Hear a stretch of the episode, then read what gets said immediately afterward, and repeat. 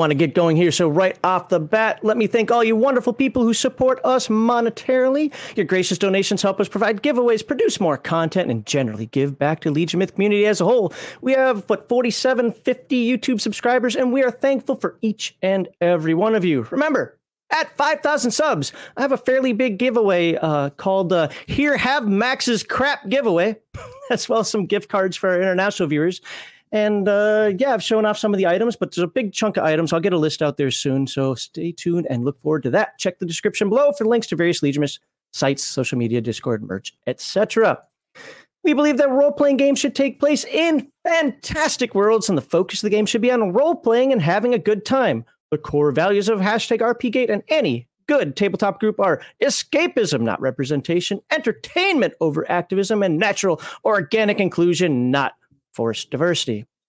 The charity we support is the Wounded Warrior Project, a national nonpartisan organization whose mission is to honor and empower wounded warriors. By the way, on Veterans Day this year, we're going to have a 24 hour live stream for the Wounded Warrior Project. So stand by for some information for that. Run a little behind on it, but we'll get you that ASAP. So please refer to the description below or take a little snapshot of that funny little guy on the screen right there for you for a link to where you can make your hopefully tax deductible donation. All right. I got like a little. Oh, I'm supposed. Hold, hold on. Hold on. You didn't see us yet. You didn't see us yet. We go back to beginning. See, I'm doing this out of order. Hello, Legionnaires, and welcome to episode 160 of RPG Die Gest. You know, forget what we do in segment one and segment two. You know what we're doing today. We're going to talk to Kevin and Sean in just a moment here, so that's all that's important. But I am John Maxley Auschlow, your favorite curmudgeon, critic, and judge. Along with me, as usual, is my trans-dimensional mutant human, Brett Heathen Dog Grissomer. How are you today, sir?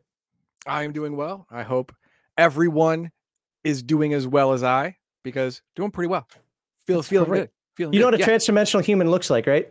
a transdimensional human um looks like a uh, can look like a human. Looks like a floating blob That is that no no because it doesn't need limbs anymore. It's all psychic powers. It's just it- that- it's It's not like a human hot anymore. then. balloon. It's not human anymore. Come on. It's human the semantics yeah. matter. when you describe a human, two arms, two legs, a head, a torso, It's kinda got describe that. a transhuman, you're like, oh, big flying amoeba. You know, like it's different. These Well, things are think, different. think of it as if it had arms and legs like a tyrannosaurus. Well, arms like a Tyrannosaurus Rex, and the legs like the arms of a trans. Anyway, Crazy. all All right. part of transdimensional TMNT. Uh, okay, quickly, what happened this week? Uh, my my son got into door to door sales. Uh, it's a you know it's a school fundraiser thing, right? For their for their trip to Cedar Point in the spring. And uh, there's a if you get eight sales in the first 48 hours, you get a free gift. So was like, "Well, how do I get eight sales?" I'm like, "Well, what are you gonna do?" Uh, I guess I go door to door. So I gave him a pointers, I gave him pens, I gave him envelopes for money, I gave him a joke, and I sent him out the door. You know what that motherfucker came back with? Five hundred dollars. 10 sales. Oh, okay. Like, shit, in one day. I'm like, you kidding me? Motherfucker. I used to have to do that nonsense. Like when I wanted to go to Russia, I used to have to go around like I want to go to Russia, buy my candy Exactly bars. I hated that. I Exactly hated what that. it was. Yeah. And the, but but the thing is, it pisses me off because I know that in a few years, that child privilege will go away and he'll be grown enough to be a man and no one will give a shit about him but me. I mean, there are sales techniques for a reason, right? Even though, to be fair, sales. uh, So I was in sales and I sucked horribly at it because I look at all sales techniques, even when they're as honest as can be, as they sound like gotcha. Like, okay, you're you're you're, you're a, what do we call those? Uh, uh, motivational speaker. You're just a motivational speaker. Stop with the stop with the double speak. Tell me what it is. Like, and I had to learn all those dumb tricks, and I hated every one of them. But they work for a reason. That's why they told us in sales: don't hire somebody that's really intelligent. They'll try to buck the system because they see through it. You Yeah. want you also don't want somebody Read who's really script. dumb who can't figure it out. You want somebody middle of the road that Read the script, shut the hell Yep, up, do your exactly. job, and then you'll make everyone money. That's how it works. Yeah. right. All right, uh, my week. Um, I had a week off work this week, and I did a lot of writing. I got 80 pages written this week. oh, nice. like as in I, I, well i turned some of them in you can actually look in the member apparently you don't use discord anymore so uh No. but it's in the members only section you need to use discord it's there for us people ask you questions there um but it's in uh it's it's well 67 of the pages are in that section chapters two and three so but uh yeah but that's about it. I went on a couple of live streams. I forgot about one of them, and then it's been a it's been a quick week. I got to go back to work on Monday, and I'm not looking forward to it. You know. No. All right. One other uh, point of business here before we get started, and I'm going to put this on the screen. So let me present this. Uh, I want to do a shout out and a thank you for last week for Mark McKinnon being on the show. And he was talking about absolute power. Now, I know we got Kevin and Sean here in just a moment, but there are only four days left. Okay, only four days left for this backer kit. And I'm going to put the link in the chat right now for this. But uh, if we can push that at least over the 22,000 mark, that would be awesome. So uh, Mark's a stand-up guy. No matter what you might think of some of the, you know, the the meanings he has in the book, he doesn't force you to do it. He doesn't call you out. He doesn't do anything. That he's actually been a really stand-up guy. We like him. So uh, you know, check that out. And if we can push that over twenty-two thousand, that would be amazing. So the fact that he comes on here, knowing that you guys might not be his audience, I, I think that says a lot about him. So, anywho, go ahead and check that out. Let me get that off the screen now. And one other thing, and let's uh, let's start talking about some Teenage Mutant Ninja Turtles before Kevin and Sean get in here. All right. So, uh, don't want that one. Don't want that. Okay, we're gonna do it off the weekly update. I'm gonna have to look over here because it's really tiny on my screen there for right now. So, start down here. The beloved, out of print Teenage Mutant. Okay, I'm not gonna do that. Don't do that. Role-playing games and its source books are sought-after collector's items that have enthralled generations since its release in 1985 as one of the first licensed TMNT products. Yeah, it's revised. It's not the black text one, but you know what? It's good enough. It's actually freaking awesome. They're returning to print as two deluxe hardcover collections of the RPG and source books. And we're going to find out. I've had questions like, how many source books is it? Is it all of them? Does it include Trucking Turtles? Does it include the GM screen? I don't know. We're going to find out. Each is being completely remastered by industry veteran Sean Owen Roberson and presented in full color. And Kevin, oh sorry, uh, Sean Owen, and presented in full color. And Kevin Eastman, co-creator of Teenage Mutant Ninja Turtles, will also provide a new painted cover. By the way, a lot of people said that they really like the layout of Titan Robotics. I think we got some good things coming, folks. Uh-oh. Bonus materials includes an array of new artwork, never before seen behind the scenes info and art, plus remembrances and tributes by renowned comic books RPG creators, including Eastman, Peter Laird, Freddie. Williams II, Stephen Cummings, Sophie Campbell, David Petersen, and many, many more. Quote, this is incredibly exciting. I am 1,000. It's not even a real number, but he's 1,000 board to help bring this historic and original TMNT role playing game series back in a truly deluxe collector's edition that will thrill original fans and open the door for new ones. I love that last part, by the way. Said Eastman, you know, the creator. I've made all of my archives available for expanded behind the scenes content as well as a few top secret surprises you need to be part of. Stay tuned. Top secret, man. See, I get nervous when I hear top secret. I work in a classified environment. Whoa, whoa, stop. Trouble. exactly. So, uh, Teenage Mutant Ninja Turtles and Other Strangeness Kickstarter, Kickstarter, the Kickstarter campaign launching this Halloween. I'm going to be at work. That is so unfair. I will not oh be. Oh my God, working on Halloween? That's almost as bad as your birthday. Jesus. Yeah, but I'm not going to be number one. I was going to spam click that thing. I want to be number one. I don't think you get like extra prizes for that, but all right, all right. Makes all you feel good. I get to roll in like, number one? Who's number one? This guy's number one. we'll, offer a, we'll offer a host of mind-blowing Kickstarter exclusive TMNT miniatures based on the role-playing game, dice sets, variant book covers. It's all getting all comic booky on us here. Art prints by Legacy TMNT creatives, a card deck, and more, including special stretch goals. Oh, we're gonna have some questions about that to entice role-playing fans and TMNT fans alike. All products ship in 2024. Hey, we're already in October, folks. That's not far away. Of course, I guess it could be December, right? But, you know, hey, it's not that far away. To be among the first to hear about the entire exciting slate of releases, creators exclusives, and stretch goals to be unlocked with your support, be sure to go to the Kickstarter page and subscribe for updates. And I'm going to put that in chat now while hopefully Heathen Dog brings in our two special guests for today. And there we go. go. There's the link to the Kickstarter. Hello, gentlemen. Hello. How are you? How are you doing today? We're we're we're, uh, we're surviving. Surviving. Okay, I, I, imagine it's been uh, pretty hectic this last uh, couple weeks. Yeah, it, extremely. it's been nuts. Yeah. Yeah. but a good, good crazy. Oh yeah, yeah. We're we're glad that we can finally talk about it.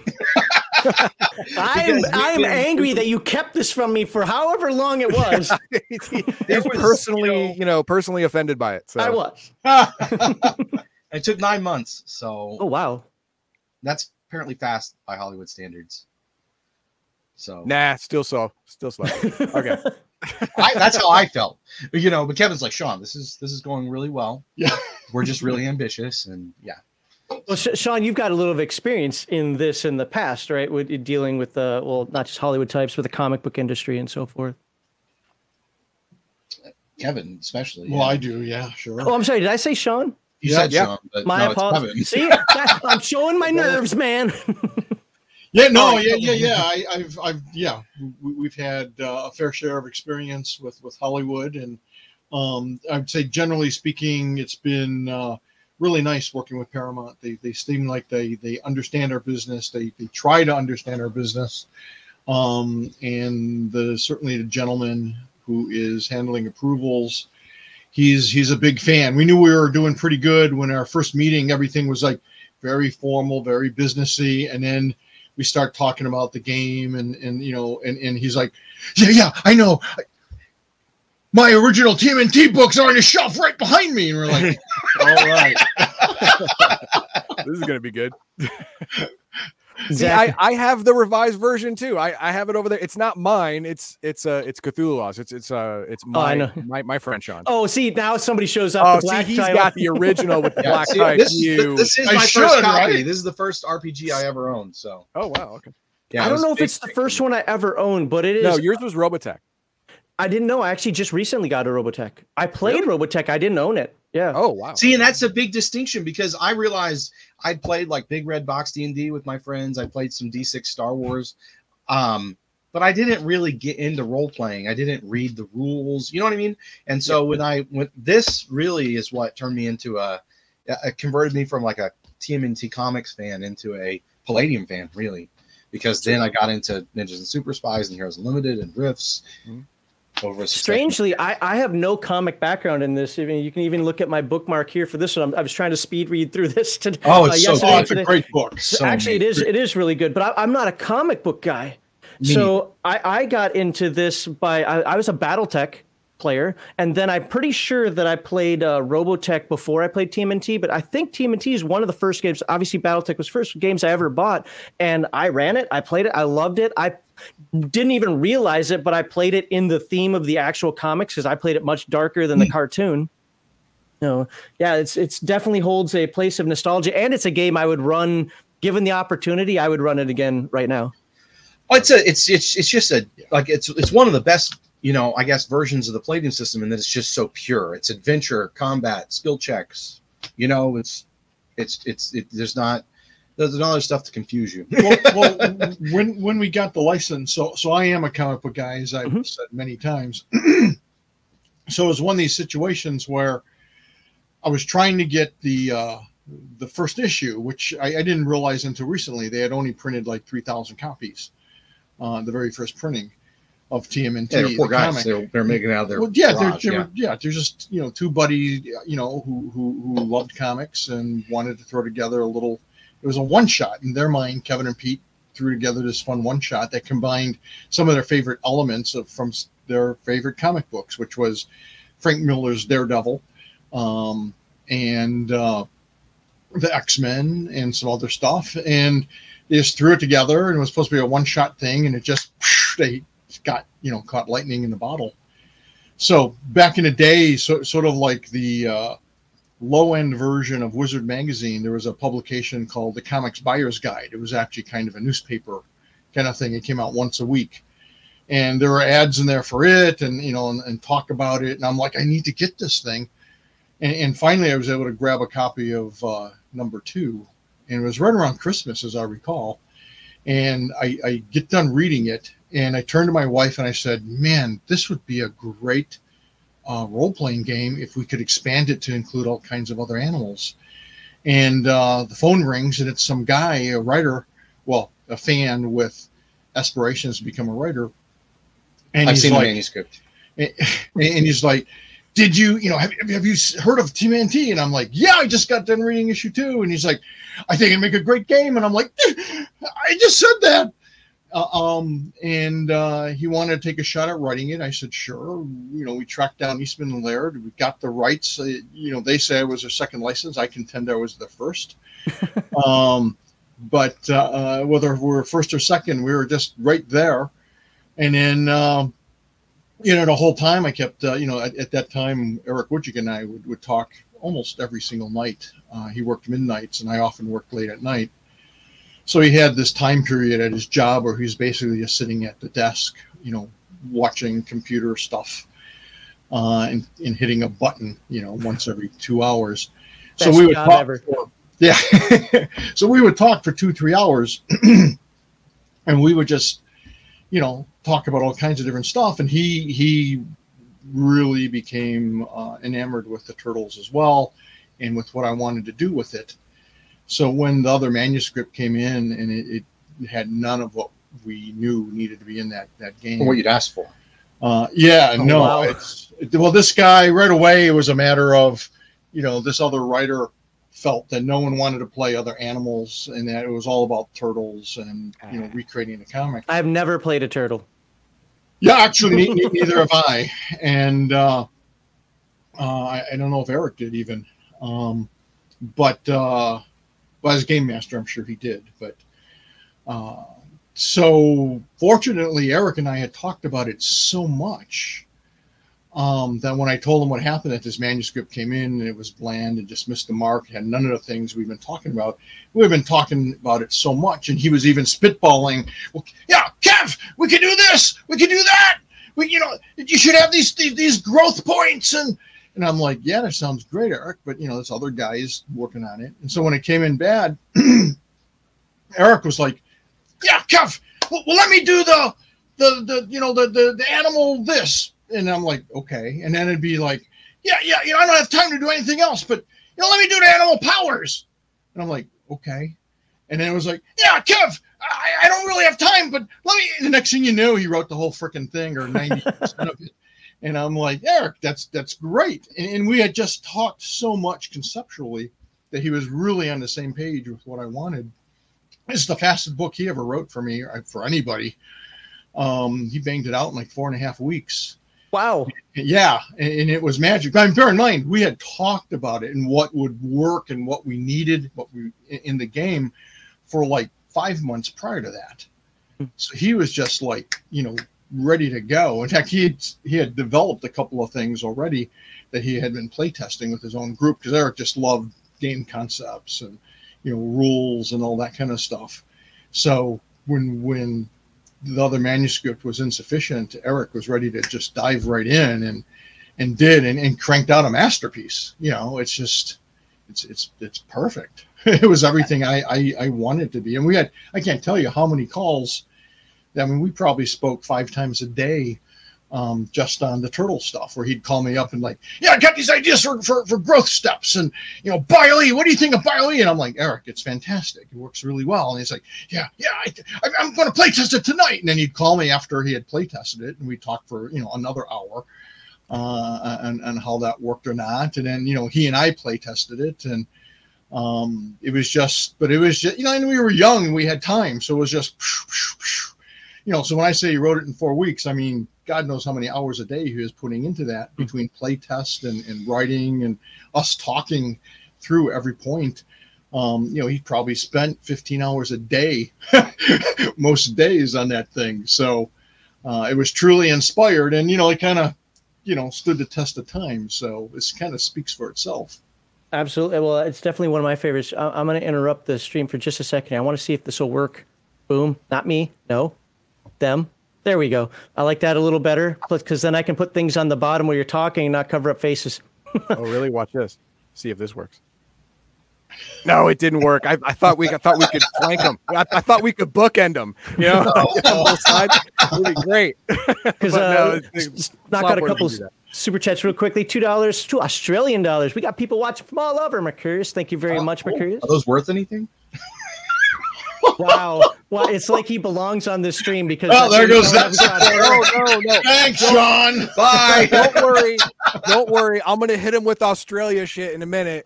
Don't worry. Australia will rise again. Bite people in the ass. So thank you, Crafting Gamer. He gifted him. I did not see who it was to. I apologize. It doesn't show over here, but I'm, I'm focused on, on the conversation today. But thank you, Crafting Gamer, for gifting a membership. Do appreciate that. Apparently, Heathen Dogs starred this one. Not as bad as working on the turn of the millennium. Oh no, this is what uh when when when uh someone said, "Oh, I have to you you have to you you you said it. You said it. You have to work during uh Oh, Halloween. Halloween. Halloween. Oh, you have oh, to oh. during Halloween." And he said, "Yeah, I had to work during Turn of Millennium." Yeah, so did I. Yeah, I was I was I'm the Y2K pissed guy. about that. That was 23 years ago. I'm super pissed. I, I I was a young guy. I had a I had a fiance, parties lined up. Oh no, Y2K is a thing. Like, no, bitch, I work in IT. I2K Y2K is not a thing. It's not a thing. Yeah, well, the higher ups want it. I, I was I was at the Missionary Training Center in Provo, Utah. Ugh. That was fun.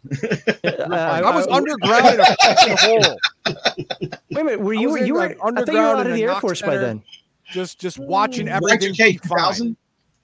Oh yeah, Yeah, yeah. you're 2000. No, Yeah, I, yep. I joined the Air Force in 2008. Yeah, I joined in '92. 94. No, I joined late. I I, I did other stuff first, like Oh, yeah. I guess. Hopefully, I don't look too much my age. Hopefully, I don't act my age. Uh, Malachi says, "Welcome back, Kevin and Sean." And Happy two Year. real dollars. what's that? Yeah, two real dollars. and for twenty real dollars, Squirrel Hermit. Good to see you, Squirrel Hermit. Hey, oh, can't wait for this one. One of the first RPG loves of mine. Same. Absolutely. Okay, see, I'm having trouble as as an aside. I'm I'm having trouble understanding why TMNT holds so much fascination with folk. Now, the b- before you before you answer, uh, even in chat just now, a lot of it a lot of it was like Robotech and TMNT. Robotech come first. Robot I did Robotech first, then went to TNT, then went to Ri- then went no, not not Rifts, then went to Ninjas and Super Spies, as Sean was saying, and then Rifts Mhm, right? mhm. Or or you know, uh Heroes Unlimited. Yeah, Heroes Right. Unlimited was was my Yeah. follow up to TMNT. Yeah. But uh for me, anthropomorphic animals is gross. I just don't like it. Yep. See, don't- I'm don't go sorry, but I don't want to talk about your sexual fetish.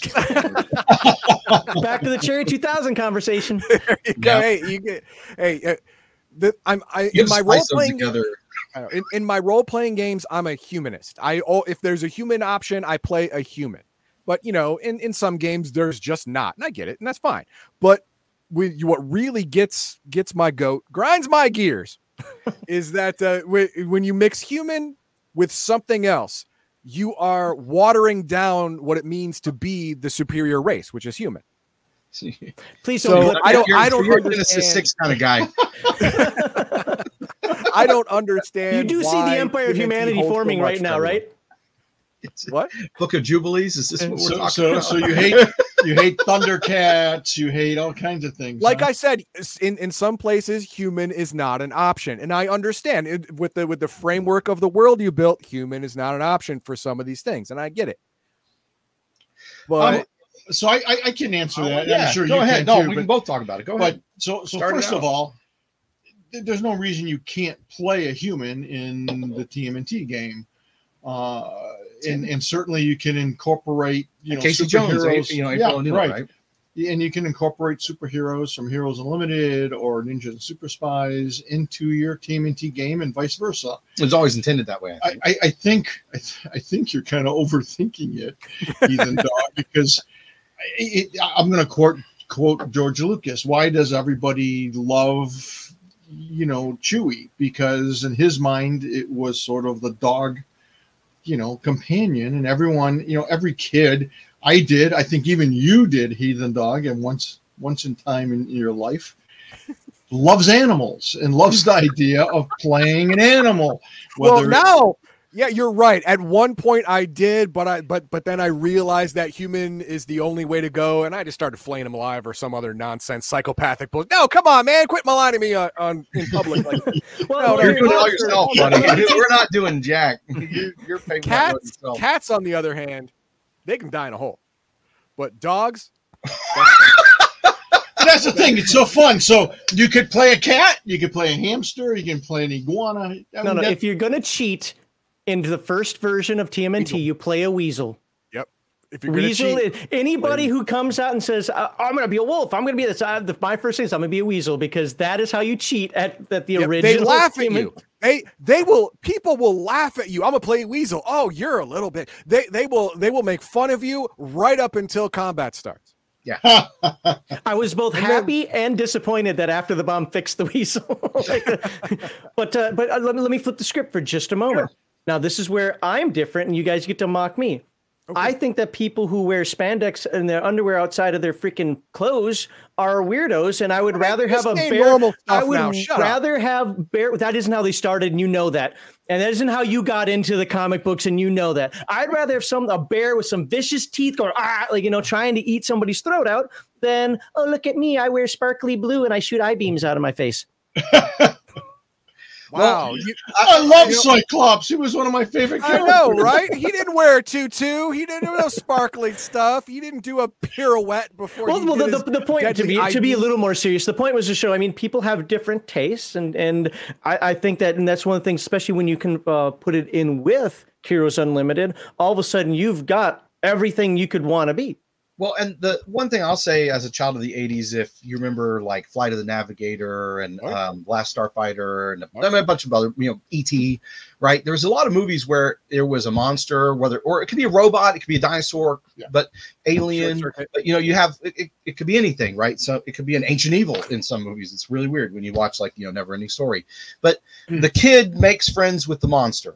It's the friend and the monster, and together they're a powerhouse. But the only person that really understands the monster is the kid, right? And that's kind of where I think where the turtles come from, right? Because they could be lurking, mutant animals could be lurking in your in the in the weird park near your house, or Yeah, you know, in the sewers in New York. the right? alligator in the sewer. That's right. Exactly. And Or then the other thing is, is then you can also build your own monster, right? And Mhm. that's a fun idea. And that's one of the favorite things that people love about whether it's Ninjas and Super Spies or Heroes Unlimited or even Rifts. A lot of people just love those random character background tables or Nightbane, you know, Heroes Yeah. Unlimited. Um, you know, what powers, what's the Morphus? So I think that Turtles hits that same kind of thing, but on a level that kids can really get and adults, right? And it also was for me, I I first encountered it as the cartoon. Then um, my my dad's best friend, my uncle Mark, he we're, we're, still friends. I just called him the other day, you know, to tell him that the the deal was official. Um, he was a doctor, and he was there the day I was born. So he got me the graphic novels, and I was like ten, and that was like really edgy, right? Mhm. Um, when I got those graphic novels because they're they're very bloody and violent, and I, I was like, this is freaking cool. and so I really got into it, and and not a lot of comics were necessarily like that back in, in the '80s. And so then when I traded, I think I don't know if it was some old BattleTech stuff or what. I traded some old RPG stuff, or no, I didn't. I wasn't into RPGs yet. It was been some old like BattleTech stuff. I was BattleTech stuff actually because my mom was like, "You never should have traded away your BattleTech stuff." But, but that's how I got this. Is I I traded it. So um, I actually got in late. I wasn't like one of those kids that was waiting for this RPG to come out or something. I found it through a friend of a friend who was like, "Yeah, you know, Same you really seem to really like this turtle stuff." So um, so yeah, I, I I was like, oh, cool. And then I was like, this is a game I can play with my friends. And but yeah, I think that's and and and like Kevin said, you know, being able to create all these different types of characters, and then when you add in this is the shoe in right? When you add in the different martial arts and stuff it just Oh, it actually- becomes this whole like b movie scene where you can do all kinds of stuff and tell all kinds of stories. Actually, Um, someone someone in chat said that uh, that the uh, Ninjas and Super Spies book is the is the martial arts annex book for TMNT. it's exactly how we treated it. And you could use it to generate your human characters. So casey jones would be probably you know one of those heroes that has just like Yep. or you know you could probably do casey jones using physical mastery too and heroes Heroes, but but either way you know um but yeah that's i, I for me that's part of it is just it, it, really struck a chord and then i could talk for a long time as an author about like the dynamics between the different characters um you know the four man band that you've got there Mhm. um with, with Raphael, of course. Yeah right and and leo and, and donnie and mikey Yeah, whatever. Raphael. and- Go in with attitude or don't go in at all. All right, Right? all hang on, hang on. So But, I, I, uh, I have I have a question about the book. yeah Right now, uh, it's it's a it's not just a word for word, you know, reprint, right? I- i- Is it is it refreshed for the current So what it Uh, is is it Palladium. a reissue. It's a reissue of the original book, but I'm doing an editing pass through the entire book.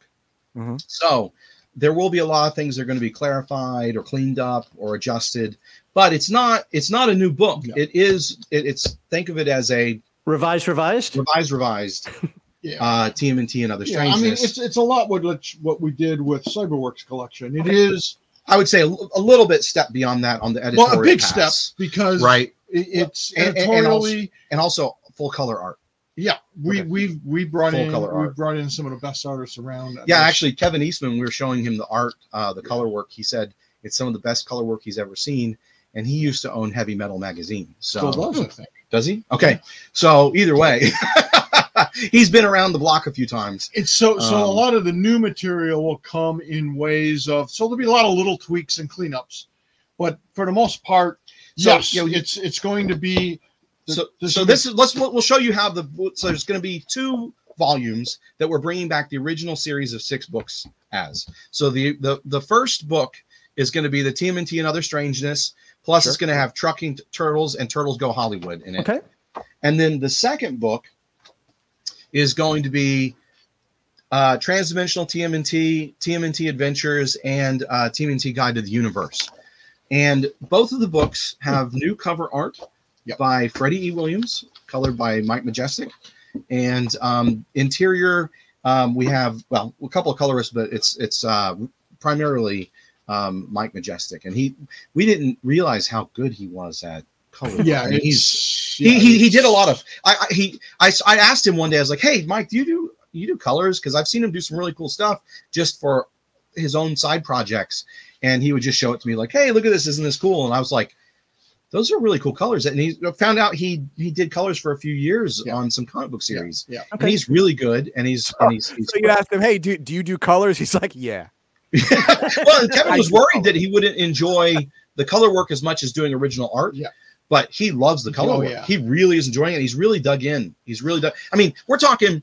Uh, let me tell you, some of the stuff we can't show you yet because all of it has to go through an approval process. Sure. And um, for various reasons, we've been focusing on like the cover art and what the promo image going to be, um, so we can start promotions. Um, but um, a lot of it's done. Um, th- this book is all done, right? And he's Okay. he's deep into the other books. Um, but uh, we've got he went and researched the lights used in the 80s in New York City versus the lights used in the 80s in say Tokyo, um, Wow. because they do use different chemicals and they cast different Yeah. kinds of lighting.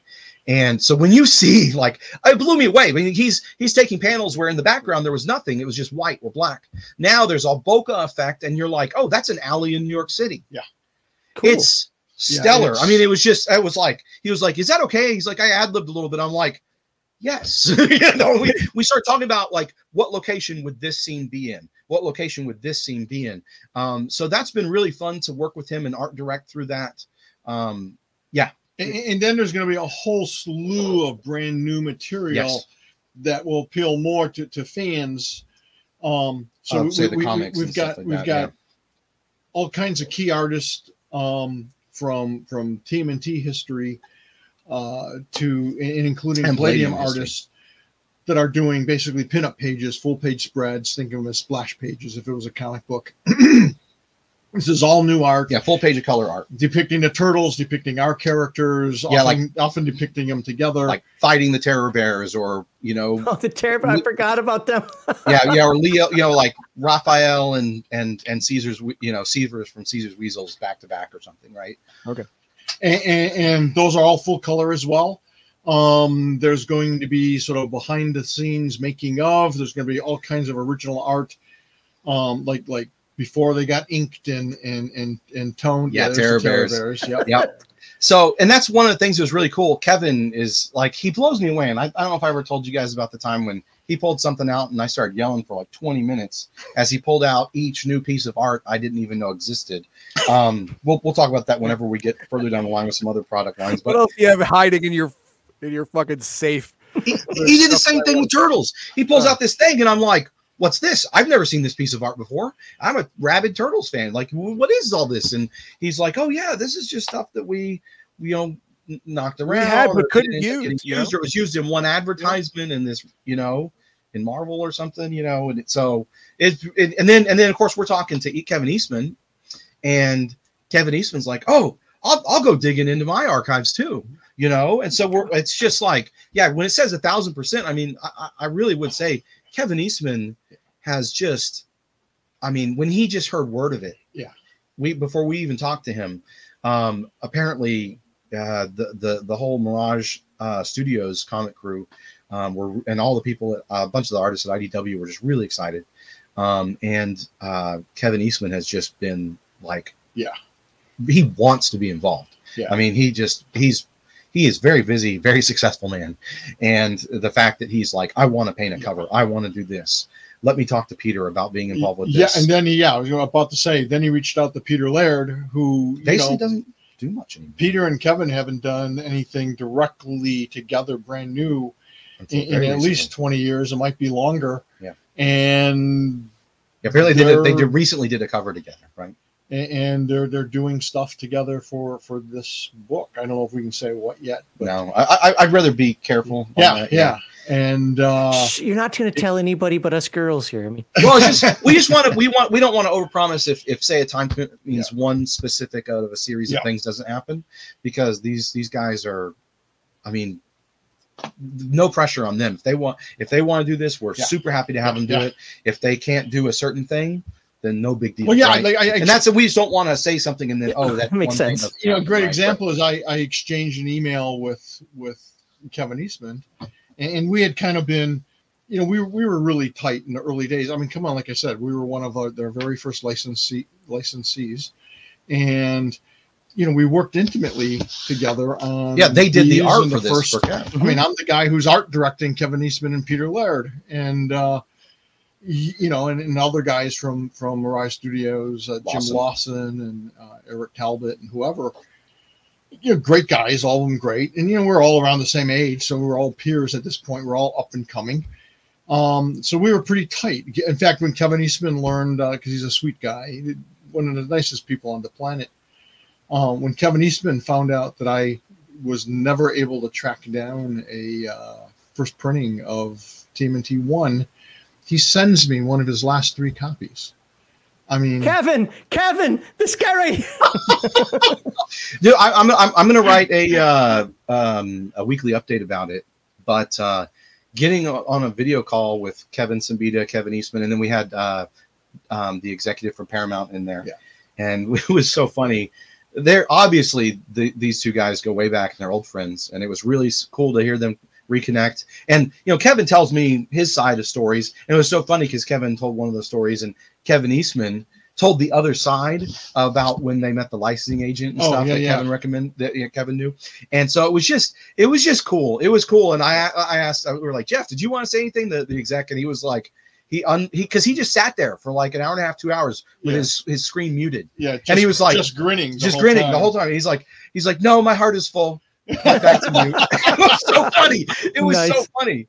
Um, but uh, yeah, and I was I was trying to act cool, you know, because here I am on uh, you know on- in a chat with Kevin Eastman, and he's just he's just they're obviously having a great time, and and, and we were all having a good time, and he was just so excited to be involved with this that um yeah that, and that's the whole thing is uh, you know for people to understand is you know we got this license but the number one thing that we get asked by fans all the time when are you going to bring back and they want the original man Yeah. Mhm. um and so and and I, you know do we want to talk about the mask like, this is a good time to talk about the mask so Oh, sure. we're going to do a couple of versions of the book. So, well, so one, Kevin Eastman insisted on painting a cover, Yeah. and we already had the other two in progress by Freddie Williams and Mike Majestic, and we're like, we're not going to tell Kevin Eastman no.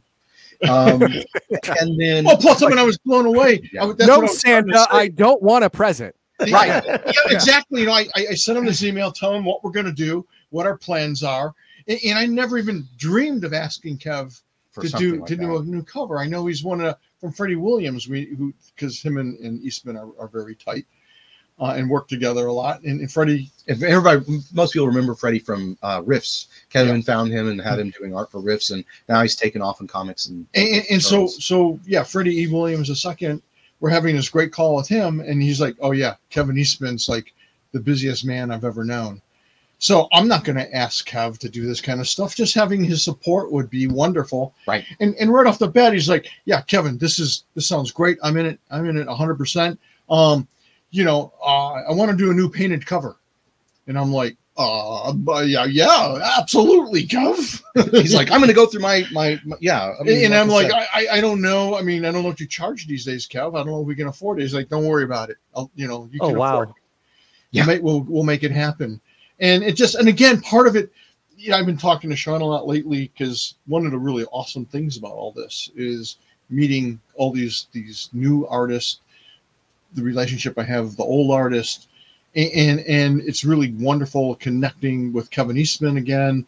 And part of it is just you know when you build relationships with people, and I think that's how we got the license. We were told by a number of of industry people that you, you can't get the Ninja Turtle license. Nobody can. And I'm like, uh, yeah, some of them had tried real hard.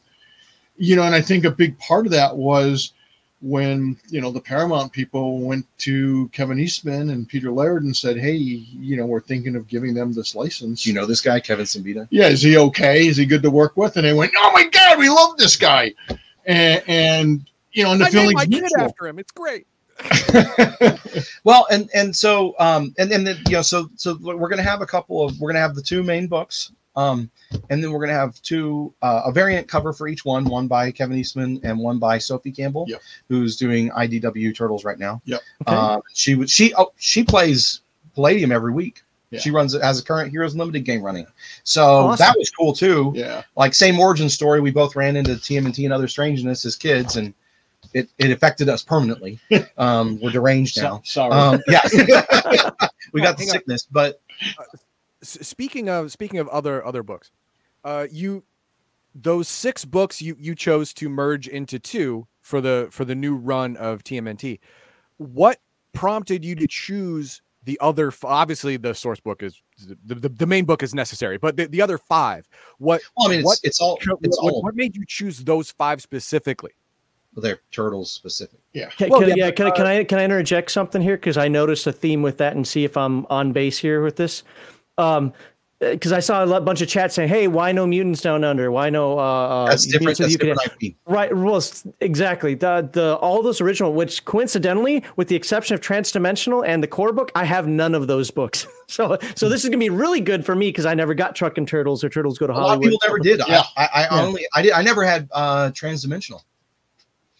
Yeah, never I- saw it on a shelf when I was a kid, right? Luckily, I got that one. Uh, But uh, but yeah, I mean that that's the point. Is like after the bomb was actually its own deal, Right. after Even back thing, then. and then Mutants Honor went underneath that umbrella, Right. rather than Teenage So- Mutant Ninja so- Turtles. So Yeah, what yeah, I'm hoping for is that this opens up the the IP is like maybe we can get some Rifts World Book versions of Mutants Down Under, Mutants of the Yucatan, instead of like these 20 page books that had a good hundred and you know whatever 20 page books uh, for those settings. If This if this, this, does opens well, up a lot down the road, depending you know, no matter what what specific market approach we take with how we put those things together, right? Um, but I do like that idea, right? Instead of lots of little books. Um, but uh, yeah, this opens up a lot of doors. Um, but uh, the main reason is these are all the Ninja Turtles books, Mhm. and so we wanted to collect them into something that everyone could get their hands on and have again, because that's again that's the number one thing we get asked. In fact, we constantly okay. So another thing we get asked is you know people want the original. Uh, some people mentioned the the red bandanas. So um, one of the things that uh, that we decided when talking to Paramount that is very important to them um, was to have the four color bandanas in the two books. But But- but um, and it's going to be full color books, right? But we're going to have a variant of each book, which we're calling the black, white, and red edition, which is common in comic books these days.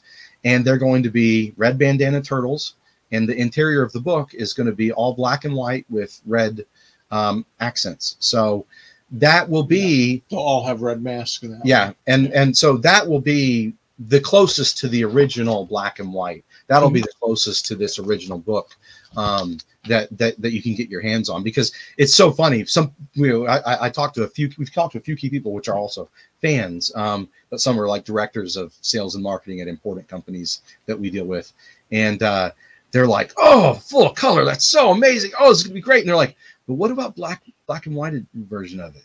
There, it's so funny because What- there's such a love for that original material as it came out, but at the same time, we really want to do it big. We want to do yeah, you want to be really cool and grand, not just nostalgic, but also opulent. You know, like, like Right, this is this is special. so some of the opulence is is Yeah. is is is like the those two extra cover options being when we had both of them fall in our lap we're just like okay we'll do a variant cover for each one right and then when we had uh you know when that idea was what was suggested um that we were just like that's a great fit that solves you know something that people want um one of the things that a lot of people randomly will say is what about the game the old turtles game master screen so we're going to do that again Oh, that's one of the questions. know, I mean, the it's like- question off my list. Hold on, let me cross that one off. so and and then the the other so that's that's three versions of each book now right um two uh, one cover variant and then a variant edition and then we're also going to have uh the the second cover variant is going to be a mutagen green foil stamped cover Oh, wow. um Yeah.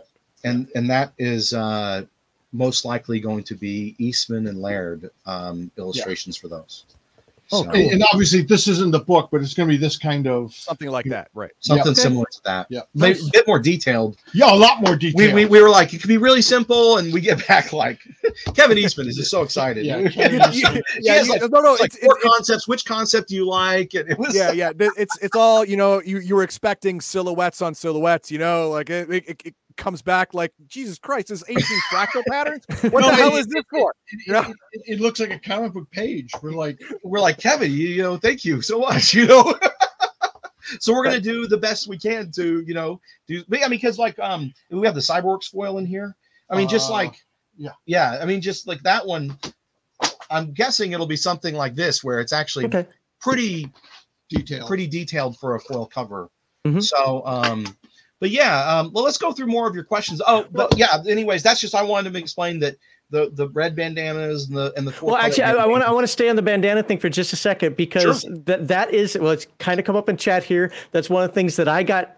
I just noticed on discords and YouTube comments and so forth is like they better have the red bandanas. None of this newfangled. hey, uh, just so folks know, I'm reading this right now, and well, the names on here should look familiar to you: Kevin Eastman, Peter Laird, and they have four color bandanas in here. Right. Just saying. So uh, Well, the, the turtles actually evolved quite a bit Yeah. after their initial release. So, Yeah. you know, um, like the they actually on the cover of this book, they evolved quite a bit from some of the forms they had earlier Mm-hmm. on, and then very quickly they became oh yeah. uh, like in uh, well, like the cover of Trucking Turtles or, There or if you Turtles Go Hollywood or Trucking Turtles. I'll try to just find uh, the cover. yeah, yeah. yeah. So like in these covers, the turtles, their body shapes, right, Mhm.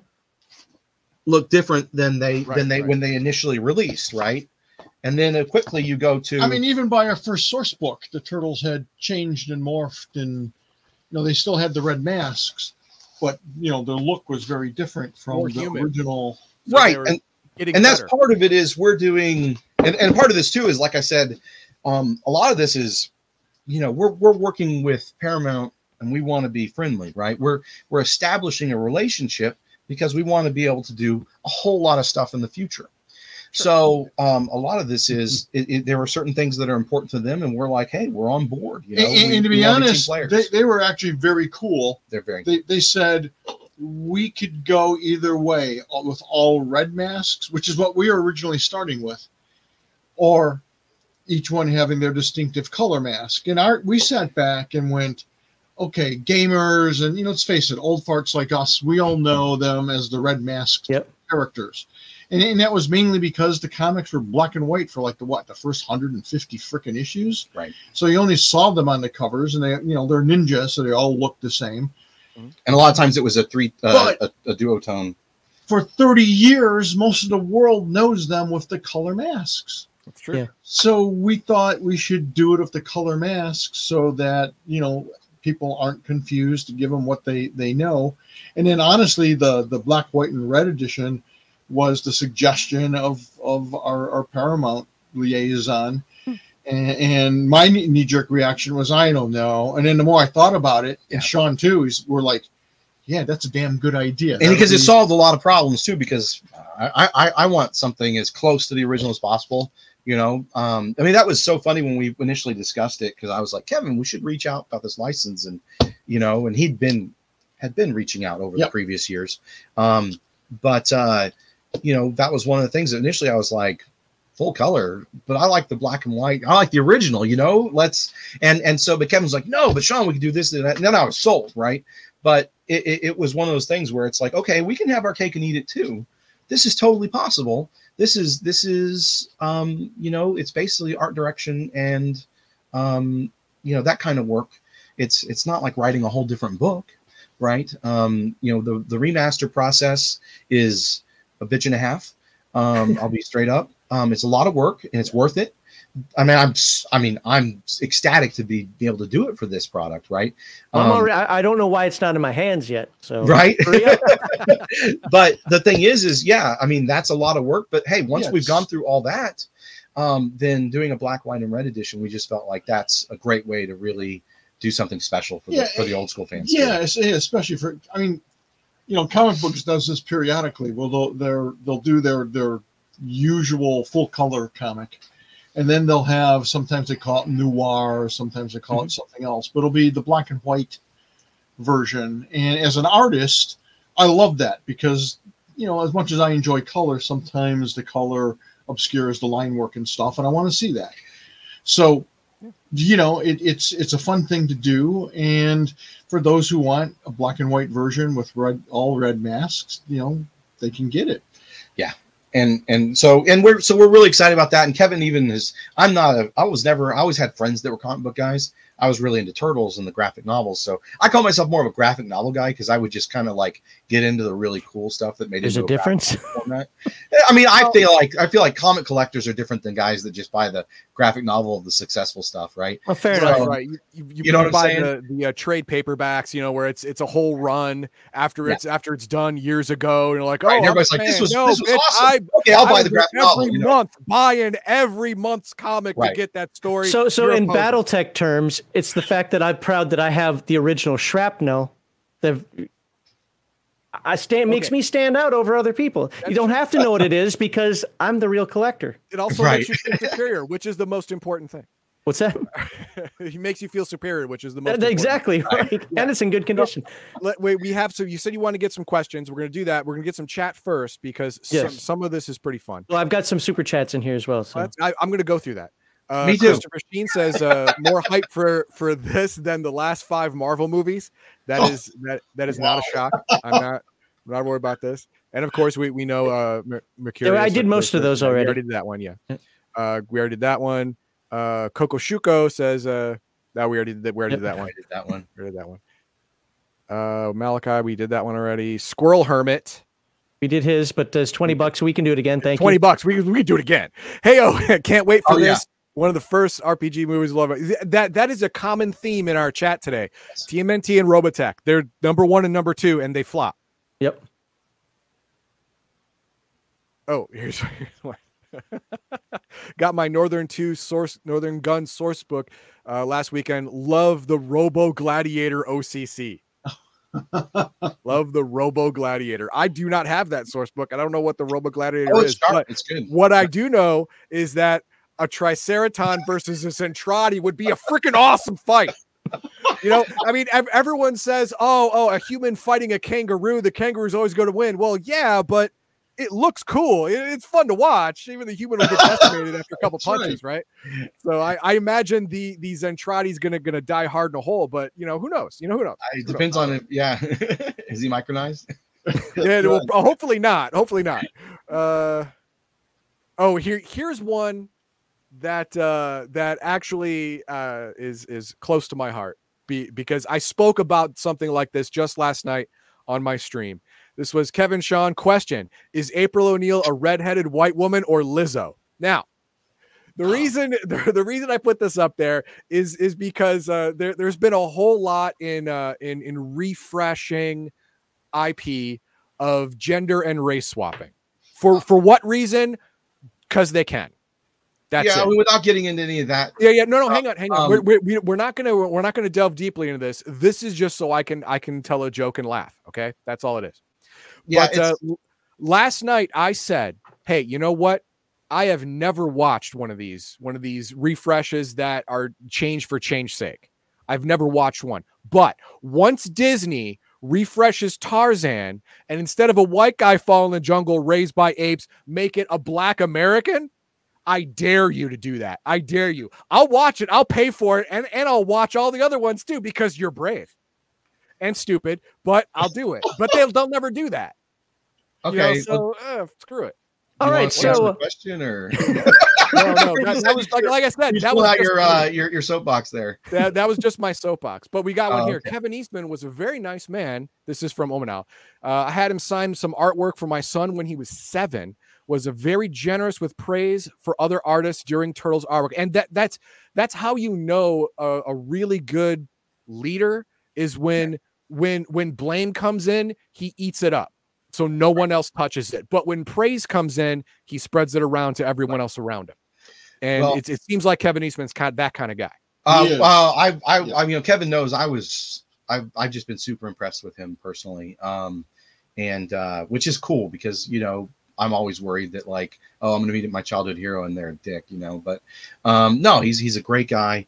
Um, Yeah, and, uh, w- w- when turtles went big, you know, I had a lot of people, you know, speculate whether they were nice guys or, or, or jerks, and I always said that their success that that they've experienced couldn't happen to two nicer people. Both Kevin Eastman and Peter Peter Laird are salt of the earth. They're they're just wonderful people, and and Kevin Eastman. You know, comes from like that that same branch of the tree that I do, where the fans are at the t- at, you know super important to us. Yeah. Uh, you know, I've seen him spend you know have a have a line of people that I mean there must be a, a freaking thousand people at a convention. And not only will he wait and sit and sign everybody's books, but he'll spend 10, 15 minutes of every person talking to them and getting, you know, answering their questions and stuff. And he also said, by the way, that whenever he does signings, people, some someone always brings up one of our RPGs. At Yeah. least a few people. Oh, that's awesome. RPGs. So it really did hit a lot of people and affect a lot of people. Yeah. Um, but you know, to answer that question, I mean, our our depiction of all the characters is true to the original early comics, Yep. and as you'll see them basically depicted in the last run.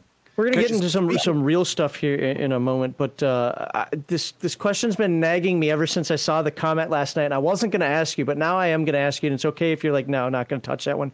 Um, the comment came up basically said that people don't like TMNT; they prefer After the Bomb. Per, apparently, TMNT has a bad rap, but After the Bomb is considered the good game. I've literally never heard that an entire time. In I've my never entire I life. haven't either. Not, I mean- not, not ever. Not to say that After the Bomb isn't a good game. Yeah, I mean, but they're It both is. written by the same person. Yeah. So, I mean, um, you know, off the same core rules. So, I mean, one might be, you know, I would, I would imagine that, you know, when Eric did the revised version of After the Bomb, that was, you know, the pinnacle of what he was working on. You know, it, it would be get more refined over time.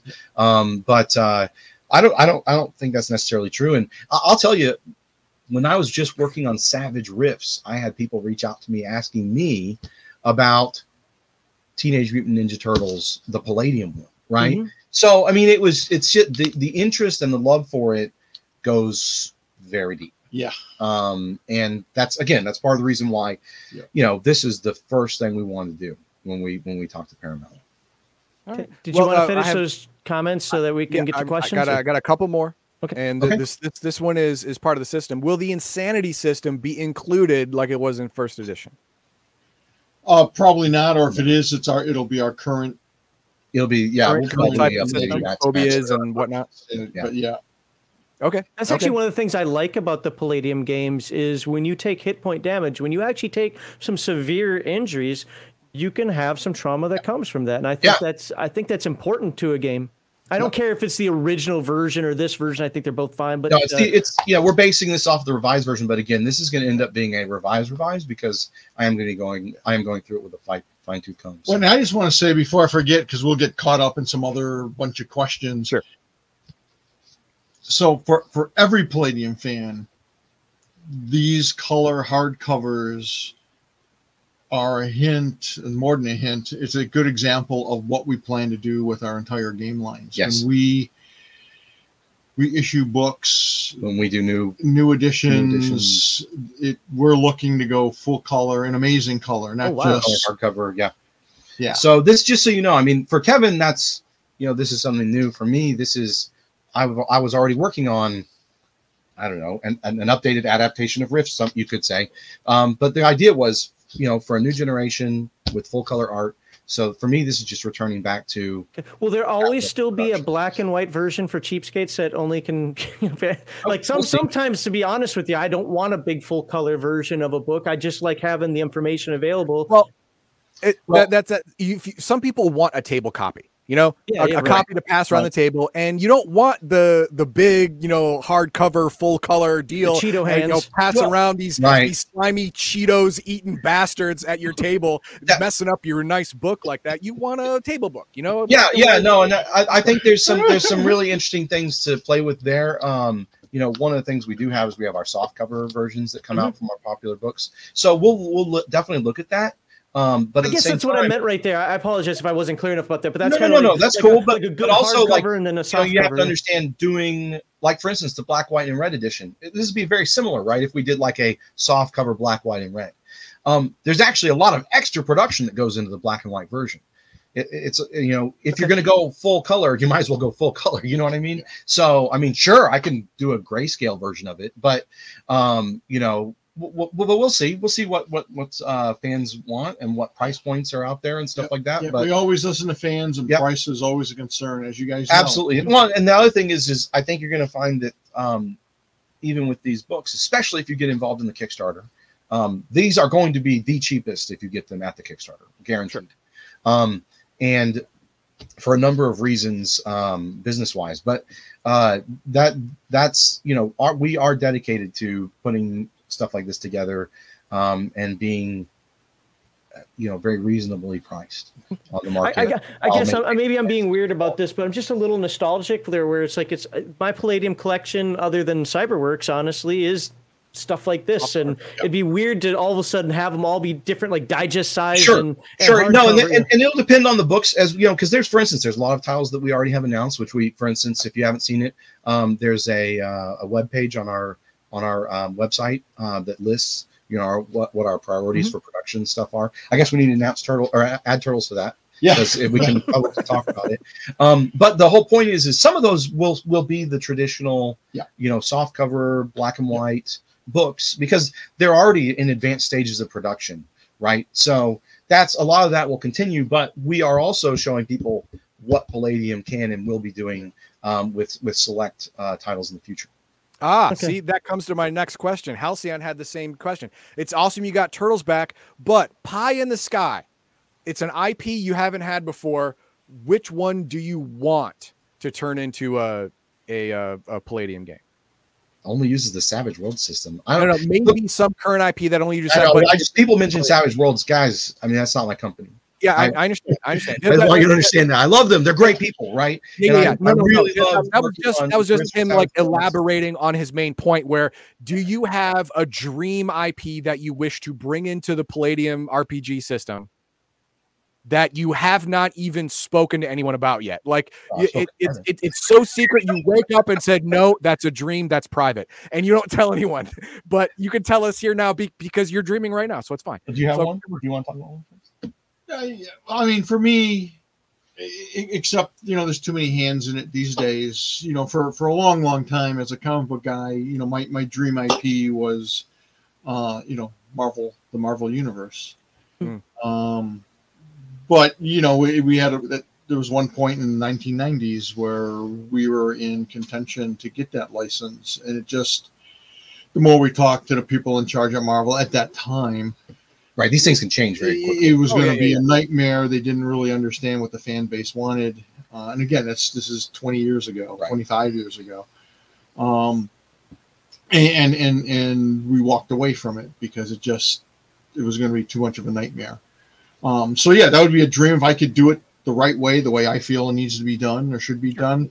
I would love love to do Marvel. It's never going to happen, but that that would be a dream. Hey, you know what? That's what dreams are for, right? was the was the was the when you guys went for star wars was that more for Wujcik? I know that. I mean, I was a super Star Wars nut back then, so I Yeah. mean, Guess we're gonna have another live stream in the future to talk about that. well that's i mean they went yeah but i mean it didn't happen when West obviously. End when West End West got the End beat game in the 1980s, um, we were the last guys to bow out in, in what was basically a bidding war. Hmm. So, yeah, I went after it hard. in the 19 late 80s or Um, mid 80s, I guess. Yeah, a couple of like popular ones that I I know that I enjoy that I would love to work on, like Star Trek. I'd love to work on um, uh, Fallout. Um, Fallout's one that I told Kevin. I was like, by the way, if this ever comes up, um, Well, Modiphius got Fallout. Sid Gundam. but, but yeah, that's what I was going to get get to. Oh, but, I Gundam, mean, both those would are being be- done really well. That would be good. and have Holy very well received. I, I, I, I really want to do Gundam. Yeah. Um, Oh we'll my see. god, my my my my brain just seized up. That would be freaking amazing. I mean, wh- it, you you have you have the Robotech cred to to actually say you can do it, and I believe that you could do it really well. That would be amazing. Thank Who you. owns Gundam right now? Is that part of Mecton uh, or Artel? Oh no no no no no no! That's Bandai. No, Is it Bandai? Bandai- Okay. And Oh, they are they are uh from what I understand, they are super Japanese. They're not just regular Japanese, they're super Wow. Japanese. Well, and And, Gundam's uh, like if- their their yeah it's it's it's their baby and if, Yeah. if you want to get involved with that you're gonna you're gonna be vetted and you're gonna have rules and and I mean, if anyone knows anyone at you know at Namco Bandai that wants to reach out that, to that'd us, be great, but, man because I, I be hey, you let me play in that sandbox. I'll you tell me which corner of the sandbox to go to, and we'll have fun. um, you know, because I, I, it's just a great a great power. I love the Fed Zeon Civil War. Um, but uh, anyways, yeah, that's that's the one. And then I also I, I don't know if this would really be viable. Um, and I'd really rather just do a lot of there's a lot of things that I enjoy about certain properties that I'm like, we could just do it with Phase World, right? like I really love uh Space Battleship Yamato, right? Hmm. Um, Oh, yeah. I, I was a big Robotech fan, I'm still a big Robotech Yep. fan, but you know, I'm a big BattleTech fan. So I mean, you know, but there's there's a lot of ways you can you can you can get your rocks off with a lot of the stuff we already have. So Yeah. Cool. And there, there's a couple things in here, Max, in the in the in the start area, especially uh, one one from Weird Guy. I don't know if I should put that on the screen.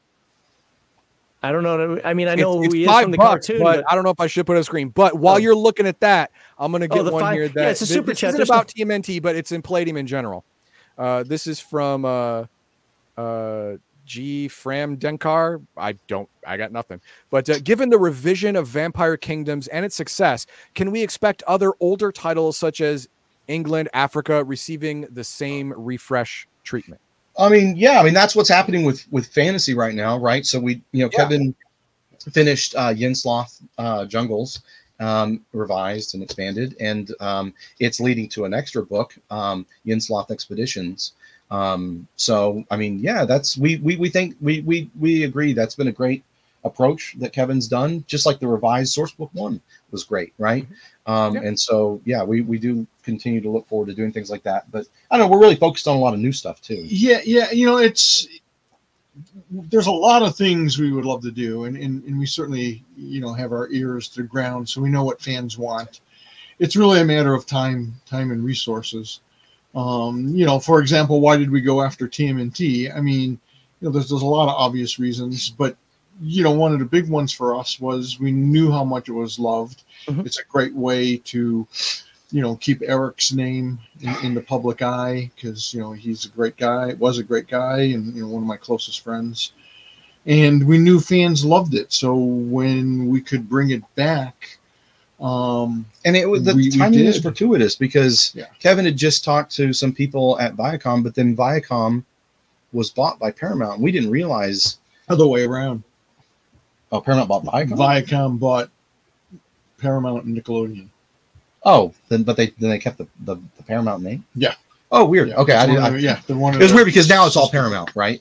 Oh, okay, okay. So it's some incestuous corporate relationship, but um, but the cool thing was there was different people there that were open to totally different new ideas. Oh yeah, we've been kicking this idea around since well forever, but uh, Nickelodeon had actually reached out to me in 2015, and we just we, we, we couldn't devote our time and give it you know what it really deserved yeah, and with everything that was going on in 2015, and then you know we reconsidered it again in like 2019, um, and then uh, you know the time was right and the people were right and we're doing it now. I mean, you know, and I, I, I, I you know, Kevin was very patient with me because I just was like, "Can we reach out again? When can we reach out again?" It was like, "This is when we reach out."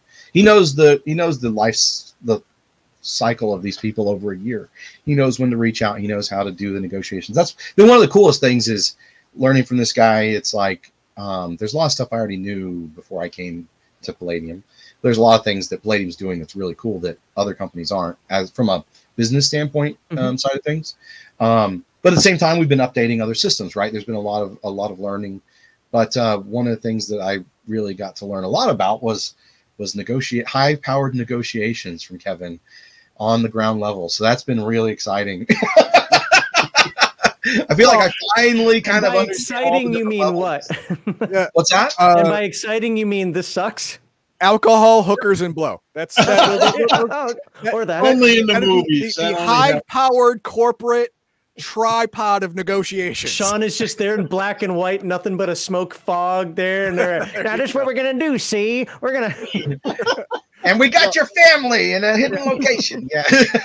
now, now I, I I read this in chat. It's it's a it's a twenty dollars super chat. Thank you very much. I drink therefore I am. And when I read it, before I throw it up there, when I read it, I I saw this IP idea, and I never thought of it before, and I hate myself for never. Before you read of it, before you read it, before.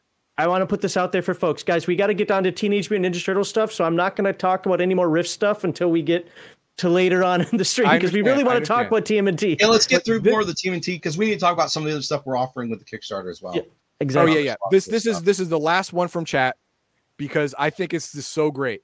Vampire Hunter D as a as a game. Now, You know, with, uh, Kevin's not familiar with. He's familiar with a lot of anime. He's not familiar with Vampire. Oh, Hunter not familiar- D. okay, this- this- so this we, is, thought- uh, we actually is- had talked about it. uh, like, it's it's an it's an apocalyptic future where there's there's a there's a, a medieval type technology along with high technology but magic is already magic is there. There are vampires and the main character is a half vampire. And with it uh, just just off the top of my head mixing heroes unlimited ninjas and super spies and palladium fantasy together would be this world already. Well, I think you could actually do a pretty good Vampire Hunter D game if you just took, you know, um, beyond or not not beyond the supernatural. Um, well, you could actually have elements of that as well, but you you could take Nightbane and Rifts, jam it together, and you could have a pretty cool Vampire Hunter D game. But You can have, you Um, can have a, a thing, but uh, I'm, I'm talking about like a, a a brand new make make the IP for for Palladium, you know, from Yeah. scratch, ground up. That that would be that would be awesome. It'd be a lot of work. I wouldn't want to do it, but it would be awesome. No, it'd be fun. it'd be fun. It would be. It's a cool. It's a cool IP. That's not a bad idea. You know, when we are talking about different IPs you could do. Yeah. But you know, the main thing I would say is Kevin and I are mo- mostly focused on, you know, well, I mean, besides me being a giant fanboy, Well, yeah, yeah. Um, We're, we're not and- asking you to, to like say this. yay It's or like, nay on you know, any of but- this. no, no, no. But just so you know, our core approach is to work on our IPs and Yeah. you know finish the Beyond the Supernatural books. You know, um, you know, keep keep progressing with our IPs Yeah. and use any of the you know the the different funds and the and, and the connections we're gaining to help us produce our stuff. That's And to be fair, is there really a genre IP that you're missing? No, I don't think so. if you Yeah, if you no, count no. no, there is there is uh, shit. What was it? Uh, slice of life, like like uh, System, Like, uh, uh, system failure. oh crap. Never mind. All right. So so I mean like yeah I mean because if you consider I mean you, you depend on how you splice things up but you know um yeah I consider we consider Phase World you know our space opera Yeah. Mhm. So, Yeah. we've got Okay. Okay. I mean, it, it, it has a Star Wars feel. we actually have crazy I mean I when I joined Kevin here I had three different IPs I wanted to launch uh, for my own company and Kevin's like well you could do them at Palladium so and they're great I think they're great ideas Kevin thinks they're cool so maybe we'll eventually do those too but we got you know Well, so I definitely have some generic Palladium questions as we as we go along here, but we do want to bring this back to T, uh, TMNT because that that is the focus of that for me. That's the excitement of what we're here to talk about. But I do I, what I love about this is this is probably the quietest I've been on a live stream in months ever uh, because I love the fact that you guys have this energy and can just keep going. So Oh, So- we're so talking- about it. talking about this, so let, us just go back to the beginning. How did this all come to fruition? Like, cause I mean, you you've already said like, oh, you know, you're never going to get that the TMNT IP, and you know, other folks are like, whoa, how did they get this? So, you know, the parts you can tell anyway. How did you? How would this fall into your lap again? Well, So- it didn't fall into our Yeah. lap. We'll put it that way. yeah, this just- is a lot of hard work. yeah. Okay, and, and uh, you know, ne- ne- This is this was I would say this is mind over matter. Yeah. I was gonna say never, never tell me never, or, or that's impossible because I, I I take that and go okay, let's do that. In fact, I have to say I'm enjoying this so much because for a lot of people we are doing the impossible, and uh, I, I I love doing the impossible. Yeah. Um, or what people perceive to be impossible. Well, it would have been impossible for just Kevin or just me. I think this has taken our combined. Yeah, it's it's it, it, Sean's right. I mean, it's having the right people. Like I said, we've actually been kicking this around for you know almost ten years, I, where I actually spoke to people at Nickelodeon in 2015 and and found out what they would expect from us, what they want, you know, what the guarantee would be, et cetera, et cetera. And um, you know, we said, you know, we're I mean, we kept the, the door open. You know, I said, you know, we, we can't do this right now um, let us get back to you. And then, in fact, when when we felt, you know, with Sean on board here at Palladium, I felt like this is the time we can do this.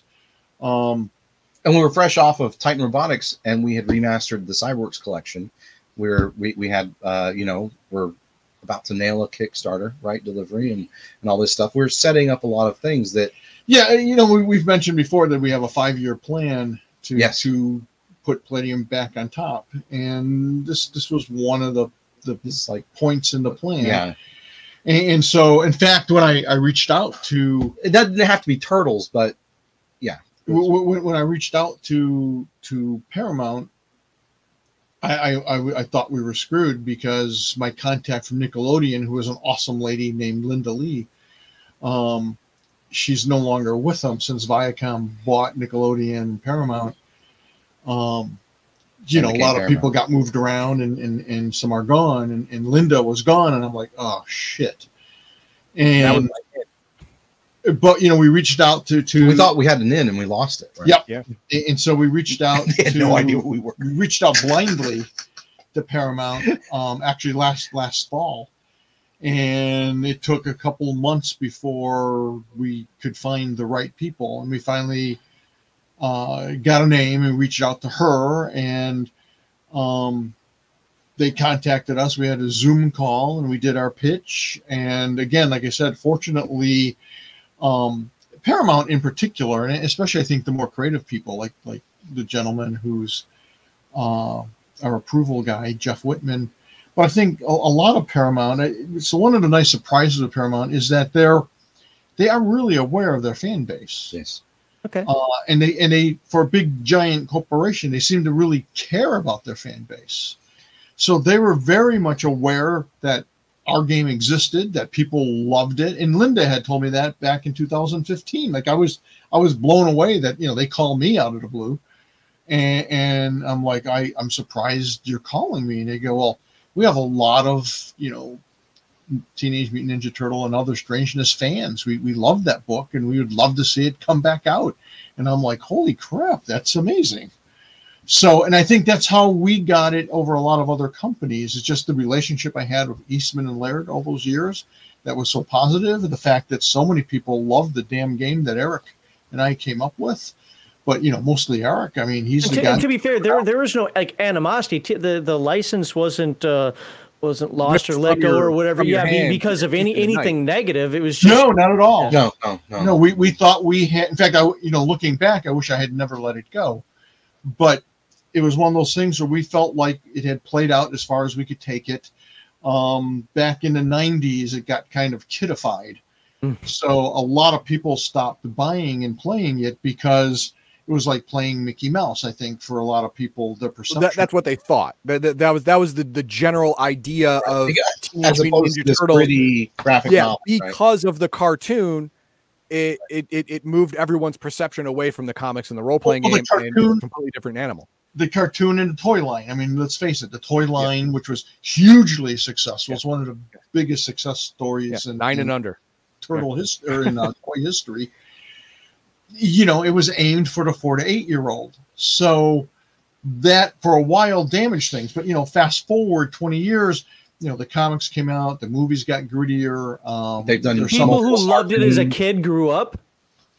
yeah, and Well, as those kids thing, grew right? up, yes, But yeah, do you, I mean, you know, I you can't really fault Kevin because it's like that's a gamble to hold on to an IP and keep paying into it when it's not producing money, Right. Right? Um, Well, and we and had focus, it for we yeah. had it for like ten or twelve or fifteen years. Um, so you know that's a long time. Most people when they get a license, they have it for you know three years, four years, and, and we had it for over a decade. So you know, and, and so it, it's we were happy that we were able to put it together. I mean, there was some wheeling and dealing. There were some you know sacrifices. Um, but uh, we were able to put the deal together and you know the paramount people were actually you know for the most part really great to work with and still were they still are They still are. Yeah, we're still them, working them, right?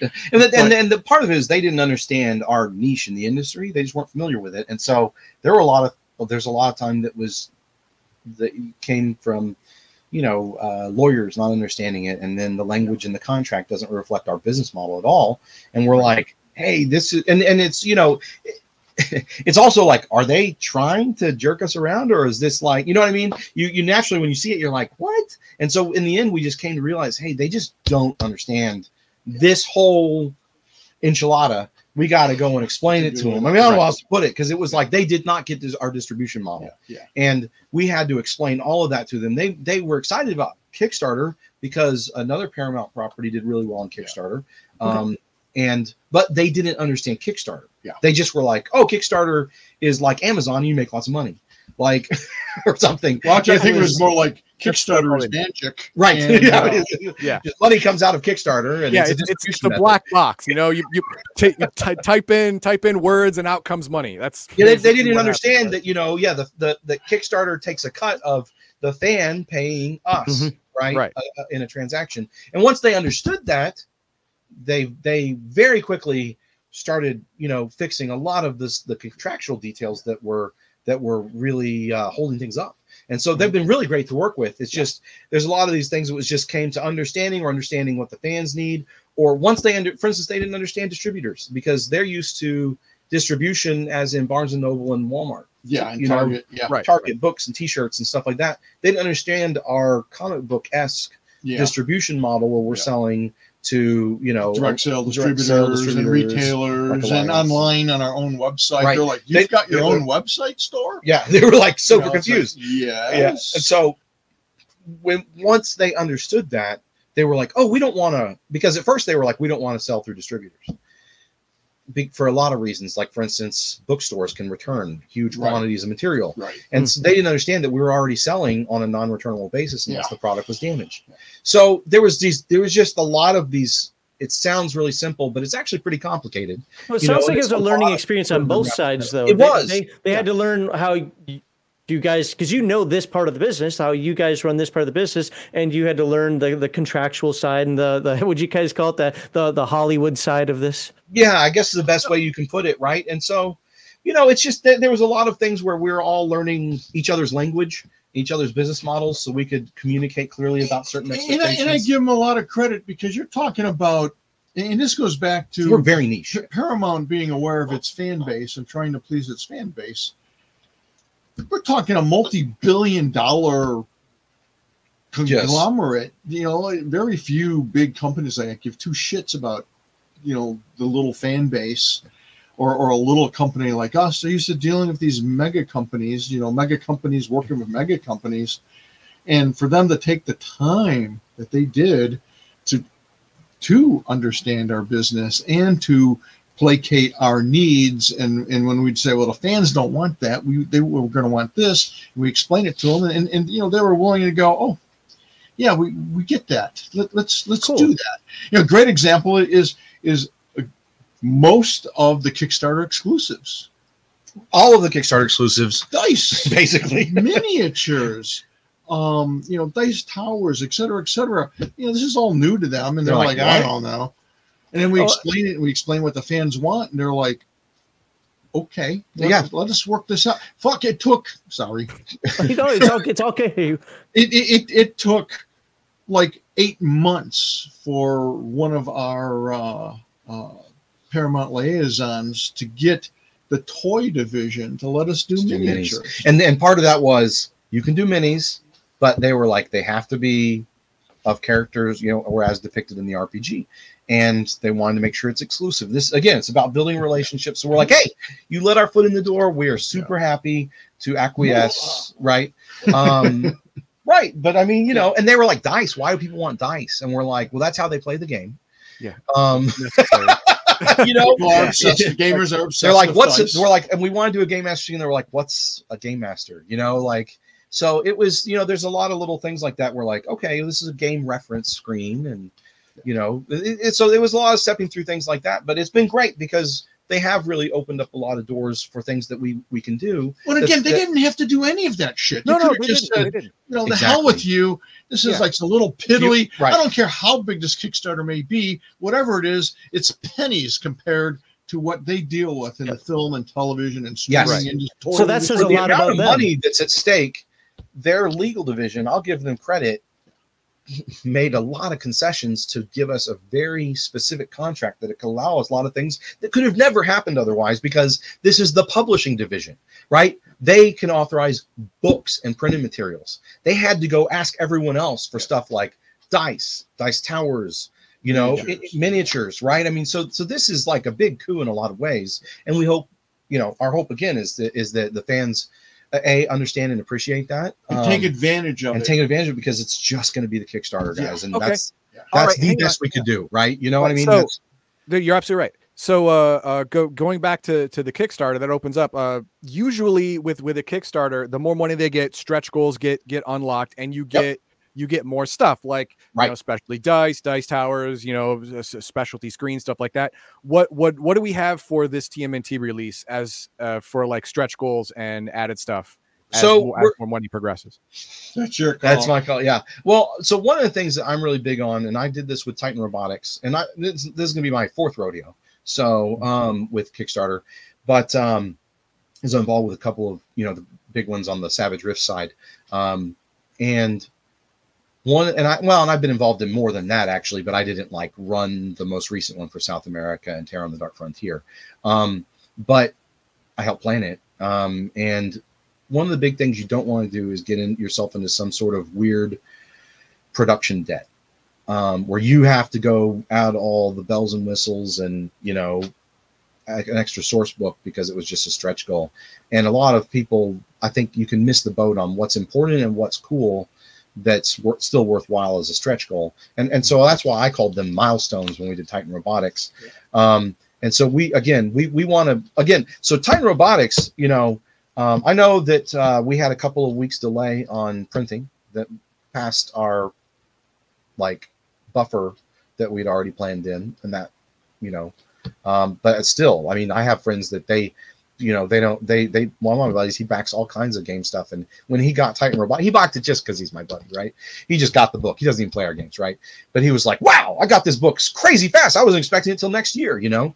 Um, so again, we want to turn this around as quickly as humanly possible within a reasonable time frame and we have our we are we have our ducks in a row and are getting even more ducks in a row Yeah. as suddenly stuff like miniatures gets greenlit and we're like whoa! And so that's part of this whole scramble is is when they allow things that we've been been you know kind of begging for or asking Yeah. for negotiating for right? That we're like suddenly like okay well now we need to do it top notch quality and it, it, and it has to be we have to nail it right? So um that's one of the crazy things about all this but um just again i don't want to so with the stretch goals though i think that there's going to be things like um uh, sort of like Titan Robotics, we had an introductory adventure that was Mhm. digital only. Um, we have something like that planned um, with a writer from the comics. Um, we also one of the big ones that we negotiated for um, is Fugitoid. So I'm not sure if everyone's familiar with Fugitoid, but it's an early Eastman and Laird, uh, Peter Laird especially character, um, who you can see image. There's there's pictures of him. He's depicted in TMNT Guide to the Universe. He was very important in Also early in here. and he is in there. He is in Last Ronin. Yes. Um, so, but the weird thing was they talked about him and there's comics with him in it and stuff, but I, there's you know stats. there's they don't have a full write up and stats and all that kind of stuff. So that's one of the things that they're going to allow us to do is Oh, add nice. that to the book and Fugitoid as a stretch goal will, will unlock the miniature in the miniature set for the Okay. the, uh, the heroes set. There's a heroes Okay. and a Wait, villain. wait, set. are we gonna get Terror Bear miniatures? Yes. Oh my god. Oh, okay. I mean, I, yeah. Come on, man. man. Oh, Oh, Kevin, be excited. Kevin, you can't tell people stuff. You keep your mouth shut. It's not a new release. It's not a new do release. Terror Bears. Come on, Kevin. Terror bears, why not? No, there's Good no Terror stuff. Bears. Sorry, go away. Oh, No, yeah, Terror Bears will be in the villain set. Yeah. Absolutely. Fair enough. I'm just teasing you. man. Because I, I I do it a lot. I'm like Kevin. Shut your mouth. it seems to be a common theme because this happened last time too. So I'm just saying, you know, Yeah. um, Well, hang on. I, I got I got one more thing. I actually thought of this. What uh, you gave me this idea while you were talking. You're you're you were talking with Paramount. They were learning about your business. You were learning about their business, so so you could do business, right? Right. Absolutely. But did did anyone over at Paramount even throw out like go fishing for the idea of a Palladium IB IP being turned into a movie?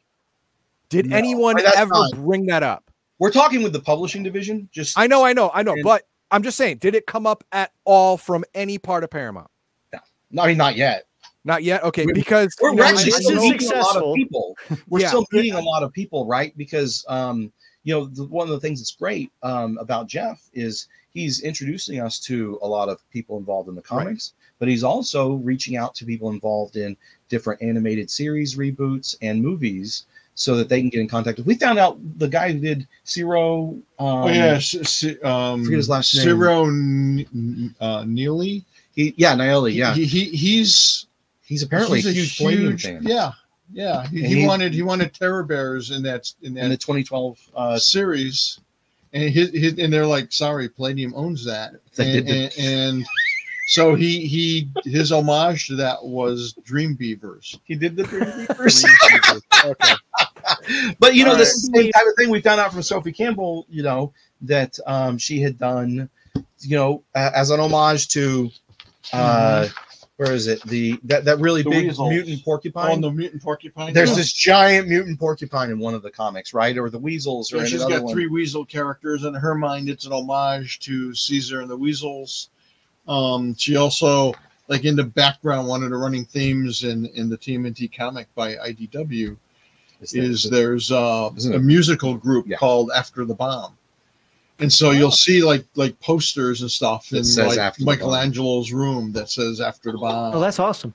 Nice. Yeah. That's cool. But I, what what what I was what I was thinking of what what really hit me was a movie I would I would I would give my left testicle to have made and and the movie that would probably get made in its place. The one I would want is is a a, a, a movie based on the the coalition states and and the emperor and and and, and all the people around and and destroying the the supernatural menace on the earth that that is coming through all the portals. But that'll never get made because apparently i'm the only sane person around here. No what what'll probably what'll probably you know end up getting made if anything does is Erin tarn and her and her cyber knight going around you know throwing off uh the the chains of oppression to to to the people that that she travels the rifts earth to find that that that that's a better movie than half the movies in my head a better movie than half the movies i've seen in the last 10 years so I, I was wondering if, if if that was a pie in the sky type thing, but apparently not. Well, yeah, always. Are you it, but- kidding? Yeah, we would love to see a Rifts movie, and in fact, uh,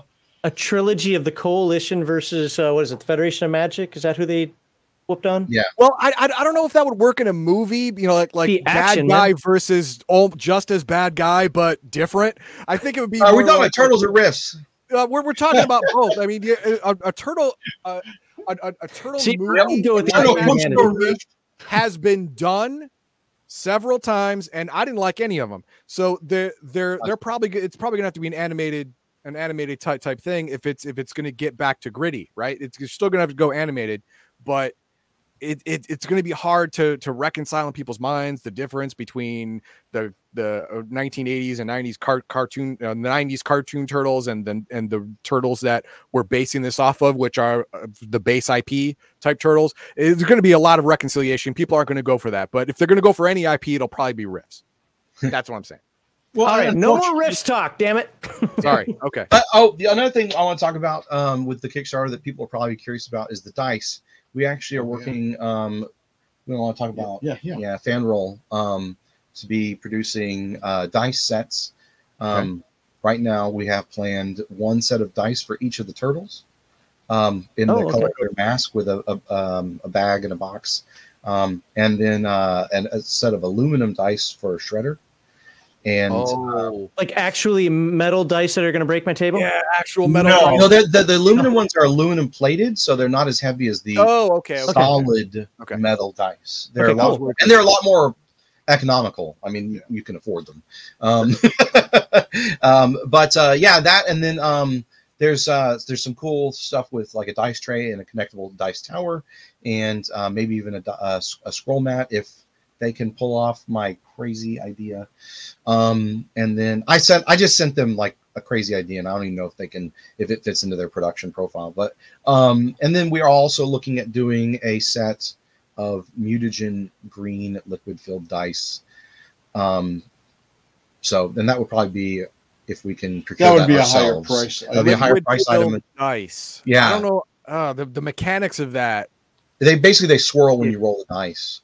Yeah. But uh, but you know again mutagen theme I, I I really enjoy it. So Yeah, I think that I, I would like that. Even if I didn't roll them at the table as official dice or whatever, I'd still like them conceptually to be like, look what we've got. And just- and, and are they the phosphorus ones that will actually glow in the dark too? Uh, I don't know if we're gonna do any neon, but you know we'll see. Um, well, no, you just you just put a little little chemical in there that absorbs white light for a second. yeah, yeah. Well, no, not actual, but no, but I mean, you there, know, there, the- I have glow in the dark dice. yeah, Yeah, I know. Yeah, no, there, the- there's glow in the dark dice. No, we Yeah, yeah, yeah. plan on doing glow in the dark specifically. Um, but uh, no, we're, we're we're still talking with because a lot of this again got greenlit, and suddenly we're like, oh, so we're we're uh, I mean we're still a few weeks out from the launch of the Kickstarter, so we're getting a lot of quotes getting coming back, and we're we're, we're discussing specifics. So you know, there's a few of these things. So a lot of the stuff you, fans need to understand. This is subject to change. This is all the, the stuff we want to do Sure. if something doesn't happen it's not because we didn't think it was a good idea it's because something fell through on Yeah. on you know because we don't we don't again we want only the highest quality and we want to nail the kickstarter delivery and fulfillment so Mhm. that's a big part of all this too so Well, I, I, so I have a, a list of questions to ask about each of the Kickstarter backing. Uh, I don't have it up right now, but uh, like the cards and so forth. But I wanted to g- hit one more Viacom question.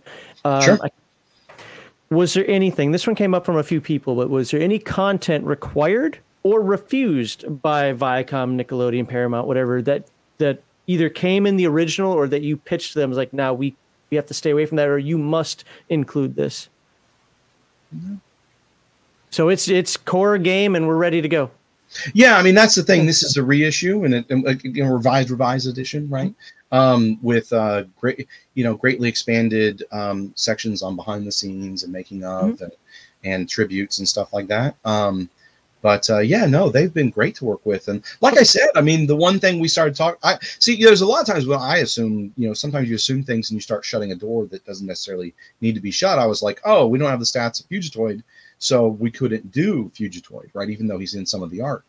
Well, you know, Jeff was like, hey, what about Fugitoid? And I was like, well, hey, if we can talk Fugitoid, you know, I just did it. I assumed it wasn't on the table because it's technically a separate IP, but he was like, well, they're really close related. It's also created by, you know, the, the uh, Eastman and Laird. And so um, we chatted about that. And I think that's one of that's, to me, that's the most like exciting um, stretch goal we've got planned so far. and be, be, because the idea came from Paramount, you could you, you could write that. okay. Can can you handle the legal shield for all that in case something happens? Can you can you absorb the problems?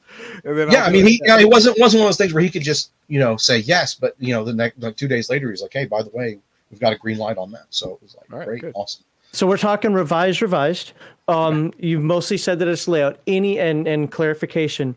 Are you going to use the original animal powers and stats, or are you going to include the updated after the bomb powers and stats? No, the original. Original, okay. Yeah. Uh, Yeah, there, and there might be some edits that we make, um, Yeah. you know, in the process, but it won't necessarily be if if we do, it won't necessarily be based on after the bomb. Okay. Sounds good. I didn't have any more when it came to that. So uh, you already mentioned that the GM screen is part of the package, or could be. Uh, let me get back over here. So we Yes. talked about pl- cards. What are the cards going to be for? Is it going to be? Uh, it's going to be It's like some. a stack ga- of fifty-two playing cards. oh, so it's just playing cards again. So, so they're not anything that that uh, are there for the game because you know a lot of companies will put out like, hey, you know, here's your magic items, for, you know, for the game in card No. format. Or, alternate initiative way to do Right. it. Yeah. you know, just, like just so yeah no no no no um this is uh this is something that we just i, I really enjoy the graphic design of and the visual design of the, the playing cards i mean you know i'm just a, that's what i got one of my degrees in so um that's something i really wanted to do And people like and people really poker enjoyed it. decks. They like poker decks, you know. So So- this the Titan Robotics one, fans went nuts over it, and so um, we thought, hey, why not do that again, right? So um, and again, and again, the nice thing is here is this is going to be um, a lot of fans when they got the Titan Robotics poker deck, they were like, holy crap, this is like real poker cards. These are really high quality, and we're like, yes, that's possible by because of things like Kickstarter, and we're, we're going for that same level of quality again. So, um, yeah, we're really excited about that. But you know, a lot of this is you know, primary writing and design and production is still going into um, you know Yin-Sloth expeditions and Bestiary two. You know, this is more of a editing and remastering and art Okay. direction, which is still a lot of work. But Yeah. you know, it's you know, it doesn't. It, it- you know, we didn't want to start. You don't have to reinvent the wheel. right yeah we but we wanted to but at the same time we wanted to get you know the best bang for our buck that we could Yeah. to to our, our fans where hey we can offer this we can do this and and this is is very reasonable Yeah, you didn't reinvent the wheel. You just put some spinners on it, and Good. exactly Yeah. this is a bells and whistles version of the original Right. book right it's a reissue and and but it's it's like top notch right so Okay. we're really Good. excited about that So tell tell us a little bit about these miniatures. Are they going to be uh, pewter? Are they going to be plastic? Uh, what what do we got with them? Are they going to be pre painted, or is that something that we can paint? Or Uh, they're they're going to be. Um, I'm not sure. What, so we're, the the manufacturer we're talking to, we're not sure if it's technically pewter or resin, um, but it's going to be a hard well, plastic. it's not going to be pewter. or I'm yeah. sorry, uh, resin or plastic. Yeah, resin or Um, the, the the terms get really weird there because they're actually like very similar. Um, but um, yeah, the uh, and we're getting quotes from a couple of different companies and making sure they have the capacity to make the enough minis in time because this could get really big, right? So, um, but uh, they're being sculpted by um, guys that have they're, they're with a, a, video game company that does a lot of stuff like this, and these guys have experience doing things for Games Workshop, Warmachine, Fantasy Flight, um, and others, uh, and like the same guys. So they're really good at what they're doing. so, what's the so- size of it? Are they like D 28 millimeter heroic, 28? Okay, perfect. which, by the way, is not the same as 32 millimeter. Although some people will say it is, is not. It's just 28 millimeter heroic, which is like its own thing. That's neither 28 millimeter nor 32 millimeter. So is, is it the same as a Napoleonic? It's the same as like King's Workshop. Okay, Scale. gotcha. And how many how many miniatures so far do you have planned? Even if you can't identify what they all necessarily are, like are we talking like four, just the turtles? I mean, we already talked that there could be terror bears and so forth. How, how many? Are we, Oh, yeah. Um, so the, the there's gonna be a, uh heroes and a villain set, and the Okay. heroes set is um, the plans right now is we're still get, again getting a lot of return feedback and back and forth. with this is this is manufacturers. evolving. This is still. evolving, right? But this is our our vision. Um, is because again we I mean we just got the permission to do this like Yeah. two weeks ago, a week and a half ago. Yeah. So, I mean, like. Yeah. Um, so uh, the uh, the the so the the the out the uh, hero set is going to have the four turtles, and it's going to have um, Splinter and uh, Casey Jones, Okay. and then it's going to have two TCRI aliens or Utroms in the robot bodies, Mhm. and then um, someone else. Uh, Well, I, well, Fugitoid's a stretch goal. Yeah. Um, and And that's a couple- Would- would- is April there's a couple Neal other in there? that are related. What's that? That's eight without without uh, without without Fugitoid. If uh, we by hit April. stretch goals, If we hit stretch goals, it could be nine or ten. yeah, you- Okay. we're looking at like I think it was twenty or twenty-one total. total. Oh, wow. Sets. And the yeah, the villain set has um, the four terror bears. It has Igor and Carl. Uh, that's not Carol's assistants, um, because that's who you'd actually fight on, Mhm. you know, in a battle. Um, and then uh, it has um, uh, Shredder, two Foot Clan ninjas. Yeah. Um, each one has a different weapon. And then um, what was it? We just don't want was to it. reveal stretch goals and some other. Yeah, stuff. I think No, that that was it. sense. though. Yeah. but it's like it's like Yeah. it's like because the terror bears are smaller. There's nine in the villain set, you know, um, because they're like they're like smaller than the turtles. Yeah. the turtles are already small in the original That's comic, right? Because there wasn't. I just just want to clarify because it was brought up in chat and I didn't hear as well. Uh, April Neal's in the hero set too, right? Or no? No. Oh, she's not. April. Okay, there you go. But we may announce her as a stretch goal. there we go. Coffee Yeah. instant. sure, sure. Yeah, I'll hold my breath on that one. All right, what was the next one? Hold on. So we got uh, we got variant book covers. Now you kind of pretty much talked about that, but just Yeah, to you did. reiterate, so we can get all in one Oh, spot problem. here. Uh, what uh, what? Because somebody did ask before, and I thought this was a neat idea. I know you haven't said it, and it's probably not true, but maybe might not even be possible. Could there be a variant book cover, possible stretch goal? That's literally this one.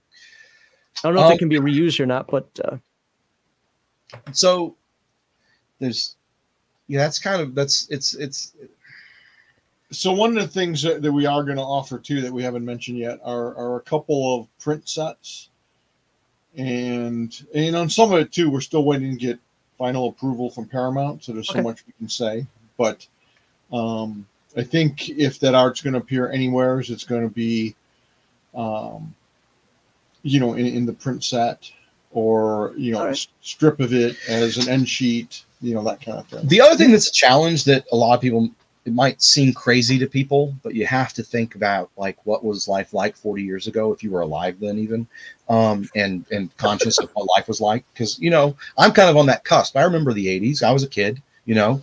But so the original book was created with a typewriter and then they pasted the Mhm. art and text to a board I love that cutting. Yeah. instead of the printers, right? So there's some part of the issue is just having a high resolution, um, you know, uh, scans of certain of the art at that we could use, and so something that might look okay in a print set, um, you know, wouldn't be good for doing a, a, a beautiful full color mass market. That's why um, both of the if you well you guys haven't seen the, the cover art, you've seen a slice of it Yeah. um, of the main cover, Mhm. but it's an homage that Freddie Williams did Yeah. to this cover.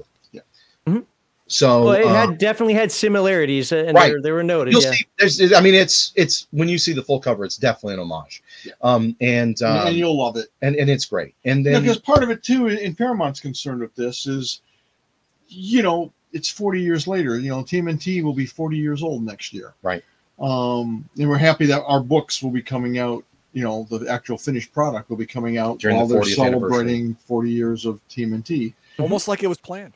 But, but uh, you know, they they they want to make sure that you know the style is something that isn't 1980s, that it is a little bit more modern, even though it harkens back to the original game.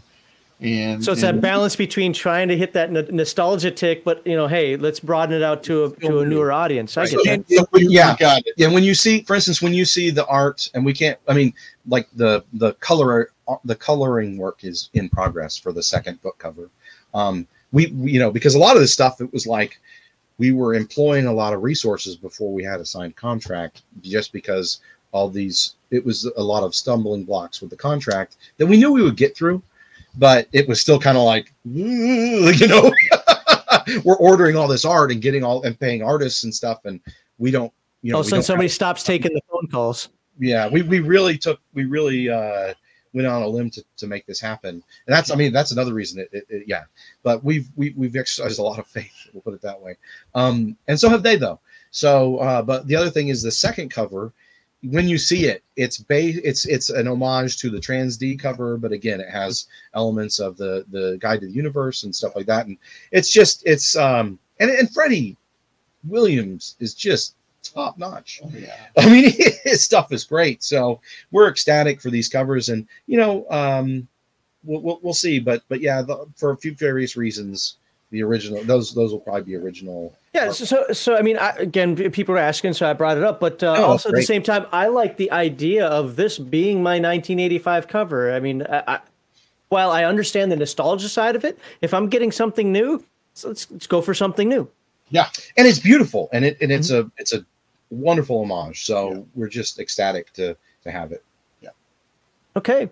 Uh, what else do we have in here? Uh, let's see. We got the variant, uh, variant book covers. Uh, you already again talked about those uh, art prints. Uh, So you did talk about prints. Now, what kind or how many and what kind of art prints are you talking? Were you talking eight and a half by elevens, eight by tens, eleven by seventeens, and are they from the various artists in here, or are they from like a collection? Or Yeah, well, we haven't decided exactly which art we're going to use, um, We have a or how many sets even. and so again, this was last minute, but we've already been reaching out to artists for a month and a half.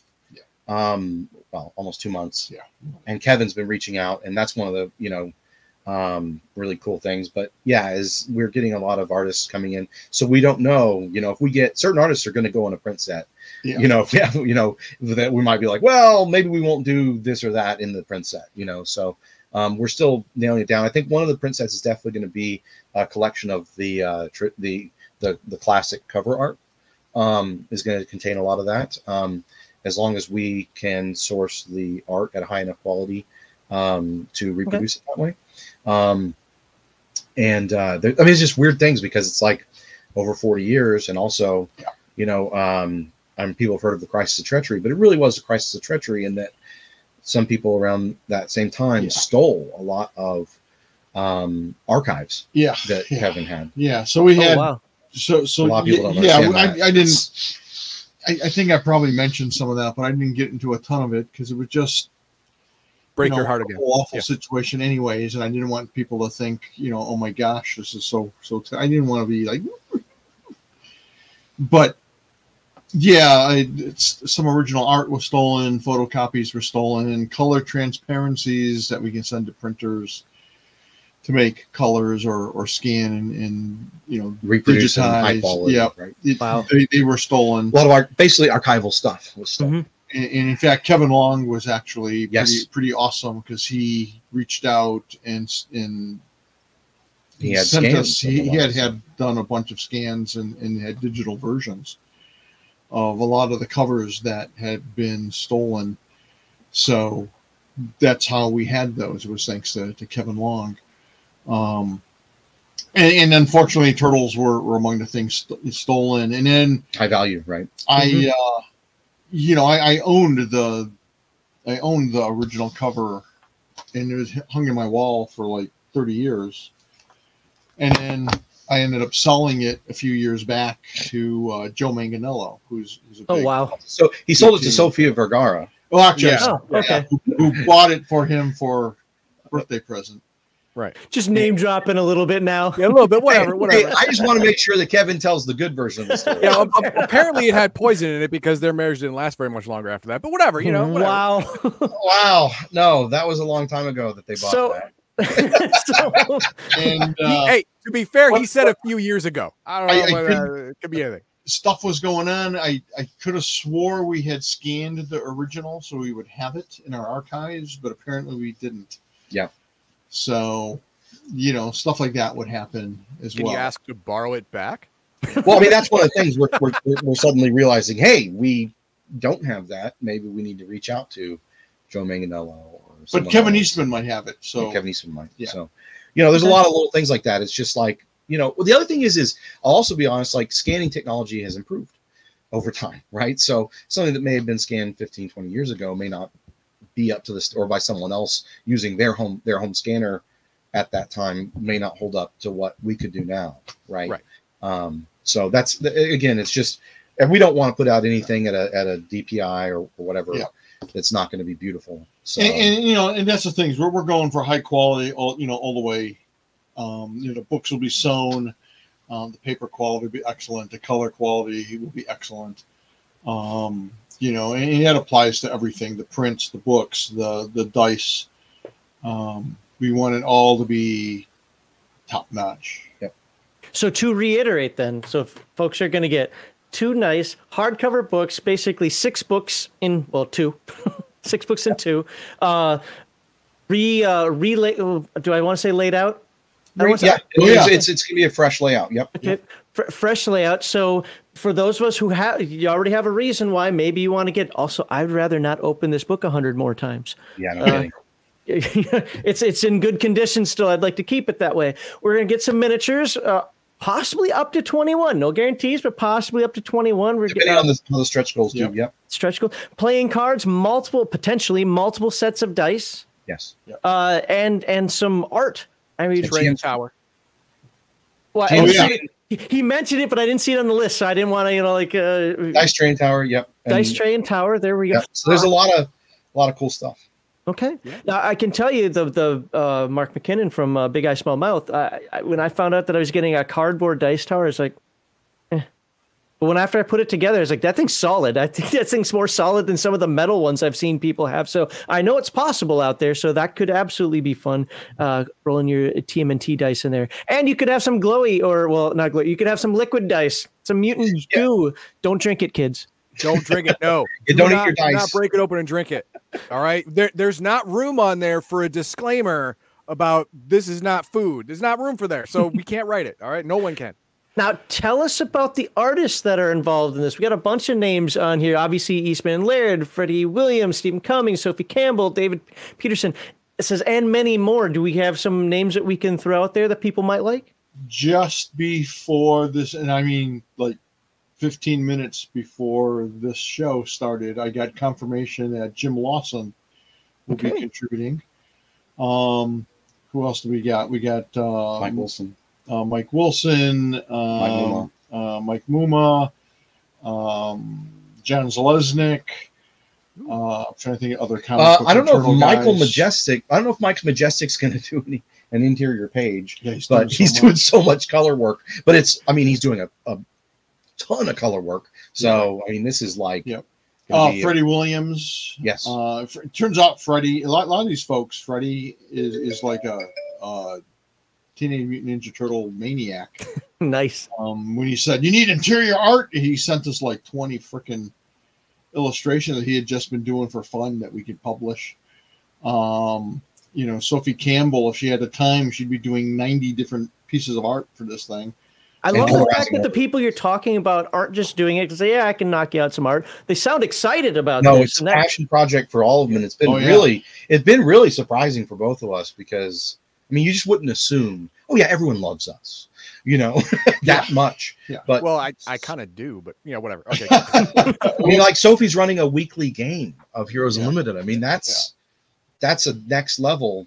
That's testament right there. Yeah. you know, Yeah. and then and then we're also and so there's a bunch of I, I don't want to mention artists we don't have completely confirmed. confirmed, but Yeah. we're, we're we're hoping Kevin Eastman and Peter Laird actually do an interior page as well. Yeah, we'll see. Um, don't know uh, yet. Uh, part of it is is everyone's schedule.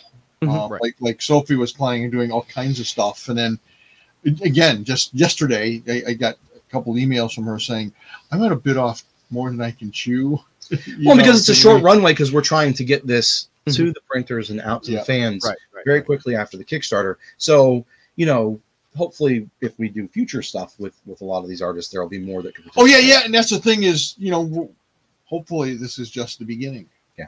Um, and we're making contacts of a lot of these folks. establishing Um, relationships. yeah. yeah, exactly. And a lot of them, they're interested in doing like Sophie. They, you know, they're interested in doing work on anything we do. Um, oh, that's great. Yeah, So, uh, and, and then something I think we might have mentioned but kind of brushed over. We're also having um, all these people and others do little remembrances. Mhm. The tributes. I'm sorry. I should have brought that up. I, if the Yeah. tributes. um they uh and you know in and that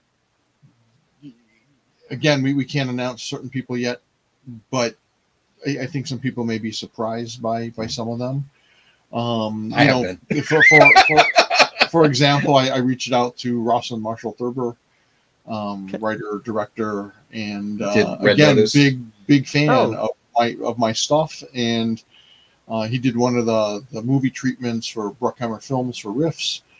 Okay. Um, that's that's how I, I got to know him, and um, you know he he agreed to write some stuff for that. Um, we're reaching out to other people in that caliber. We don't know for sure if we'll get it. Um, That's because awesome. these people are really busy. so Yeah. you know, we don't. We're not going to be like, hey, you're a jerk because you didn't write a, you know, and, and you know, a, a paragraph or two for us. yeah, yeah. So you know, Yeah. and Rawson uh, responded immediately and said, "Yes, I'll do it." But will he have time? Okay. Um, I'm, I'm hoping so. Um, so, But this it, it's exciting. This is the Mhm. caliber of people that are involved, but we won't know until a lot of this shakes out. Right. The thing that has me bunch I'm ex- blanking on. Um, there's a whole bunch of people that you know that are associated. with Well, the, the the point of for me, the point of the question was just so myself and others can know that this isn't just like yeah, we got a couple people might be involved in this. No, no, people gosh, are, no. are Yeah, jumping yeah, this- in this, this and And in, in fact, it's kind of blown up cooking. because yeah, well, it's it's like a lot of the these famous people, these different famous creators have then told the other ones, and then the other ones are like, "Oh, I want to be a part of that," or "I'd like to, yeah, I want to help out," and Yeah. you know, I mean, that's how we got Peter Laird. I mean, he's yeah, yeah, he's High power word of mouth. you know, you know, because because Peter, awesome human being, kind of went a bit reclusive. I don't think that's a secret. Uh, he just doesn't enjoy the spotlight. Yeah, Yeah, he's a great guy. Uh, I mean, truly great human being. And um, so, you know, when Kevin Eastman said, you know, let me talk to Pete, see if he wants to get involved, I'm like, well, don't pressure the guy. You know, if he wants to, he can. And, and you know, we were, you know, delighted when, you know, Kevin got back to us and said, oh, Peter said, of course he wants to be involved in this. And we're like, oh, baby. and, we, we heard from some of the other guys at Mirage that apparently they had said, "Well, I, I heard Peter was really excited about it," and then we weren't. We were like, "Well, but we didn't have any official word." And then Kevin went and hung out with him um, very recently, so that was great to hear. that that's actually see what again for me. Whatever happens with this Kickstarter, whether I like it personally or not, I'm going to. But whether I like it personally or not, what I'm hoping is the doors that this opens up, and even if it's for games like Rifts, I know I say that in a bad way, but but you know I'm not the Rifts guy. That's him. But whether it's After the Bomb, whether it's Rifts, whether it's Beyond the Supernatural, whatever people glom onto, let's be honest, in the '90s, Beyond the Supernatural, that would have been X Files, the role playing game, and and people would love that kind of stuff. Um, not that they don't now, you get what I'm saying, but this can open up so many doors. And Uh-oh, it looks hang looks on. like they froze. Yep. They froze. Yep. Look, look at look at Sean. Look at the look on his face. I mean, I know he looks mad at me. I know it, he's listening to you. It's it's supposed to be concentration, but it it looks like you like threatened his mom. I, I know. And Kevin's like, you said what? so hey, wh- while we're doing that, how about this? Let's hit some of those chats that I got up, and if we have to save any for him, by the way, hey, stop deleting the super chats, Eh, even after you read them. Um, where are we? Uh, uh, you said there's Gundam. So I think we started here. I know this is where we ended actually. Yeah, that one's for Kevin and Sean. That's for Kevin and Sean. Uh, and there they go. Oh, they dropped out. Yeah. Yep, that's fine. Well, we'll we'll stand by. We'll wait for him to come back in. This is the internet. It happens. Actually, all of these are for them. Good. All of these, I can't even answer any of these because these are all like, oh, what if what it? How would you do it? Would you do it like this? Man, I don't know, man. I don't know. I'm not them. Oops, I I don't don't like me on the screen that big. So we'll we'll stand by. Uh, we'll stand by waiting for them. Yeah. Um. Oh, th- this one right here is an excellent question. The, will, will it come with Yep. with PDF format along with? Then it, it don't most Kickstarters now do that? Yeah, I was a little interested with, uh, if you remember last week, with Mark MacKinnon's answer when he talked about, uh, you know, the PDFs versus because he does something very similar to Palladium, which is if you buy the physical book, you get the physical book.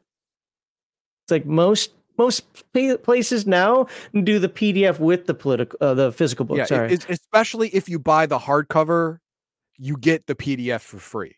If you buy the soft cover, it, it's hit or miss. I mean, seventy percent of the time you also get the PDF, but a good portion of the time you don't.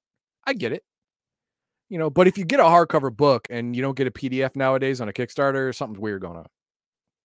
Yeah, I, I, I- don't know what else to say in terms of getting people jazzed up about TMNT. I mean, we talked about what's out there. We asked questions. I'm not going to dive too deep into the weeds. Obviously, they're here. I, what I love about talking with these guys is I don't have to come up with seven thousand questions because No. you know the, the they'll talk. Yeah, Yeah. a- a- and, they'll go. Um, I do have Like, I, I didn't. I didn't even get to yelling about Australia. Fuck. well, I do have one minor riff section here, but this is about TMNT. I Uh, know, I know, but I don't like TMNT, so I try to interject because I'm I'm a petulant child. well, they're here to talk about TMNT. I know, I know, but still, petulant child. Uh, did the older game have vehicle rules? Yes, but the the majority of them were found in Roadhogs, Yeah, yeah. or the it- it- or the updated ones, if you want to call it that. oh, we, we we we said earlier that uh that the uh, ninjas and super spies is the natural martial arts expansion for TMNT. Well, if you want vehicle rules, Roadhogs would be the natural expansion for TMNT at that point. So yeah, Sean says that the internet issues they're they're troubleshooting. We'll stand by. That's that's look. It's fine. It's fine. Yeah. Now, my my my whole thing, I'm, I might as well say it now because I might not get to say it. But the whole Australia thing, I want to ask Kevin if he could put on the website just a two page addendum PDF for an Aboriginal shaman, so we can actually have a functional book. because as it stands, the the the Australia World Book is not a functional book. There are parts of it that that can't be done because there were parts of it that were purposely cut out for a second book that never happened. All we need is the Aboriginal Shaman OCC, and then that that that dumbass song juicer now becomes viable. And uh, the the whole first book talked up the Aboriginal shaman as the only real natural, you know, hardcore magician in Australia, but we don't get to see him and I understand why. You know, there's trials and tribulations with the writer and maybe some other things, but he has to have the OCC just somewhere. Just throw it up there on the website for a free down, a two page free download, and bam! It's it, just call it call it errata if you want.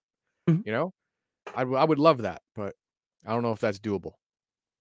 Well, the good news is even if the internet issues can't get resolved, we have at least talked the majority of what uh, needs to be said about uh, about TMNT. I wanted to show it on the screen. Actually, I can do that again in a moment. I'm looking up that uh, the vehicle combat in uh, TMNT. I don't know if there's vehicle combat in here directly. I, I and I'm not saying this about the person that asked the question. Was that weird guy or Omen Owl? Somebody. Um, but oh, here we go. At the same time, vehicle combat can be something that's just role played out. You can still have shooty shoots and Yeah, you Still have you your are- you actions are per allowed to round and- wave some stuff if if you want to streamline your game. But uh, if you pick up Roadhogs, it it, it it's it is uh perfect for for what you're looking for. yeah, it I looks like it's not in here. Okay, then it's not. So Well, I'm Ro- sure Roadhogs it- is your answer. Sure, there's a driving skill though. I mean, if there's a driving skill from there, you just roll to see. Well, there's going to be a driving skill just to see if you skid off the road and when it's raining, but you know whatever. what else? What else matters for vehicle combat? Um. yeah, it just says skill and driving conventional and automatic. I mean, me personally, I know that there are combat rules that exist in both Roadhogs and probably Rifts and so forth. I Yeah. I didn't I didn't use them. like like I did my own thing, uh, which was just basically we role play. And if you're trying to shoot, I gave you penalties to shooting. You know, if you wanted to ram each other, great, you could probably do it. You know, just roll roll your driving skill, and if you got it, you rammed. Oh, there we go. There we go. Boom. Right. Oops. Welcome back. sorry, weird all good. internet flip. it's all good. You stop it. No, you stop it. this is my Had to go stream. reset all our network equipment. Wait, oh, oh, oh, okay, okay. That that's that's why Kevin's gone. I I, I thought you sacrificed him to the internet god. to- well, I, I was tempted, but we didn't Okay. get quite that far. They, they still found one remaining chicken in the backyard. much When Paramount's agents came in, oh well, that that's different. That's fine. That's fine. they're like, "Son of a, what are you doing Stop. here? Stop Promoting promoting your. your, your product. Mm. Well, Stop running your We trap. haven't authorized this or that yet. We haven't done final approval. Shut your mouth." I'm so happy you said that because one of my one of my final TMNT specific questions, as in this whole Kickstarter process, was that like, what has Paramount? I don't want to say offer, but w- w- how are they handling the promotion side of this as well, or are they just leaving it up to you? We're going to be talking to them about that on Monday or Tuesday. Yeah, we've already been talking to them. So, I mean, one of the big things is that this, the press release we put out, that's Paramount approved. It had to go through their whole comms department and everything. So, um, the and the other thing that's cool is we, I mean, we signed this contract. We immediately put out the press release, and then I collapsed for like thirty hours. Um, and I mean, I'm, we're talking. I was. I, I, I yeah. slept here in the office one night. The next, then that night, I Kevin worked came in and said, "You need to take a shower, man. Come Right. on." Well, no, I, I I worked till 10 p.m. I went home, slept for four hours, took a shower, came Good in. You know, I mean, it was just been like it's been we've been working a lot, and when I say a lot, like both of us, it's been it's been like a sprint at the end of a marathon. Yeah. Um, but uh, yeah, we um, we you know they they they're they asked us, you know, what's your what's your uh, dream list to, to to to put out this press release? Yeah. But also the t- nice thing was the timing was, hey, Kevin Eastman's at New York Comic Con with over two hundred thousand people. Maybe it'd be a good idea if we could announce this, right? So that really helped push that last Yeah. bit to get everything done and they were able to kind of strong arm different departments and get get everybody really working real hard to get this announced on Friday. So so kudos to them too, because otherwise it could have waited for another week or two. Yeah. and then we would you know we were Based basically an opportunity. sort Yeah. back as far as we could. We want I mean we Yeah. wanted to announce this in Gen at Gen Con. Oh, okay. So this is this has been a lot of hard work negotiating. Now, was that Sean's unrealistic expectations, or was that uh, that you were moving, No comment. moving in that direction? Kevin would Uh, have liked to announce at Gen Con too. It's just Yeah. But I, I I was pushing what people say is reality. Um, I mean, just getting the contract in the time frame we have is kind of superhuman. Yeah, Um, yeah. It really has been mind over matter in a lot of ways. We're like, this has to happen. We have to get this point nailed down. We have to get this done. So I mean, it's been a lot Well, of well and, and even when you were asking like who are some of the other creators, like at one point, even even Jeff at Paramount said, "Well, holy crap, how how many people are, are going to be part of this?" And All like, of them. As many as we As can get. we all get. of them. All of them. yeah. Well, you know, and, and it's and it's simple. It's you know, uh, especially when it comes to the artists, it's like, hey, a full color, um, or a full page of art that uh, they do or don't. A lot of them, you know, we're going to have someone else do the color work, um, and that usually happens in comics, anyways.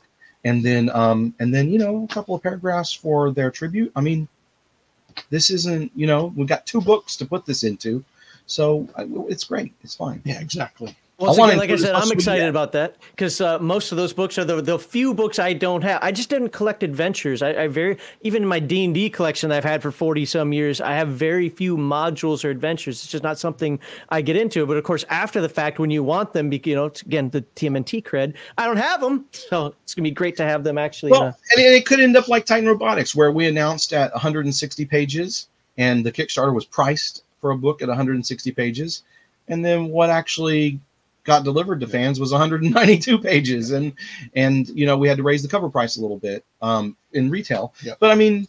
It was still either way. I mean, you just saved even more money if you got it on the Kickstarter. Mhm. So, um, you know that we we don't want to we want to put in all the good stuff we can. If we need to boost the page count um, by an extra signature or something, Yeah. that's what we're going to do, Yep. Right? Because right now uh, we're they're they're targeted at 252 or 256. 56, I think it's whatever the increment is. Yeah. 32 so I mean, between the two, we're talking well over 500 pages. So that's uh, Our, full uh, color. Yeah, Oh yeah, I guess it is. Yeah. Yeah. yeah. So it's it's huge. like I It's- said, it's- or Sean kept saying, it's it's a, it's a lot of work. It's a massive. know, especially since we are gonna, you know, clean everything up, retype set, relay out, add a little little little edits and addition, little little additions here. Yeah, little additions and tweaks and suggestions and, here and and, the there. bonus sections. It really is another. It's a. It's a. It's. I wouldn't say it's like a revised and expanded, but it's a revised edition. Yeah. I'm going with revised squared, R squared. Uh, Our scared book. Th- th- so we we hope to read some of the super chat while you were out. Maybe we can knock some out, but it's all for you. So uh, yeah. so we'll yeah, start we, here. we couldn't answer any of them. Patriarch Assault. Well, no question there, but uh, he's been a backer, a good supporter for a long time. So thank you for the ten And, dollars. and by the way, thanks to everyone who supports this. We just it just fills our heart with joy. Um, and I did want to mention, by the way, for the the Veterans Day stream, I really, I'll anytime, anytime there's something like that for the Wounded Warrior Project, Yeah. Okay. I will make myself myself available. And anecdotal stories. I went to the gun range uh, some time ago, and uh, I talked to a guy there, and because I had some people say, you know, Wounded Warrior, you know, they've got some shady stuff. I'm like, I haven't heard of that, but fine. So I ended up talking to a gentleman there. He's like, Wounded Warrior saved my life. Like, absolutely uh, saved my life after he got out of the military. So, you know, I, I have no problem donating to them. I think they're great. Yeah, no, No. I, I I do too. It was one of my uh, that and um, um, there- there's a few charities, but but but Wounded Warrior is one one at the top of my list. Long before I met Sean, it's just it's an excellent After you get a little bit more sleep, Sean, I'll send you a message in the next couple of weeks here. What I've talked to Heathen Dog about her schedule, and we'll see if we can work out some time to have a conversation about life, liberty, pursuit of happiness, battle tech, whatever. Sure, no, absolutely. But yeah, I mean, again, I just you know, as a veteran myself, and um, seeing you know how things have affected a lot of my friends, and and and you know, being in the middle of all that kind of stuff, I'm Mhm. Uh, it's really important for me to to. I just want to give back as much as I can. Um, so, anyways, and, I want to say I don't know if it's one of the things you're going to read in a minute, but while we were talking at one point, one of the little messages flashed on, and it was like, "I really like this Sean guy. Good choice, Kevin." And it's that. like, it's like, yes, this is Good why choice, he's Kevin, guy. yeah. Seeing the more you see of us and of Like, Sean, you, you This you Sean guy seems to be okay. Yeah. Kevin Siembieda hasn't lost all his marbles yet. Not yet. He's what's going we're on. preparing for that eventuality. 23 skidoo. Maybe I spoke too soon. Owen Perry, thank you very much for the one pound. I can't carry that much. I'm weak. Nice Uh, Owen. weird guy. That's Any chance? I, that, that's the one I wanted. Oh, okay. Okay, this, this we'll, we'll read it because it's a five dollar super chat, and then we're gonna move okay, on. Okay. Any chance to get a cameo of Kevin Eastman's ex-wife, penthouse pet Julie Strain, and how did I got get? Yo, this is I a- got this one. I'm I'm sorry to inform you you didn't know she died in uh 2021. She she she passed away from complications of a uh, of an equestrian accident that she had when she was 20, 20 or 21. She got retrograde amnesia, never recovered it, but that that damage progressed throughout her life and uh, toward the end she she had uh, lots of lots of mental issues Hmm. and she finally passed. Uh, I believe it was January 10th, 2021. See, Yeah. now you're a dick for asking that question. No. But Yeah, like I you was- owe the five dollars.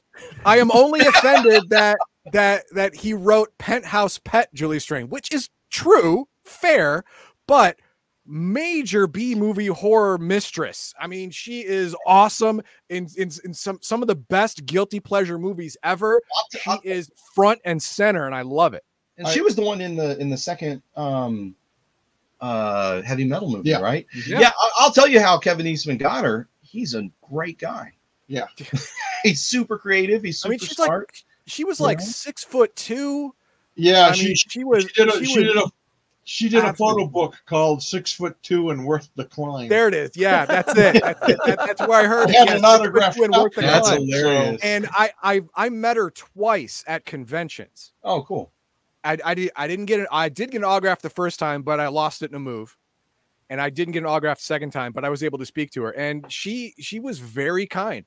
I, I She was, in line. I, I was I was in line watching it interact with everyone in front of me, and e- even people who I thought were a little sketchy, like oh god, this this guy is sketchy. She was completely wonderful with everyone Wow. no matter what they had to say or any questions they had. It was great. So I, I, I didn't know her personally, but I, I knew her enough to to know that eh, you you'd be happy to be in a room with her. You know, that's great. Yeah, I, I can't say I, I, I really knew her at all, but I, I met her at San Diego Comic Con in 2000, I think it was, Mhm. and she was just a sweetheart. And I and I saw the same thing, uh, Heathen Dog, where every person and she was very much like Kevin Eastman. Every person who came up, she took that, you know, few minutes to talk to and. You know, can I get a photo with you? And she's like, absolutely. And yeah, there were some sketchy guys, a nice way to put it and and, and uh, you know she just treated everyone the same. She seemed like a very nice person. Some people treat strangers like an opportunity for a new friend, and other people treat strangers like strangers or treat strangers like paychecks or whatever. She was Right. she was definitely the former. Definitely. Very cool. So okay, to, what's to next? knock some more of these out here, we could always ask for Gundam like and Space Battleship Yamato like faction for, to Phase World universe, Huh. or even a Macross like faction. Well, I mean, I think Uh, that Phase World has very, you know, they have they have plenty. Giant have- robots and power armor flying out of battle cruisers. Yeah.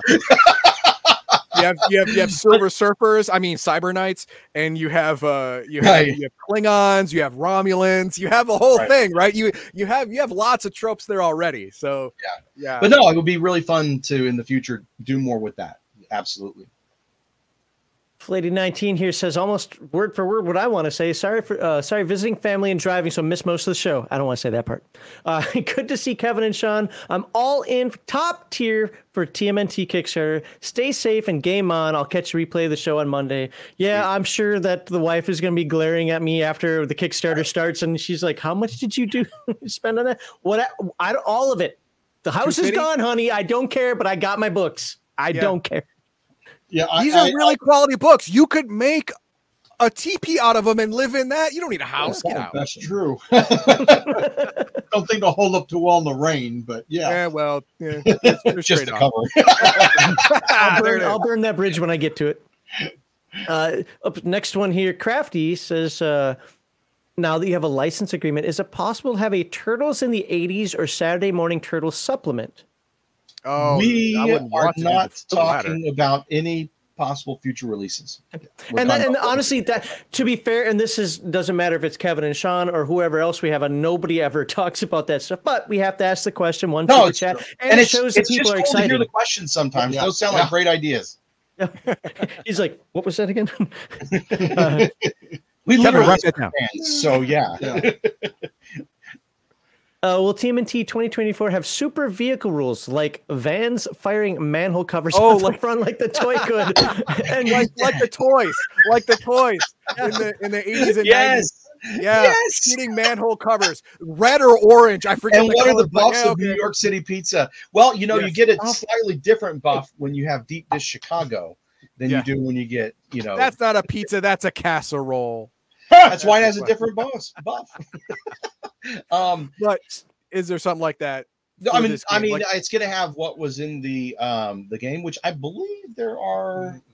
I don't remember if there's. Max Spaceship. Max was looking while while you had internet issues Mhm. and couldn't find a comprehensive section on vehicle combat, the- let alone vehicle creation. There's the vehicle skill, I, but uh, I also said that it was never something I felt was missing because I would just roll skill rolls and you'd shoot normally and I'd give you negatives because you're shooting Or aiming out a window. hogs, whatever.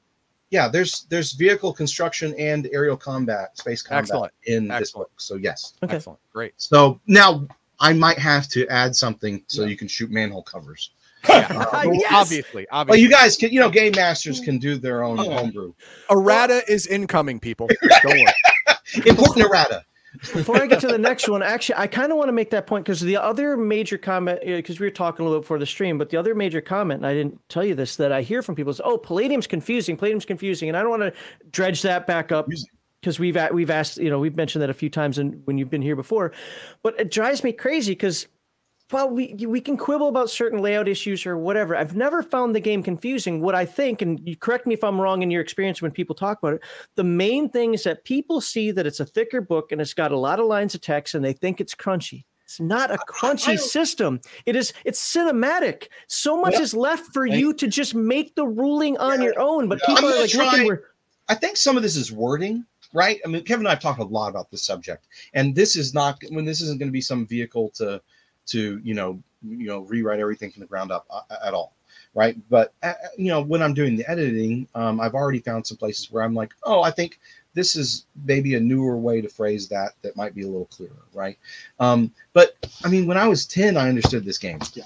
and I played plenty of adventures uh, like the Turtles Go Hollywood which is a really fun adventure module. Um, and you know, a basic campaign, right? Um, and I didn't have a problem when I was 10. So, I mean, I don't know, man, like what people's deal is, but um, I could understand when you start adding on a lot of other layers of magic and and psychic powers and you know MDC and you know different kinds of strength or supernatural strength. I mean, I guess I guess that could be when the onion you like when the onion well, I guess it wouldn't be peeled but, back. but I mean, yeah, I mean, the, but, but, but. Turtles is TMNT is, I mean, this is like just pure Palladium and fun. And so I think it's really straightforward. I thought it was really straightforward when I was a kid, and it, it made more sense to me at the time than um, D6 Star Wars, than Dungeons and Dragons, and it still does. So, um, yeah, I don't know. It's it's not really I, relevant. I, I wonder if it's a simulation so. mind of the 90s. So I'm going to be talking to somebody on Friday who's very, very hyper simulationist, and I'm not. But there, but there was a simulationism that that kind of injected the hobby in the 90s. I'm just wondering if that is part of this because I think it's a perception at least because you know, um, like GURPS is very, you know, crunchy. very crunchy. Yeah. Um, some people seem to lump palladium in with that, but I don't. I don't think they're that similar. Um, I, I don't. I don't know. I think it might be a they bounce off of it for whatever reason, but I don't think I, I've actually recent in recent months I've tried to ask people when somebody says, "Oh, it's clumsy" or "It's this," and I'm like, specifically, tell me what's clumsy. Let me see if there's something that I can learn show- or something. Uh, yeah, show me where it is. And really, what it comes down to, it's always generalities. Oh, the combat rules, or oh, this. And I'm not trying to dog on your game at all, and I don't want to spend No, a lot you're of time not. on I this. mean- It's just, but it's the point I've of like, had these same conversations. Yep. Yeah. some, No, somebody tell me. exactly. Some of the. so- go ahead. Well, I was going to say I run into the exact same thing because you know I, I like to hear if there's a problem. I want to know what it is so I can think about it and and maybe address it. And there's been a, a, a, new endless times I say so. Just let me have it. What's wrong with this game? Or when someone's like, "It's broken." Okay, what's broken? Tell me. And they either don't have an answer at all, or it's some vague generality like like you just said, or it's it's that oh well your skills or or the bonuses or the combat system is different from say Heroes Unlimited or Ninja Turtles to Nightbane and Rifts, and it's like yeah they all use the same basic system but they're different worlds and Mhm. you know so they're a little different. Plus you know and we talked about this on one of your shows before it's a matter of a lot of this stuff grew organically and, and I admit it's frustrating if you go into one game and you like there's a skill you recognize, but the description is different. But I mean, you know, pick the one you like and go with Well, it. or It's like- not broken. why is why is Prowl twenty percent higher in Teenage Mutant Ninja Turtles than it is the other games? Because you're all ninjas. Yeah. I mean, Yeah. you know, why can you what what Is that in, hard? in, in, in, in Heroes Limited you can parry energy blasts, but you can't in other games because you're superheroes. I mean, and it's not now modern games would make those like they very clearly call them out as like, you know, setting rules or optional Mhm. rules or whatever. But it, in, in Palladium, maybe it's not called out the same Yeah. way as is the modern convention, but it's the same thing. So I think that's kind of it. Is just is is it's just an older presentation of things, um, and so you know we want to without being Yeah. uh, uh, disloyal to this game that Yeah. all of us love, and which I think is dead simple to play because I did it when I was a dumb kid. Yeah. Um, we're, we are going to be updating a little bit of language here and there as we as, I've already started as I've um, been doing the editing pass and the new layout. So so yeah, but but it's you know uh, hopefully they can get it. Um, I think a lot of people can play this and have a lot of fun. You know, my uh, my 12 year old daughter enjoyed playing um, Playing in fantasy. playing fantasy Yeah. When she came. Yeah, I in got a comment from somebody who said his three, I think it was his three-year-old is looking for. I think it's a comment there, a question I'm going to ask you later. Hero Kids. No, it wasn't here. It was talking about this game. How his three-year-old is looking forward to making a character, and I'll scroll down to that when we Well, actually ask that question. I think because everyone but ridiculous. Heathen Dog loves to play an animal. Yes, No, that is ridiculous. A three year old shouldn't be in a role playing game. That's ridiculous. I think that's a bit stupid. young. You know, could be. Yeah, a little Depends bit on how you're going to run it, but yeah, I mean, uh, but, well, but, the, and but that's the a point good is, point actually that we want that we want to note is Yeah. some people are like, well, is, is this hyper violent stuff appropriate for children? It's like, or it's well, awfully gritty. or it's awful gritty. It's like, well, a like I know that people wear helmets more now and stuff, but like when I was a kid in '85 and I got this when I was 10, this is perfectly age appropriate. And there's nothing in any of the adventures that isn't PG. That's even into PG-13, right? You know, Yep. especially the revised edition. And mom, dad, Uncle Bob, everybody can play. you're designing your game. You're going to be the game master. You create the adventure. Make it age appropriate. Yes. Don't mean, describe guts spilling out of people. Yeah, if you yeah. You can to. you can hand wave the the whole guts and arterial spray and stuff. Right. You can hand wave that away and just say It's just hit points, you know. It's like it's He's just you know sleeping. it's it, it's yeah he's sleeping now. He's It's, it's funny. It's funny you say it because I hate disclaimers. We even make fun of the Palladium one that's been around since what the '80s. You know, oh, we don't believe in witchcraft. Like, who cares? You know, but I, but I mean, but to be fair, I hate him in all games. There's literally no game that I hate him in. But if there's one disclaimer that I think that maybe Palladium could use is like, if you don't see a rule, it is is ambiguous so that the game master has the flexibility to make the decisions that work for his table, like something like that. Like like because because I was going to put that in the new told that. edition. I'll just be like, by the way, Just, ju- yeah, just to pen, pencil that in on the side. It's fine. Right. It's fine. because it really seems like you know that that that is the struggle when I have these That's the playing conversations. philosophy. Yeah. That's the playing philosophy, and it's just Yeah. people They approach can't games differently than they do now th- than they did before. And it's the sometimes a lot of times, like I've said before, it's the same people. They're my age, right? Um, or older, or or maybe a little younger, right? But they grew up in the 80s and 90s. They were playing the same games, and Yep. suddenly they because um, uh, you know games like Magic the Gathering is very explicit with a lot of things. A lot of computer role playing games are very explicit in their mechanics. A lot of board games, which are very common, which is great, Yeah. because we're a subset of that tabletop hobby, um, are much more explicit about what you can do. So people ex- expect much more explicit instructions, Yeah. but that's a lot of what you're bringing to the game book. If you read Kevin's sections on game mastering and advice, um, it's very clear that, that it, this is for the game master to interpret you know as best fits the storytelling in the Well, movie. and to fit your audience, you know, if you're Yeah. playing with, you know, yeah you even talk about five that or mega six- in the five or Surface One. six, eight year olds, then yeah, you, don't- you you don't talk about the the the you know African slave trade or or or uh, uh Bundy stuff or Dahmer party. You don't do that, man. These are eight year olds. Keep keep it keep keep it to like weird looking bats that that like you know or or, or know wrestling what, the like- like- like family. you know, fruit some. I don't know, bad something. guys kidnap these people because they want to do weird experiments or turn them into money. animals against their Yeah, will. family. So you're trying to rescue a family or or Sure. freaking kitten in a tree. I mean, It's you know, funny I- that we have to tell people this now. This is, just seems common sense to me. This is what drives me crazy. bad Yeah. more than funny, but all right. Uh, all right, let's uh, let's move it's on. the eternal question Yeah. Oh, uh, oh, we got a super chat here. It says any chat. What? We'll get a BattleTech Rifts conversion book someday. Good luck. That would that. be something. not No, like- no, no. on I'll talk to the would guys at Catalyst. torn.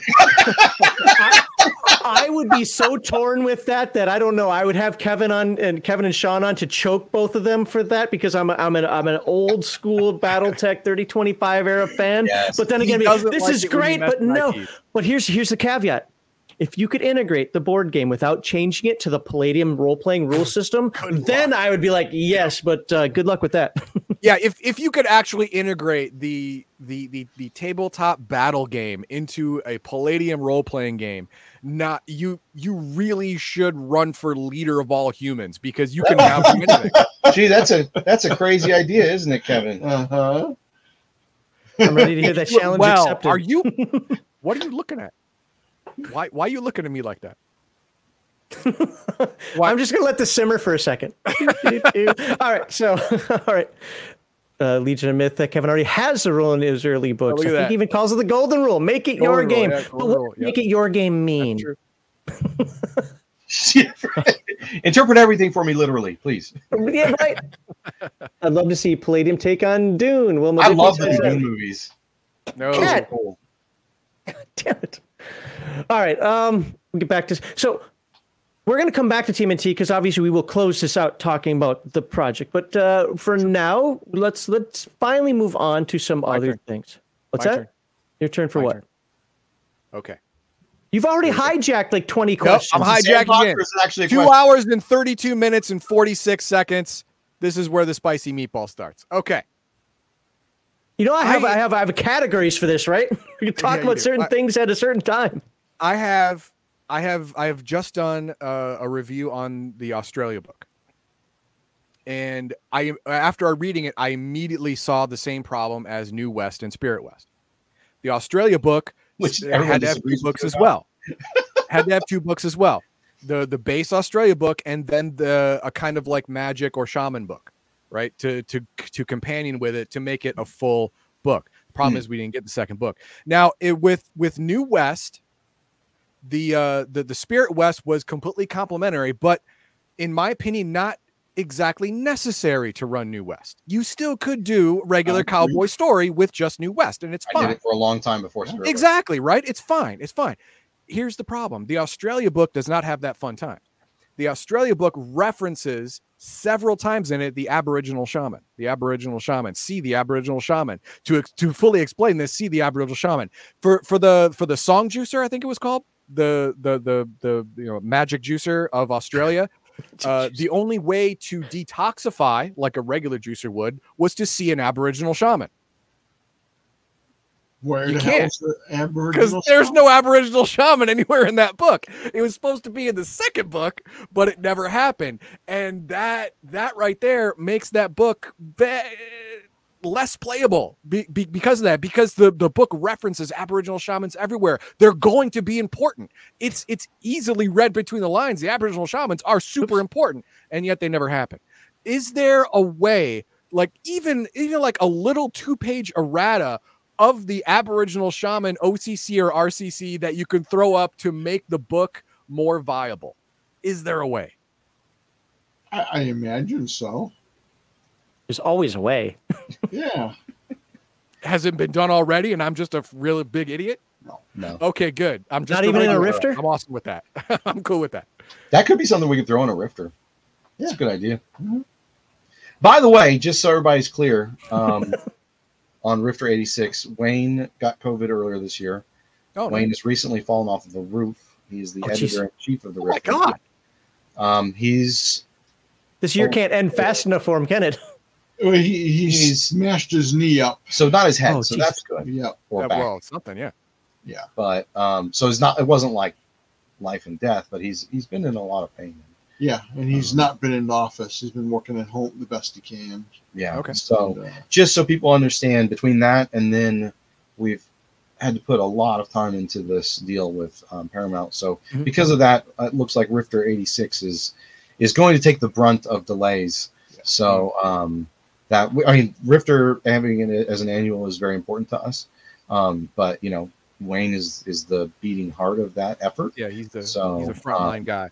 yeah. that, so. So just hopefully everybody can be understanding on that front because I mean, like two years ago, I I um was it two years ago now? Yeah, yeah. You're- Feels like it. feels Yeah. like yeah. Uh, I had COVID for four months, right, and then I have Wow, long and no one here is forgiving you yet. So, right. So luck, Wayne. Right? you know, good luck with Wayne for Wayne. But I mean, as much as it's worth, I mean, I commiserate. off a roof, yeah, whatever. yeah, whatever, man. Man up. some Yeah, dirt no. on it. So, but we just wanted to put that out there too, by the way, just to make sure that everybody's clear on that. Um, that's why there's that delay in the, you know, just between the two different things. Um, and we've there's a lot of other things that have had happened behind the scenes that um, we've been updating as well. So, um, Yeah, I mean, just it's just like being a YouTuber. Everybody thinks that oh, you, all you do is sit in front of a screen, you know, a couple hours a week, and that that's all you do. Man, I spend way more time dealing No, with this stuff after I- the fact that I do as little as possible now, and still I, I I do more than what people think. But I don't do anywhere near what what this little this just this little. this little just well, Kevin and I are excited about the Pain. weekends. It says before we get excited on the weekends because we get to write. oh, we. Well, I was going to do riff stuff last, but since we started, um, uh, let me scroll Let's down to the to the Rifts question here. Uh, well, one of them was rifters, and I think you basically answered. You answered about eighty six, but uh, there were some people who said, "Hey, ask uh, Sean why they can't do uh, quarterly rifters anymore." And again, I pointed you to pointed them to one of the Well, other that- episodes that you were on, and you talked about that. But Yeah. in quick format, can you explain people why we're not doing quarterly rifters anymore? Oh, we just yeah absolutely i mean it's it's a it's a it's a lot of work you know a book is a lot of work and if you want a lot so when i came on um rifter had was in hiatus right Mhm. and um one of the big things was i was really wanting to dive in and, and bring that back. Um and we had a really big really big rifter 85 um and we've gotten a lot of really really positive feedback about the high quality of that of that rifter. Um, and, and part of that's because of the time that went into the selection process and the editing and, and any rifter takes time.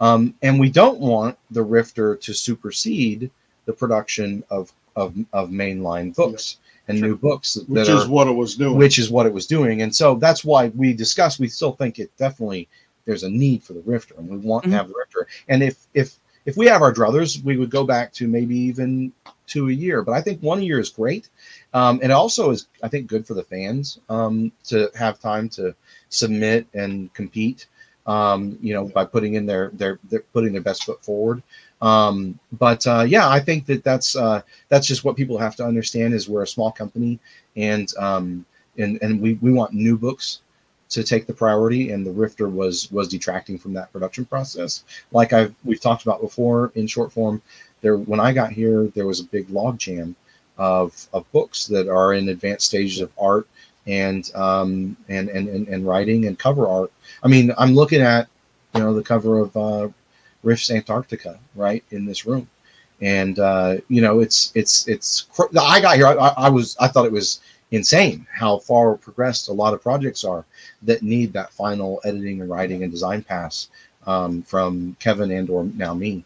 Um, mm-hmm. And so uh, that's why. Would you want you want Rifter 80, you know, the fourth Rifter or the second Rifter in a year, or do you want Titan Robotics? I think everyone's going to say Titan Robotics, or everyone's going to say, um, you know, Expedition Yin-Sloth Expeditions, mm-hmm. right? So that's that's the answer. Yeah, you know, I don't think people realize that when in a lot of ways Rifts uh, the Rifter is a fanzine, and we don't just print whatever is sent to us. You know, yeah. we, we read the whole thing, we, we tweak it, we edit it. Most of the time, you have to completely reformat it because nobody follows the same format um, for some reason. Uh, and then a lot of times there's there's chunks of it that need to be rewritten or taken out uh, because it just messes with continuity or, or it's overpowered. Um, so there, it's not like just oh, so and so sent in this manuscript and we just print it um, you know, there's a lot of work that goes into it. You know, plus you know hiring and artists. New writers are also it. usually not as great with their their writing. There needs to be more editing done. To yeah, and we want just on a basic mechanical yeah. language level, and, right? And, and, we want fan stuff. So just we because do. you're a great game master doesn't mean you're a great writer. Um, so you know, it, it's yeah, it, and we have to order art for all of it. Yeah. So right, we have to read a whole bunch and then you know choose you know uh, you know what what's going to go in. I mean, there's a lot of there's a lot of work that goes into a Rifter um, that's different than a normal. You know, there's a lot of invisible day to day shit that you know we don't mention in the weekly updates or you know like paying the bills. I mean, come on. I don't want to bore you guys out of your freaking gore, yeah. So. No, we want to see your financials right now. No. All right, look, true story. Now it's it's different now. It's actually more work now than it was then. But I got really frustrated a few years ago when they were doing the Legion of Weekly live stream. And people be like, "What is it that you really do?" Because I wasn't on any of the shows. Fair, like, I never said that. No, he no, he never said that, but but other people because I was complaining about, dude, these guys are there for two hours. They can spend a couple of moments to do this one other thing, and they're like, well, you're not doing much but complaining. So I I actually one time went on there and I I live casted everything I do after the streams, and people like six hours later, you're still working on this? Like, yep. Yeah, it, that's a great example. Well, you do yep. a lot of good video editing, and I um, went to school for that, and I I've done plenty and it takes a lot of time. I mean, there's a lot of time that goes into it. That's the weird thing is it's it's time. It's not hard it's like, necessarily. It's no. just so time consuming. You get sucked into this alternate dimension where time just is like. When I, when I was in the Air Force, I would do that. People be like, "Hey, I need this brochure made." So I was a yeah, I was a graphic artist, so we'd make posters and brochures and whatever. Be, I just I need this brochure made for you know rules of engagement for some dining out or something like that. Like, okay, it'll be a week. And like, a week. I need this tomorrow. I'm like, ooh, I don't know if we can do it by tomorrow. You should have been here six days ago, right? But it's like, but no, but but we need. Can can I just? Can we just get? Can't you just throw some potpourri or some crap on there and just make it go and be come on back? And we sit in front of the computers, and two hours later, for something they thought was gonna be a half hour, and we're barely. It's like, okay, we got the border agreed upon, maybe a font. Now we got to work on this. Like, I gotta go. I'm like, okay, I get it, I get it. I see why it takes so long now. It's like, yeah, it just takes time. It's not hard. Just tell me what you want, we'll do it. But yeah, that, that's the big thing. Like, I'm trying to work on a whole ton of shorts right now. I'm waiting for Heathen Dog to to review them, but I'm hoping to mass produce like a ton of shorts just to see if I can do this. All Rifts based, by the way, and and uh, uh, and see how that comes out. Because other than that, I kind of personally don't find the shorts to be worth it. Like I'm like like six or ten or whatever, like of you being on here because I think that's good for the audience. But like for the other stuff, YouTube's like make shorts, make shorts. I'm like the amount of effort that goes into those things for a one yeah. minute or less video, that sucks. like right, yeah, there's not enough payoff. I mean, there there there are ways to scam the system. Like I, I've I've seen a lot of people do one second shorts that auto loop and they, they count for all these views and stuff. But th- that's just that's a lame, stupid trick, and people get pissed off after a while. Stuff like But that. But also does, doesn't actually long term help your your channel either. no, but that's no, nothing different- does. Yeah, no, nothing like that does. But anyway, yeah, yeah. But all all, the, all that behind the scenes stuff takes so much longer than the actual doing of the thing. Yeah. You know? right and then and that's what people need to understand i mean like wayne is the guy that does all the stuff that you know he, he's kevin's right hand man in that way that he does a lot of stuff that you know it, otherwise kevin would have to be doing it right? And um, or now you know i'm here too but you know it's it, it he helps offload a lot of the other workload. And so you know um, not having him at full capacity we you know we're really you know when we, we we care about the guy we want him to do well but we also it's like hey we're, we're excited for him to But at some point, we need to have Wayne come in here and photobomb you guys and sit down with you too. So, That would be fun.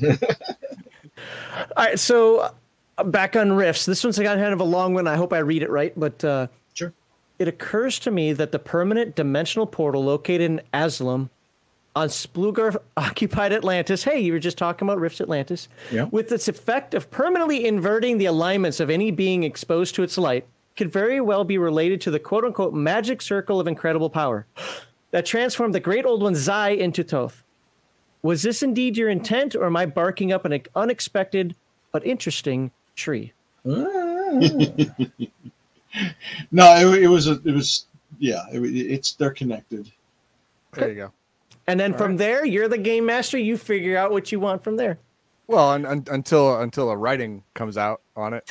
Yeah, Well, right. Until, until Rifts Atlantis comes Because I out. and tells completely forget and I make it something completely different, and then people go, "What the hell happened to We you?" remember I hell, asked you about that with the uh, what was it like one of the dangers? I asked you and you were like, "Oh yeah, that was my original idea, but I changed it later." Yeah. nice. All right. Here's one that uh, Heathen Dog might not like I'm because Oh. I know I'm sitting here going, do I have to read this? But yes, I do. Maybe and how would you convince Max and Heathen Dog to do a deep dive into Recon? Oh. Recon, I, I don't even consider it. I, it's it, I don't It's consider something- it. It's so different than everything else in Palladium. It's hard to reconcile in my head. It's the same system. You know, Yep. it's the same company. It's not, Well, the, it's same not the same system. It's not the same. Yeah. set, but I'm, I'm, I'm, I'm at same company because it's Oh. so different. Well, it wasn't. I mean, originally. Yeah, so so the story behind Recon is uh, a gentleman named Joe Martin created Joseph Martin created this kind of hybrid board game um, um, miniature game. And one of my guys, one of my early guys, Matthew Balent, was, was a fan of it, really liked it, and he reached out to Joe and said, hey, you're not doing a lot with this. How about you sell it to Palladium and we'll do a whole bunch more with it, which sadly we ended up not doing a lot with it. But, You did do something. Um, you know, it, it's uh, so it's a completely different game. And even, you know, revised Recon that, that Erick did, it's it's more role playing than, than miniature, but it, it's definitely not the Palladium game system. There's little hints of it, but it's it's a very different setting, very different rules. Yeah. Absolutely. yeah, I don't feel like you guys have to like go down a rabbit hole like that if you don't want to. I mean, Yeah. No, we do. We do get a lot of requests for recon, and we keep saying the same thing. It's like, look, man, Not- I I understand the Palladium Palladium. system. I'm not I'm not really interested in recon as both the genre. See, I don't I don't do modern there- style games, but yeah. So let me we'll ask this question because I've talked to Kevin saying that I want to do it. but I mean, is there an interest for us to eventually? I mean, no promises. right? Anecdotally, yeah. Just, but but but anecdotally, I- would I there, do you think there's interest for, for us to to do a reboot that it, that uh, brought it more in line with the core Palladium stuff? I don't know if it's a, more of a joke or if it's serious. Yeah, because it's- I can't tell unclear. sometimes. But we do get a lot of uh, Next time we do an interview, you know, collect, do a poll or something, man. Yeah, Okay. Because I mean, like seriously, I've said to Kevin, "Oh, I, should I tell him about that art?" Yeah, let's talk about the art. Well, yeah. I saw I saw a treasure trove of art, basically, that from unpublished book. I mean, we're talking like unpublished since I was in high school, right? Yeah. Um, and I was just like, "Holy crap!" Like one of these moments, and Kevin's like, "Oh yeah, we I commissioned all this stuff, and then it just didn't happen." And Yeah. and I was like, "Man, I would love to do because you know I'm I'm a big tabletop war gamer of Okay. BattleTech. I used to you know um, manage a Games Workshop store. I was really into Warhammer and Necromunda and stuff. Um, Warhammer 40k specifically in Necromunda. Um, I played all the games. Um, but yeah, I would love to do something like that. But we just don't know if there's the the the um, the interest, if it would be how viable it would be. You know, because we want to. I mean, you know, a lot of times the question is, okay, what do we do next? You know, and you have Oh. to make a really important decision about. Well, gee, there's this. Uh, we talked to Paramount, and they're uh, they're you know we got you know possible to do turtles yeah i'm doing that you know i Mhm. mean you know or whatever and um or you know we're uh you know finishing this up and that up and as we clean you know finish clean up this slate and catch up with a lot of the stuff that's in, been in production you know right now a lot of it is okay which one of the next things that's in production do we finish but Gotcha. eventually it's going to get to okay we're in a whole new world where we can do new things what do we do next um and so you know that's one of those things that we are totally open to people's thoughts. Um So, so I'll put a poll out this week and we'll see Yeah, what re- people say.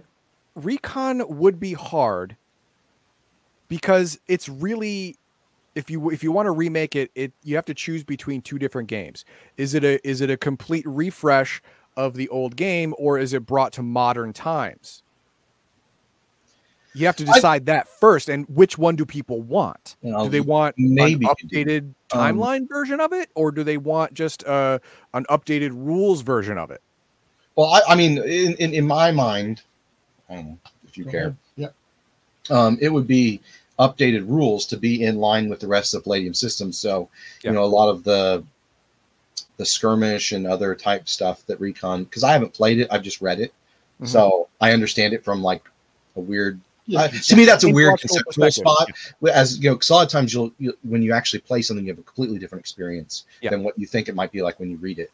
Um, but I really like the ideas on top of the rest of my wargaming and tactical skirmish games that I really enjoy.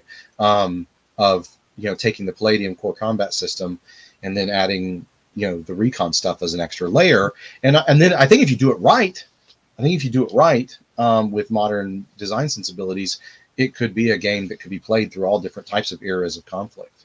Um, could be the the the Call of Cthulhu of warfare. You know, like 1890s, 1920s, 2000s. right, you could have whatever. scenarios, yeah. Um, and uh, you know, maybe even yeah, yeah. But I mean, I think that that could be a pretty cool thing if people want it.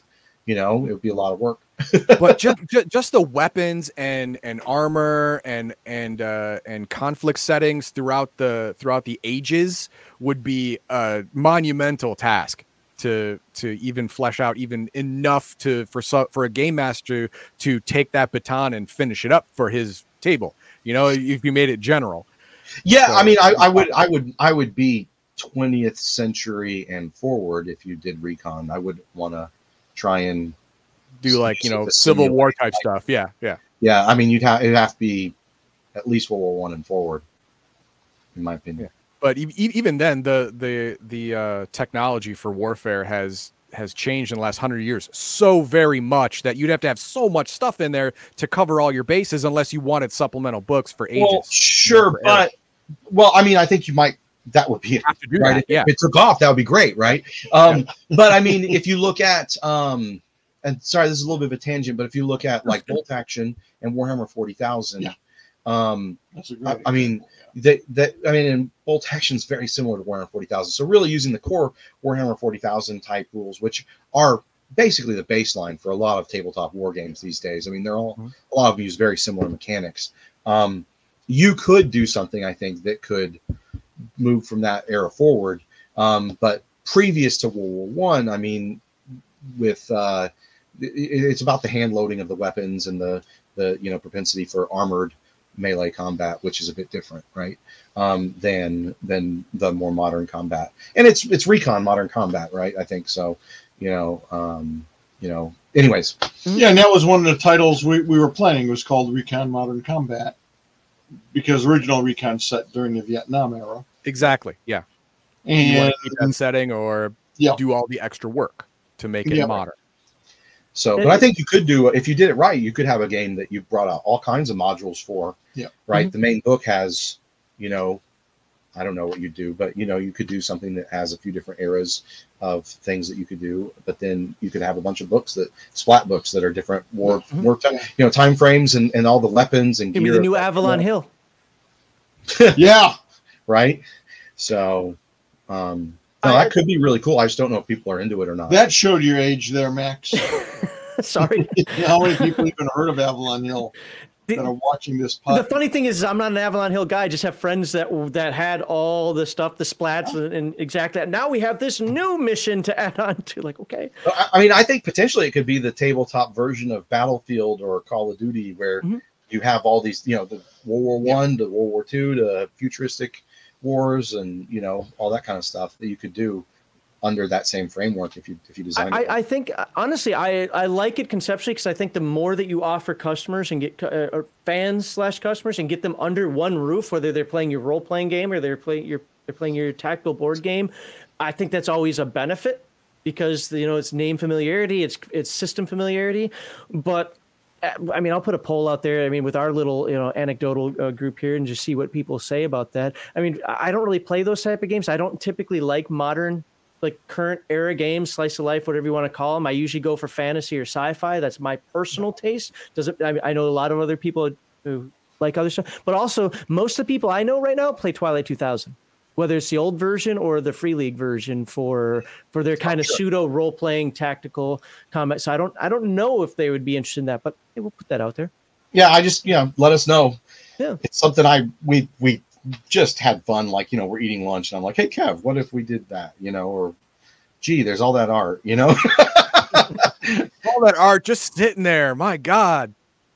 Gotta use I'm going to it. give you a two-parter now. Uh-oh. because this super chat came up that I think kind of lends into the question I was going to ask next. So, what goals has Palladium set for itself for 2024?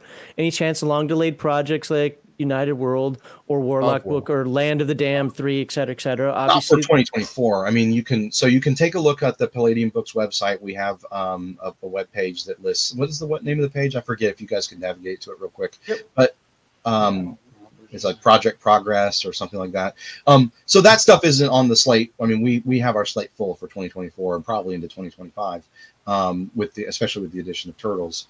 Um, but uh, yeah, we'd love to um, get to a lot of that stuff in the future, but it's a lot of that stuff is further out. Yeah, it's and- hard to say when. I mean, like not to get people's hopes up, but for example, I mean, Sean's right. There, we have a lot of stuff that, um, Yeah, project status. That's it. that yep, that's it. So you scroll down, you can see new releases now.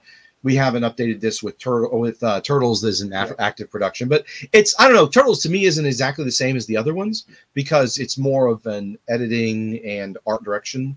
It's not really like a book that's being rewritten with new rules designed and things like that.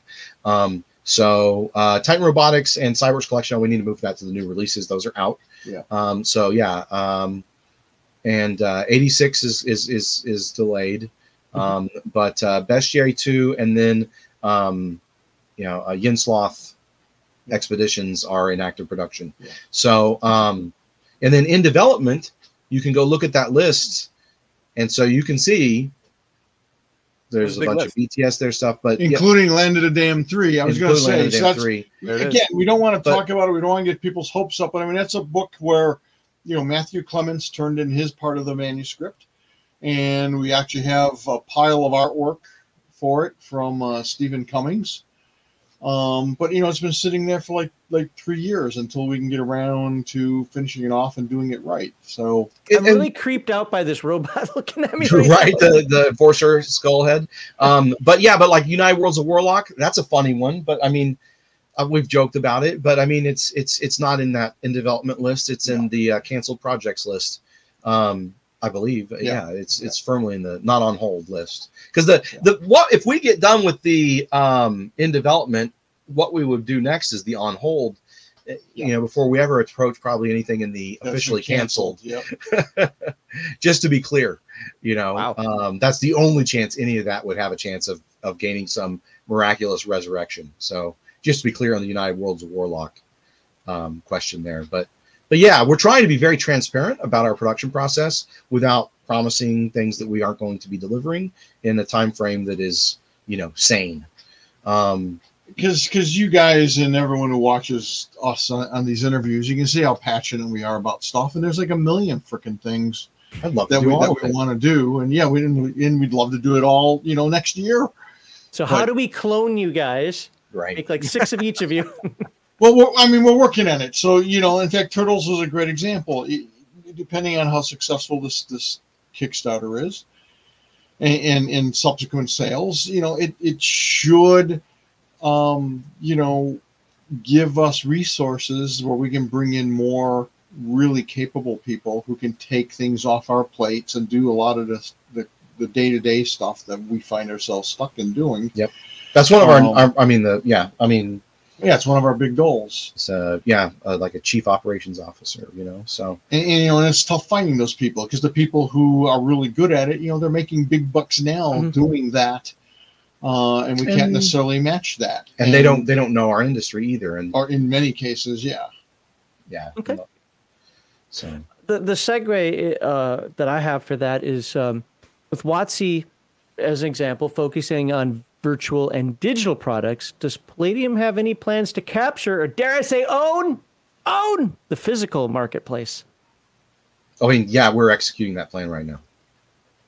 Is I love- and I that's, that's- Just say that again. That that that was that was so cool. We're executing that plan right now. That was awesome. Yeah, this is literally when I say Kevin and I have a plan. And by the way, Turtles is is is filling in the step two of our plan. It didn't have to be Turtles, but it is fill it, and you will see how it fills in that. And I can talk to you about it in like five years, because we're not going to talk about the exact plane, Yeah. uh, the exact plan that we have um, for a number of reasons. But Mhm. thank you. We we we're really hoping um, for Wayne's recovery Yeah, was- um, yeah. as well. Thank you. But um, but yeah, so we are executing a plan. We are we are happy for WotC to transcend into the hyper digital space, and we will we are we are uh, looking forward to providing people all the wonderful tabletop gaming Yeah. that they desire. Yeah. Um, absolutely. Yeah. Uh, Okay. WotC is pushing for everything to be done at the very least on a tablet. And great. You you you can have you you can have that poor battery life all you want. I'll have a book. Thanks. I mean, I don't mind the compatibility to a tablet. I mean, to be fair, I keep saying I don't read PDFs, but how do we do every one of our reviews and our deep dives and so forth? PDFs, Yeah. right? Yeah. I, but yeah. I don't use PDFs at the table. If somebody else wants to, go for it. Uh, But By I'm never going to have a digital character sheet, and I'm never going to like look something up on the tablet. I'm going to grab my book with my little tabs in it, and also, just so we can get the word out there, um, one of the things about this reissue that I want to be very clear about is there will never be digital versions of these books. Mm. It's not part of the license. Um, oh, okay. this So- is for TMNT, right? Yeah. for the TMNT, TMNT, reissue, for Yeah. the reissue, Mhm. let me be clear, there will not be digital versions of these books. So we just want to make sure the question earlier. Yeah. that, that people understand that this is this is a you know 40th anniversary um, bringing the classic back for all the fans old and new to really enjoy Yep. and Yep. uh, we just want to make that clear Okay. that um, you know because some people will be like well i'll just buy the digital version when it comes out it Yep. won't and and that's not you know Yeah. that's just how it is uh, just we're happy to have have the opportunity to to to do all the things that we're doing right Was so- what was was that a was that a money time or was it uh, a Paramount thing? Like, no, Uh, we don't want to. We don't want the. I can't don't really talk about part of that level okay. of the All right. negotiations i'd say All right. Yeah. Okay. That i think that answers it Okay, yeah. um but yeah just specifically for this reissue we just want to make sure that everyone understands a um, there will never be a digital version of this as far as we're you know we currently understand right Okay. and, um, the other thing is is um, you know this is really intended to be something really cool like the cyborgs collection isn't digital there's i mean there's pdfs that uh, you know comprise it but it's really only a physical book that you get the full experience because it's a remaster of something and and that's the kind of same thing here is we really just want to make the best book and product possible for people to have Yeah. and so that was our our primary focus with the negotiations on this um, specific reissue so just so everyone understands that and then the other thing is is besides if you want the alternate covers um, the different editions um, you know the the minis the, the associated dice the vast majority of that is going to be kickstarter exclusives Yeah. and um and a lot of this is we're all we're you know part of this you have to remember we're building a relationship with paramount Right. and we're showing them you know they're you know they're putting a lot of trust in us They're- you know this is not something a, a property that was easy to get Yeah, Um, and this is kind of new for them. And you know, if you really a lot of renewed territory if you really stop and think about it, it makes a lot of sense. I mean, the guys who have the toy license, they, they don't want to have competition, you know, with some little podunk, you know, role playing game uh, company. Well, it's, it, to them, it's another division cutting in on their territory. Exactly, exactly. And So their plans. you know, and I ran into the same problem with with with Harmony Gold, and I had to explain, you know, these miniatures aren't going to be any bigger than X. You know, they're not going to be action figures. They don't move. Right. Um, you know, the buyer has to paint them, and you know, they're like, oh, okay, we get it. They, we can authorize that. Yeah, And, it was a similar thing with Paramount, and, and I don't even know how much work went into it. All I can tell you is that it took months for our Paramount liaison to get the approval for us to do And, those. and, and, and then Well- this dude's our champion, right? I mean, Well, yeah, yeah. I mean, mo- movie movie industry itself is very, very uh, hesitant to move an IP from one media to a different media. right, exactly, hesitant. exactly, right. Because we could, we could- lots of deals go down and you lose money by accident by by by shifting media Well, from there's also you know, a lot of book movie, exclusivity. movie to TV show, stuff like that. So Right. yeah, I, I understand that that they're hesitant to do that un, un, until they understand not only where you're coming from, but where your where where your side of the business comes from. Because you know, like, like you said, they're they're learning that as much as you're learning theirs. Well, and there's So, there's also yeah. exclusivity, right? Because we actually we actually wanted we wanted everything, man. Um, we we asked for plushies, you know, and they're like, no, this other company has the you know that's some that's someone else's. You can't touch that. And we're like, no problem. You know what I mean? But uh, we're not doing T-shirts, right? I mean, and there's it's we can't just willy nilly. I wish we could just do, but that's not how it works. And so a lot of this is they've actually what we've the deal we've got's great actually. I mean, so Well, miniatures, dice, um, you know, all the all the associated stuff that we're doing, the deck of cards.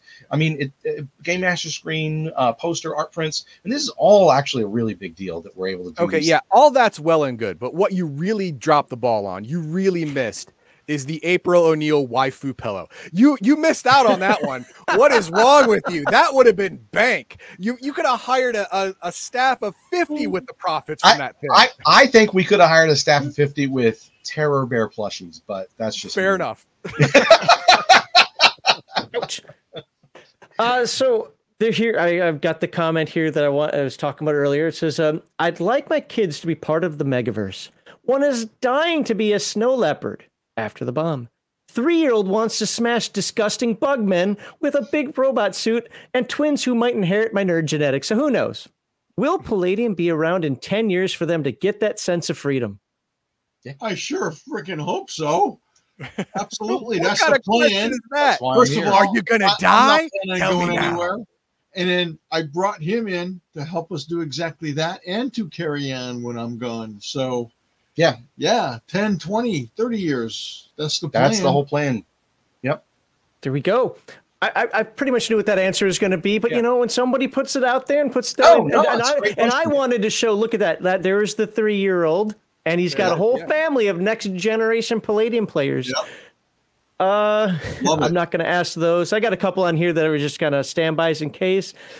Uh, I, I thought this one was interesting. For you guys personally. Are there any particular movies, TV shows, books, or just music that really gets you into like I, I cannot wait to role play. I can't even have time to role play anymore. But I mean, like, like just something that just jazzes you up. That once you do it, like okay, I'm ready to run a game or play a game. I mean, for me, I mean, you know, I've said this before. Everything gives me ideas. So, I mean, sometimes I'll watch a nature show, and I'm like, oh, I got a great idea for a monster. I want to run and you know and put the guys against. Uh, so, uh, yeah, I don't know if there's anything that really jumps out that you know is consistently inspiring for me. I mean, all kinds of comic books. Um, I, in fact, uh, right now there's a great comic book by IDW, coincidentally, called uh, from what's it called? Um, Oh, that the one you gave me. in the Dusk. yes, that was cool. And it's every. I just read the third or fourth issue. It just came out, and uh, or is it the Dusk and the Hunger? Something like that. And uh, it, it's a fantasy setting. And every time I read that, I, I get inspired to uh, work on playing fantasy. Uh, same thing, uh, Titan. Um, Titan. I don't know what Titan Books is the Titan Book people. They they're doing uh, a new version of uh, Conan the Barbarian, and I always have a sweet spot for Conan. He was my he was my jam back in like third and fourth grade, right? So uh, um, they're doing a great job with it, and I'm I'm reading it and I'm thinking, oh, this gives me an idea for some upcoming stuff. Oh, I should include this kind of moody shit. Um, so you know, it's but everything gives, kind of gives me yeah, ideas. we talk about a lot of stuff. I like uh, for me. I think one thing that really fuels me is when I got to see a really good ensemble. Because if you have like a lone hero, it Mhm. doesn't work this. It doesn't jazz me up for RP the same way. But I really like um like the Mandalorian, um, Yeah. Ahsoka, um, and I know people will dog on certain things, but uh, there's also uh, after I don't know, especially after this past eight nine months of negotiations, I understand why you know like creators sometimes don't get what they want, and then something weird happens, like you know Grogu's back immediately. Um, but you know, uh, just to drop one, but you know, um, I, I, and then what was it? Um, Andor, you know that that was really good. That was less of an ensemble thing, but um, but yeah, like Ahsoka, Mandalorian. Um, I really like um, the Yamato twenty one ninety nine Oh, okay. has really cool like bridge crew. Mhm. The pilots all have their thing, and they go out, and the bridge crew has their thing.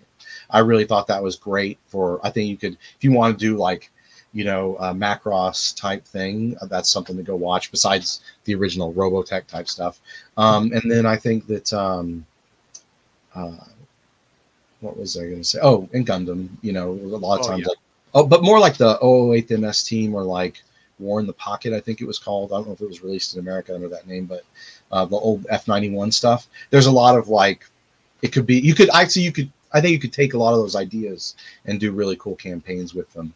Um, it's interesting. Sean mentioned ensemble casts. They, they, they, there's a trio of, of old movies that that always gets me going. And you know, sound weird because they're not really role playing type type movies, other than than Aliens. But James Cameron's Aliens, oh, that, that Aliens. always gets my juices flowing. Now, now, And do you prefer the first one or the second one? The second one, Really? I mean, Okay. you can't kind of have the second without the first. I kind of put Right. them together. Okay, Alien fair and. Aliens. Yeah, I love them both, but there's something I don't know what it is. Something about the tension of the first one I just like a little more. it was well, weird. a- a- absolutely. But if you're if you're expanding that world, which is what we do, right? Fair as enough, yep. Builders. It would naturally go Aliens is just See, masterfully done. and I just saw Aliens. I'd never seen Alien, and I saw Aliens on uh, cable when I was a kid, and it it was just so mysterious without seeing Alien. Yeah. Uh, anyways, and, and then and then a couple other ensemble movies I just I just watch and, and love is uh the original like 1960s Magnificent I was gonna Seven say the same thing. and um Kurosawa's Seven Samurai. the, the well. Mm, yep, Seven fair. Samurai too, yeah. And I love Akira Kurosawa. I mean, who who doesn't? I mean, the guy's genius. Um, and then The Great Escape, which is a World War II Mhm.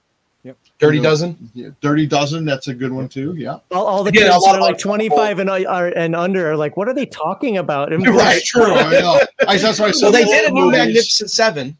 which wasn't bad. Yeah, wasn't they bad. did a remake in what 2018, 2019, something like that. Yeah, Yeah. something like that. Yeah, Yeah. Chris something like Pratt. Yeah. Yeah. I mean, the, another thing that Denzel I love is a lot of the Marvel stuff is good, like especially Guardians of the Galaxy. You know, it- it's a little more zany now. Um, but um, I'll, I'll tell you, the last two Avenger movies just yes, you know drive my my, my poor sweetheart yeah, crazy because every time you know the Infinity Gauntlet and and you know Endgame comes on, I'm like, oh, and she's like, you've seen these a million freaking times. We're not gonna watch this, right? And I'm like, no, no. And of course, yeah, Star Wars, Star Trek. You know, they've got a lot of ensemble. Again, any ensemble can really give you a lot of ideas. Um, I like the fact that you say that, and especially uh, you know, especially at first you were mentioning a lot of ensemble casts that are, we'll just say larger. One of the one of my complaints about modern gaming uh, and uh, the trends in modern gaming is that there's so many groups now that they play with. I only like to have three to four people in the group, and I'm like, I want six, and even then that was considered on the small end. Like I like six players and me, and let's go. I, I feel like any less than that, it's just I don't know. It just doesn't work for me. But I also I can't control. I mean, I Kevin, I think you said you had like 150 or something at one point. it was only like 25 or something. Yeah, I, I used Oh, to like only 25. Yeah. Yeah, you- you- I gamed It- it- regularly 20, 26 guys, and then uh, for me, my, my my favorite number of players is between eight and twelve. Okay, see here. Eight is here- my here's max. where here's where you're you're not human anymore because uh, uh, if if you have more players in your in your table at one time than you have fingers on your hands, you're not human. you can hold too many things in there. You decided, oh, hands, pff, amateurs, hands We and we toes. talked about it. I haven't seen it in action yet. I've seen it with pretty big table, but not quite up to 20s. Yeah, I think fourteen. Yeah, we had, we, I was there. at the Wow. games at the open, Open house. house. I got to That'd be play. too much herding cats for my taste. But but I but I like that because I like the concept of it being first of all, I, I just like the, the bigger group. It just feels being former military, it feels like you know you got that more squad aspect, but also you're not so reliant on one character. You don't have to worry about this, like, oh my character died, the game's over. Like, no, one one went down, making a new one. We still got this group over here. Let's go, go, go. I like three to five, but that's for like say, you know, Rifts or other role playing games when the characters each have their kind of own story arc and they're not like a team, right? So if it was more like a superhero team, I think I could err on the side of, you know, six to seven players max. But I don't know. I just really like telling those. I mean, I know they're more intimate, so to speak, for lack of a better word on that. But uh, and I Yeah. and I like that kind of role play. tighter loop of storytelling for each character. I like to Yeah. individualize. Well, and, Yeah. and, you know, I played with small groups too. In fact, when when his daughter played, there's what four, five, four. Yeah, there's four of us. Yeah. four players. Yeah, I, I usually tell people that we'll co- come back next week if they're less than five. Like, just I don't know. It's just the way my brain works. And I'm not saying that any style is bad. Like one on ones, I've seen people do one on ones. Heck, I did one on ones back in the day, and I understand that I the role one with, playing can uh, be better. Al. What's that? I did one with Al, the uh, mage, uh, uh, mage of the Ascension. Uh, Okay. the, the first game I played was just him. It was me and him. One of the things I, I I had a game master, really great guy that um, we were doing the Fantasy Flight Star Wars, Mhm. and what he did was, uh, you know, every once in a while, the rest of the, you know, couple two three guys cancel or whatever, and you know, if we didn't have one guy, no big deal. You'd usually just press forward. Um, but there was a few times when we did, you know, there's only one or two of us there, and we did solo adventures that we he he, he did really well because it was usually he would do a flashback Okay. this is something really early for your character. And he's like, I know we've talked about how this happened through role playing, but now when we're going to play through it, this is what actually happened. Yeah, And nice. we're going like to use that moving forward.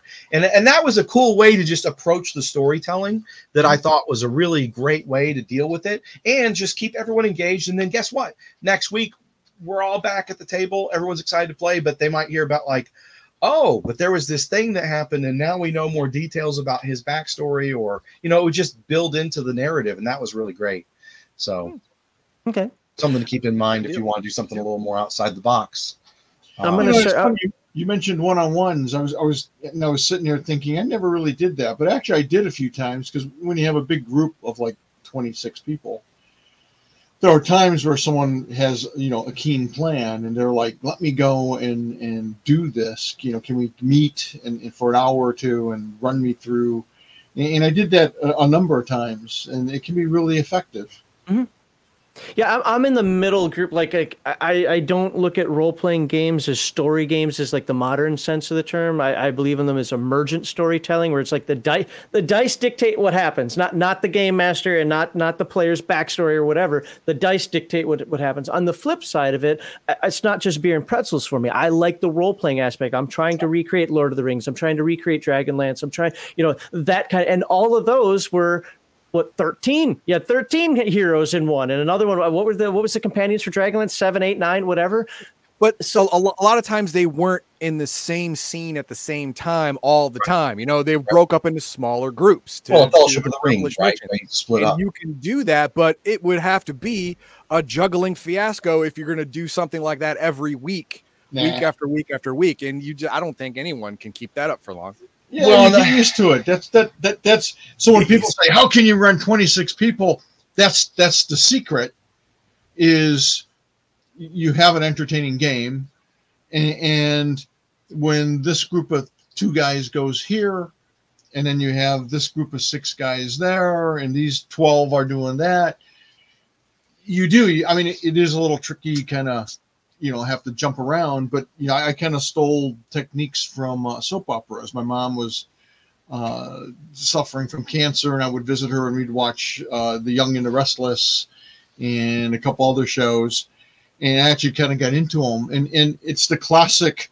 Okay, you you guys are doing this, and like, all right. Well, we hear these voices. We kick open a door. What do we see? And I say, you see whatever the fuck it is. And they're like, oh, I'm like, hold that thought. What are you six guys doing? And, and, and it actually thought, works, what? it actually works really good Cliffhangers are great. because those two guys are like, oh shit, we have to do this or this or this, and and, and you know when you get when you kind of rotate back to them, it's like, yeah, I'm gonna cast this spell. I'm pulling up my magic potion. I'm gonna drink that. I'm whipping out my longbow, and they're it works really really well. I, I, I, I, tr- I trust you. Hang on, no, no, no, no. When when you said uh, uh, soap opera type thing, and you they kick open the door, and they, what they see, they see two people inside. Oh my god, cliffhanger! No, what they saw was Carlos, the groundskeeper, with my sister. Dun, dun, dun. it's your long lost brother. Yeah. I had Si, amnesia. senor. like like all the trope, right? Like the whole thing, the whole the whole trope from from uh, soap opera, like guiding light, you know, like whatever. Yep. I'm gonna I'm gonna knock out three more questions here. I know I had a pile more, but ultimately, I think most of these can be answered either on forums or you know, shoot me Or a in- Discord message. Or we have and just forgot we answered them. It could be. Um, but uh, I have a couple starred here. So first of all, I'm just gonna go in order. So super chat. Uh, can you ask? Uh, Can you ask why Kevin hasn't made world books for so many European and Indian countries? Could uh, could they create world books just taking place in those areas and change the names for sensitivities? Like there are still lots of play. Well, no, there's still lots of areas. You got the, the former Yugoslavia or like the the Balkans, which has a rich history India would be awesome. itself has a has a rich history. Absolutely. I mean, there's a China book. It's uh, this isn't a question. This isn't a gotcha question. I don't think it is. I'm not taking this one. But there are still lots of areas that can be looked at, and are there plans? There's 90 plus world books and Yeah. they're still Yeah. going, I. Yeah. Hey, you want more? Yeah, they always want more, Sean. They always want more. But we Yeah. got 90. Well, what happened in 91, Sean? Right. Huh? Yeah. What happened in 92, Sean? Come on. I mean, there we go. Here's the other. Here's the the, the There you go, the uh, uh, super chat Yeah. that goes for that. Thank you, Patriot Assault. Any future for Wormwood? No matter how much we're trying to talk about Team Team and T here, the Rifts World books keep coming up. Uh, so yeah, and, th- Well, and well, by the way, it- thank you everybody for the super chat. and and that's kind of understandable because TMNT was our our our, our, our first biggest hit. It was, I mean, we had hit games, you know, Heroes Unlimited, Palladium Fantasy. They were all hits. Even even the the the, the little weapon books were, you know, big hits. But our first mega hit was was Ninja Turtles. Our second mega hit was Robotech, and then Rifts outsold both of them combined. So I get it, and, and, and I'm proud of that, and I'm glad to hear it. I'm glad so many people love Riff so much and want to hear more. Oh, I take a bunch of crap because that because I usually tell people I'm not the Rifts guy. I'm not a big fan of Rifts and so forth. Man, I Actually- Um, do, I, I- I have something to say after Yeah. you're done too. Well, I, I was just going to say, yeah, you know, we have plans for all kinds of things. I agree with you guys about India. Uh, I think the main reason we haven't done it is because I, I, I want to do it and I haven't had time because I love the Indian myths and the gods. I mean, holy tamale! I mean, they're could you could bring back. Well, this isn't exactly that area, but just using that, you could bring back ancient Sumeria. That would be just absolutely Well, I mean, amazing.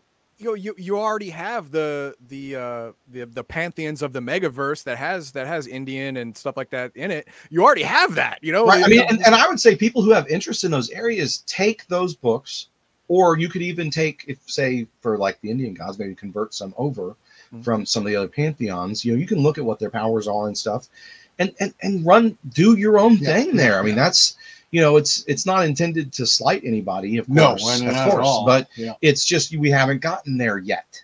Mhm. Um, but I think that yeah, I think Rifts we could keep doing riff stuff forever. Yeah, in fact, we've been Um, talking about. I'd like to. Rifts, Rifts, Italy, um, the Savage World people are delving into No, it's not the Savage World people; it's our people. um, de- de- delving into the uh, Well, yeah, we um, Italy and yeah. So I um yeah, we've got uh, that's what I was going to say too. Is Oh, go ahead. so with the so the next book for Savage Rifts is called Europa, and it's going to cover UK and NGR and Warlords of Russia, and um, well, I would say like the Mediterranean, so like the Phoenix Empire, um, you know. Uh, but that we're we're we're, going to have more overviews of things for like Scandinavia, a lot of stuff that was touched upon, but not well. It wasn't quite at the point where you you could understand all the politics of everything that was going on there. Um, but there's a lot of countries and groups, factions that were mentioned, and we're going to have an overview there, so you can see what's the Free Scandinavian Alliance, and also um, what's in Italy now, Yeah. because uh, we um, building off of uh, something that's in the South, the new South America book that's coming, uh, the Land of a Thousand Islands for Savage Rifts. Um, you know, uh, we have uh, basically the expanded information, expanded backstory to the Megaversal Legion, so that um, it was originally called that because it was called from um, lost, you know, disappeared Roman legions, Okay. and so and that's an old old concept that they're building on. so and so then we're going to be set showing well what does that mean when all those guys got their freedom and left on an expedition to return to rome um, and so europa is going to show some of that instead of for instance um, in uh, was it uh, ngr the triax and the ngr book it talks about a wolfen empire there that there's reports of a wolf wolfen empire. Well we can't have that.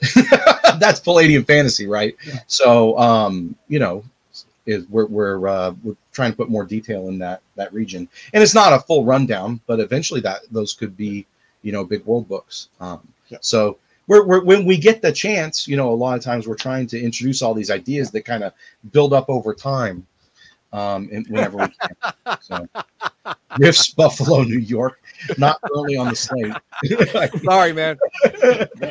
The, the last question, and folks, even if you super chat, we do have to, uh, you know, end this at some point here, and we're going to cover TMNT one more time here. But so the the last one I'm going to put up is this one because I think it's an interesting uh, discussion question. Is solo rules are becoming popular. Is a Palladium solo source book for the Megaverse a consideration? Oh, saying not at this time. Yes. You're Not not saying we're never going to do it, but it, it, you know, it's not something where Ooh, uh, it's, it's even on our radar, really. can I I, mean, say it? go ahead They're never going to do it. Oh wow! well I, I wouldn't say that I mean, I know- I know you now would, Kevin's going had to to- say challenge accepted, and it's going to be out next week. Oh, that's why he's doing. it. That's right. oh Very clever. you could i mean look i mean it, but it would be you know those are those that's a whole nother kind of system that you have to build on top of things um there's a lot of stuff we want to do first but i mean for instance if you were going to do yeah um but if you were going to do something like recon if you wanted to when you're doing that from the ground up you could make it so that it would be able to generate missions for solo play Yeah. i mean there's there's a lot of possibilities Your whole platoon is wiped out. Go. Right Oh, well, or you're running you know a lot of the solo games you might be running more than one character too i mean Yeah. that's not Oh, that's true. that's, not fair. unheard of as well. So um, it's more about from again, I haven't played a lot of them, but I have read up on them. Um, and uh, you know, it's a lot about a lot of it's just how you generate the narrative. Yeah. And so if you were already going to build some sort of system for that, that might be something to look at. I don't know. I mean, personally, I'm not a fan of the the solo RPGs, but you know, anything that provides you, whether you like tabletop wargaming, tabletop role playing, computer role playing, uh, uh, solo role play, what anything that just adds more to the collection that that people or choices that people have to play games, I'm for it. It just wouldn't be for me. That's for dang. Right. Right, but you know, for instance, the, what I mean is, is has any? I don't know if you guys have played the game Dead of Winter. It's a uh, tabletop board game um, where it's a basically a town zombie survival in the in the middle of winter, and we played it, um, and uh, we had a lot of fun. But technically, the game has a whole system for you know trials and different things that come up and different challenges that happen. Um, you can play it single player or you can play it multiplayer, right? And so I think that that's kind of the sweet spot is, is if you just make sure that hey, if I generate a story engine, can it be played with you know why buy one player? Then it's and it's still fun. Okay, cool. But I don't know if we're we would ever be really diving super deep into single player stuff Yeah. otherwise. I, I don't. Yeah. It's, again, it, We don't know. I mean, it's we don't have a crystal ball, Yeah. so maybe, but it's No, not. you know, I, I keep saying Oh, we're done with the questions, but uh, th- this Oh one my spur, sparred. Uh, spur, uh, well, th- these are things that uh, you know Palladium can consider. Quick start rules. So this I one may have come up before, but I'm sorry. Go. no, I was just gonna say I, I didn't mean to interrupt you. Um, you're on a good roll. Quick start rules. Yeah, just just so like a like a five page quick start rule with maybe you know a couple of sample characters in there that people can get their hands on to learn the basics of the system. Roll percentile dice for skills for roll a d twenty for combat and Great idea. okay. Well, we, we, we have about about wormwood. Yeah, we, we would love to do more with wormwood. So so so let's see. Uh, we're we're we're we're we're helping out a guy who fell off roof, right? Uh, we have What, Wayne? for, Rifter eighty six. We have uh, we have the uh, the uh, shaman, and uh, we have quick start rules, and we have uh, solo play rules. So is anyone writing this down? We, we, we, we, we have Send to get this to them. add that to the email. I'll add that to the email. You're gonna give them giant stack of stuff. Here's Rifter eighty six. Well, you know, but you know, when you talk about quick start, um, and that's one of the things that we really are trying to move, uh, do a lot of things like that. Um, for for instance, that's why Titan Robotics has an introductory adventure with pre-generated characters. Mhm. It's not exactly the same as a quick start because you know, you know. Uh, anyways, uh, you know, people know how to play. quick start rules usually don't involve the full rule set. No, I understand. I've written. Yeah, Yeah, I understand. for that specific scenario that you're doing. That's what makes Right. it easy do, right? So but but at the same time it's a step towards making sure that people can try out a new gaming paradigm or a new setting within the palladium megaverse Sure. the next step after that of course would be to move towards the full rule um, set. Yeah. a, a, a, a, yeah, a, a true quick start set but but we do we but we do think there's a lot of value in stuff like that Mhm. um, and that's part of our um, our long-term game plan Yeah. I was actually sad as as an aside to that. I was actually sad that uh, in the in the revised edition of Palladium Fantasy, you took out the the mini adventure in the back. Yep. Yeah, I, I was sad. I was like, "Oh, I, I love it when, when main books have a mini adventure, so Yep. you can run people on, so they can get used to the rules." You also can play test yourself. yeah put play test yourself on on like okay well that doesn't work that's not going to work in my campaign going forward you know so you know stuff like that i was sad that it was gone i was i I, th- I think i said so when i reviewed it You, you, you are not alone. A lot of, lot of people really loved that adventure too. So So one of the All things I want. So here's the link. I'm going to put the link. It's already in the description, but I'm going to put the link in chat right now for the Kickstarter. You can follow it. Uh, I'm. I can't take full. I wish I could, but I can't take full credit for this. But since we started the live stream, it started at 2,570 followers. Now you're at 2,760. Was it? I can't remember. 65 followers. So I'll, I'll take full credit for that yeah, he's not going to take full credit for that.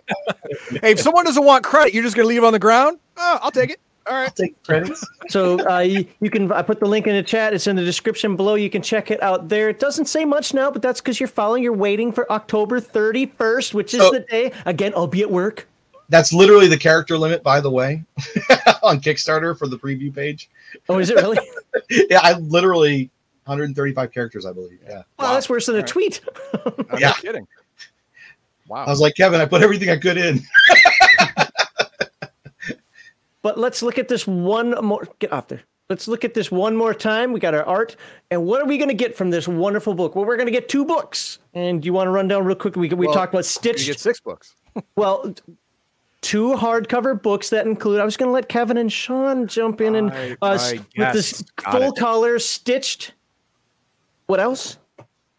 Uh, behind the scenes remembrances, um, extra art splash pages by a lot of notable artists associated with Palladium and the Turtles, um, and then uh, a lot of tributes and possibly, I think, introductions by.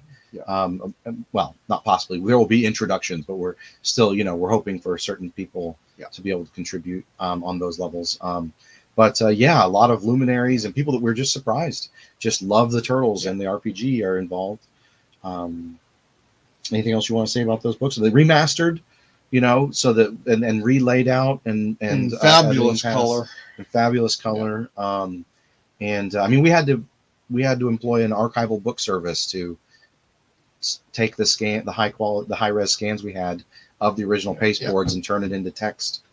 Oh, Um, nice. it's, it's a lot of Yeah. work, and that that's I don't uh, even want to know what that cost. yeah they you know it's not cheap um and then um you know to get it done right i guess um but yeah i mean we're, we're doing a lot of stuff that's um we're yeah books are hardcover only correct and, and, and the color is so amazing that I mean, just if just that alone makes it look like brand new, and everyone kind of, you know, you can kind of imagine that, and you're like, yeah, yeah, yeah.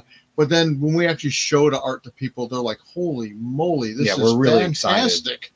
We're so really I mean, it really is going to feel like a brand new book uh, with everything we're doing.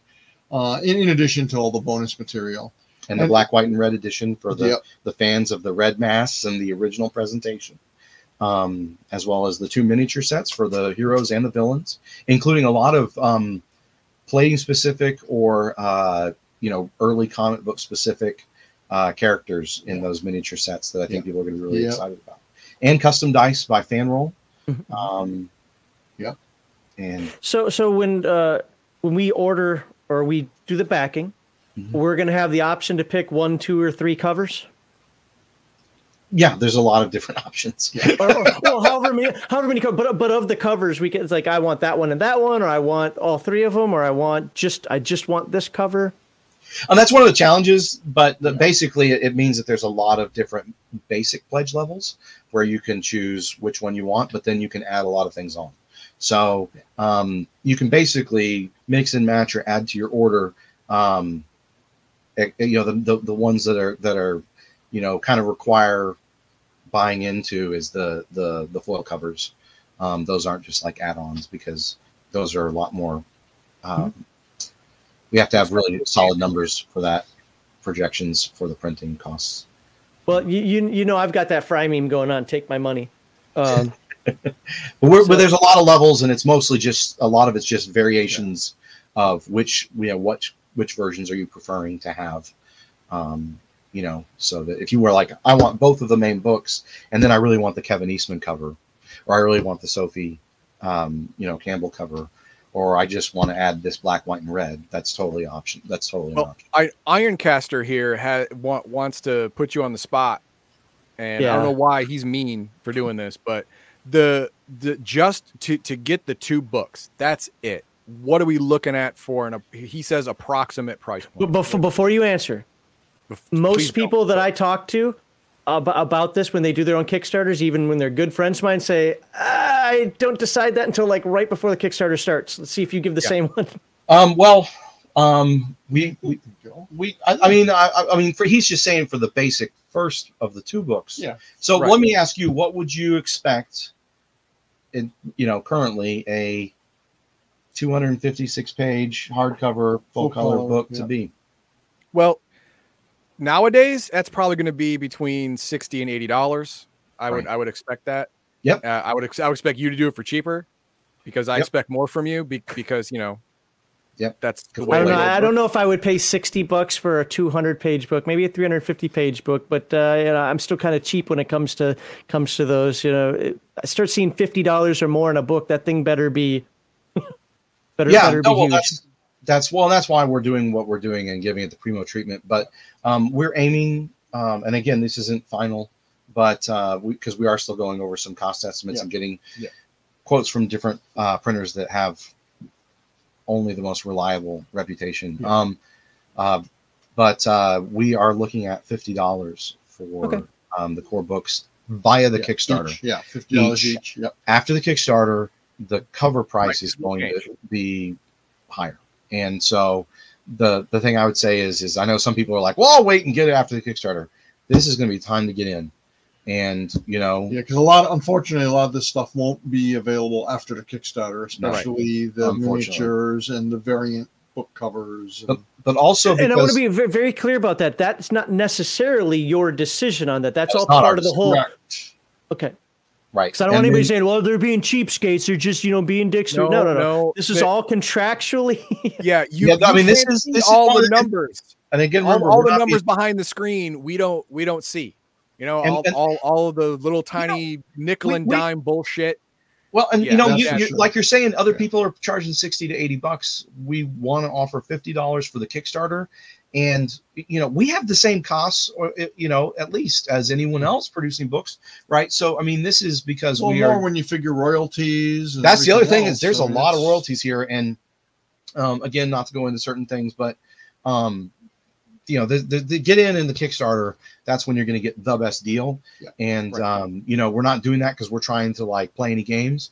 We're doing that because that's literally how we got the deal to happen was agreeing to a lot of this Yeah. with Paramount, and so um, one nine millimeter round. oh, oh, how much for the photocopied version that's Just three take just take food out of my daughter's mouth. Why don't exactly exactly yeah yeah oh yeah no no no go go ahead and publicize your your your, Your crime theft, go ahead yeah, right. yeah, right. yeah go ahead do it yeah yeah yeah Yeah, probably too much. Have you seen how much it costs to print stuff at Kinko's? i know Yeah. I, oh, At ex. Kinko's or whatever. ever, ever since kinko's left my area it's The been, it's been a hassle the funny thing is, is actually the, the when you actually look at what you're getting, like fifty bucks is a good deal, you know. So uh, for 256 pages printed in full color and Smyth sewn bound with beautiful color hardcovers. Yeah. So I mean, deal. you know, that, it's yeah, like, that was a bad deal. yeah, go go do that at Kinko's or FedEx or whatever, and you know you're i'll gonna get a spiral notebook at kinko's i'm fine right you know if you that's the way you want to roll that's you man but uh but no we're doing we're doing this uh we're doing this nice so I mean, that's that's part of the whole point is to Yep. do uh the highest quality printing um so this is something you can have on your shelf Yep. for another 40 years with a lot of fun, you know, bonus material. Yeah, there you go Well, there's a lot. There's a lot on that list. We talked about some possible stretch goals uh, earlier. If you, if you didn't see that, you can uh, go back and check on that. Um, any anything left on the table that uh, if you leave here, you can make. Dang it, we should have talked about that. Anything that I didn't bring up or that you guys want to want to hit on before uh, we say goodbye? no we love joking around with you guys Oh yeah, um i think that's everything we really yeah, pretty to much. cover. I mean, I, uh, I, I, you know, just from a personal point of view, it's just been, it's been wonderful talking with Kevin and and you that's know, what we're saying. all, all, all the. Thank you. i see what you um, you know, and, and, and a bunch of these other artists. I mean, you know, I, I didn't know anything about Sophie other than you know her her work, and you know, meeting with her and talking with her it was has been a blast. You know, same thing with Freddie Williams. I mean, I, I obviously I knew all about Freddie Williams because I, I gave him his first job. it was so funny they're like have you heard of this guy freddie williams Yeah, it was funny. Paramount was like, "Yeah, have you heard of this guy, Freddie Williams?" we're like yeah so you know it, it's it's just on a personal level it's just been so rewarding to, to see how many people how, how many industry people how many big name people you know were, were touched by our work you know and, and loved turtles and, and those source books so much um it, it's been you know really wonderful you know for me personally and seeing seeing sean and even jeff you know their reactions to talking to some of these other folks and you know, I, I, don't like to think of myself as being jaded, but I, I guess I sort of am because, you know, for me, it's like, oh, my old buddy Kevin. And these guys are like, you know, and uh, it, it's just, he's a cool guy. it's He was great to chat with. Yeah. You know? Yeah. Um, So it's just really nice going back and revisiting all of this. It's, it's almost like going to a really fun uh, family reunion or, or, or, you know, high school reunion.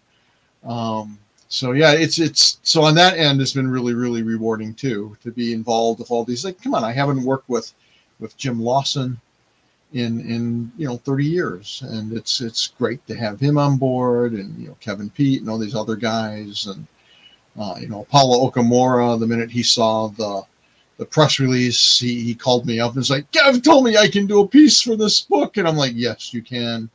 And he's like, oh, thank goodness, but. uh you know, it, it's been really great. So it's Awesome. rewarding on a lot of levels for us, and we think you know the fans are going to love it because we're doing the kind of book that books uh, that uh, you know we as fans ourselves would want. So Yeah. absolutely. And um, personally, I just like to say, I really appreciate the community, you know, welcoming me as part of the Palladium family. Now it seems There was like skepticism at first. we, we got past the like people thought I was the Shane Hensley's sleeper agent. Savage Worlds guy. Remember that's what Yeah. it used to be, the Savage Worlds guy. Yep. yeah. Um, but uh, and I love those guys, and they're great people, and I love to continue working with them. Um, but you know, that's not who I am. You know, that's just that was my first opportunity to work on Rifts, basically, um, and uh, work with some really great people and have a lot of great experiences. But you know, now um, running the show on the Titan Robotics Kickstarter and doing the Cyberworks collection and remastering the PDFs and it's just I, I also want to say I appreciate everybody um, you know giving me a chance and giving us a chance for this new generation of Palladium products and uh, backing the Kickstarter, uh, being so happy with everything they received. I mean, we've just been hearing glow- glowing Yeah. positive things. So we just appreciate everybody putting their faith and trust in us. And um, we're looking forward to uh, you know wowing you more Yeah. as we move forward. And the Turtles, uh, this reissue is a taste of What's you know to the really kind of exciting stuff that we want to do in the future and we're building up a lot of things that's you know it's it's uh, we want to work with reliable the most reliable partners in the business we want to have the again maintain the palladium's top-notch writing and um, storytelling and and worlds and build that with all these other things that people have come to love. Um, and whether it's you know just like fun stuff like poker card uh, decks and and game master screens and dice um, and miniatures right? Um, to uh, to you know to to to even you know bigger and, and grander things. Um, we're just super ecstatic about this opportunity. Um, and so uh, appreciate everybody who backs the project and puts the word out there and uh, yeah thanks so much because we we know this is going to be really big i mean we're we've already got a lot of people following it and you know our our our uh, our our campaign our, our marketing campaign hasn't even really started so Yeah.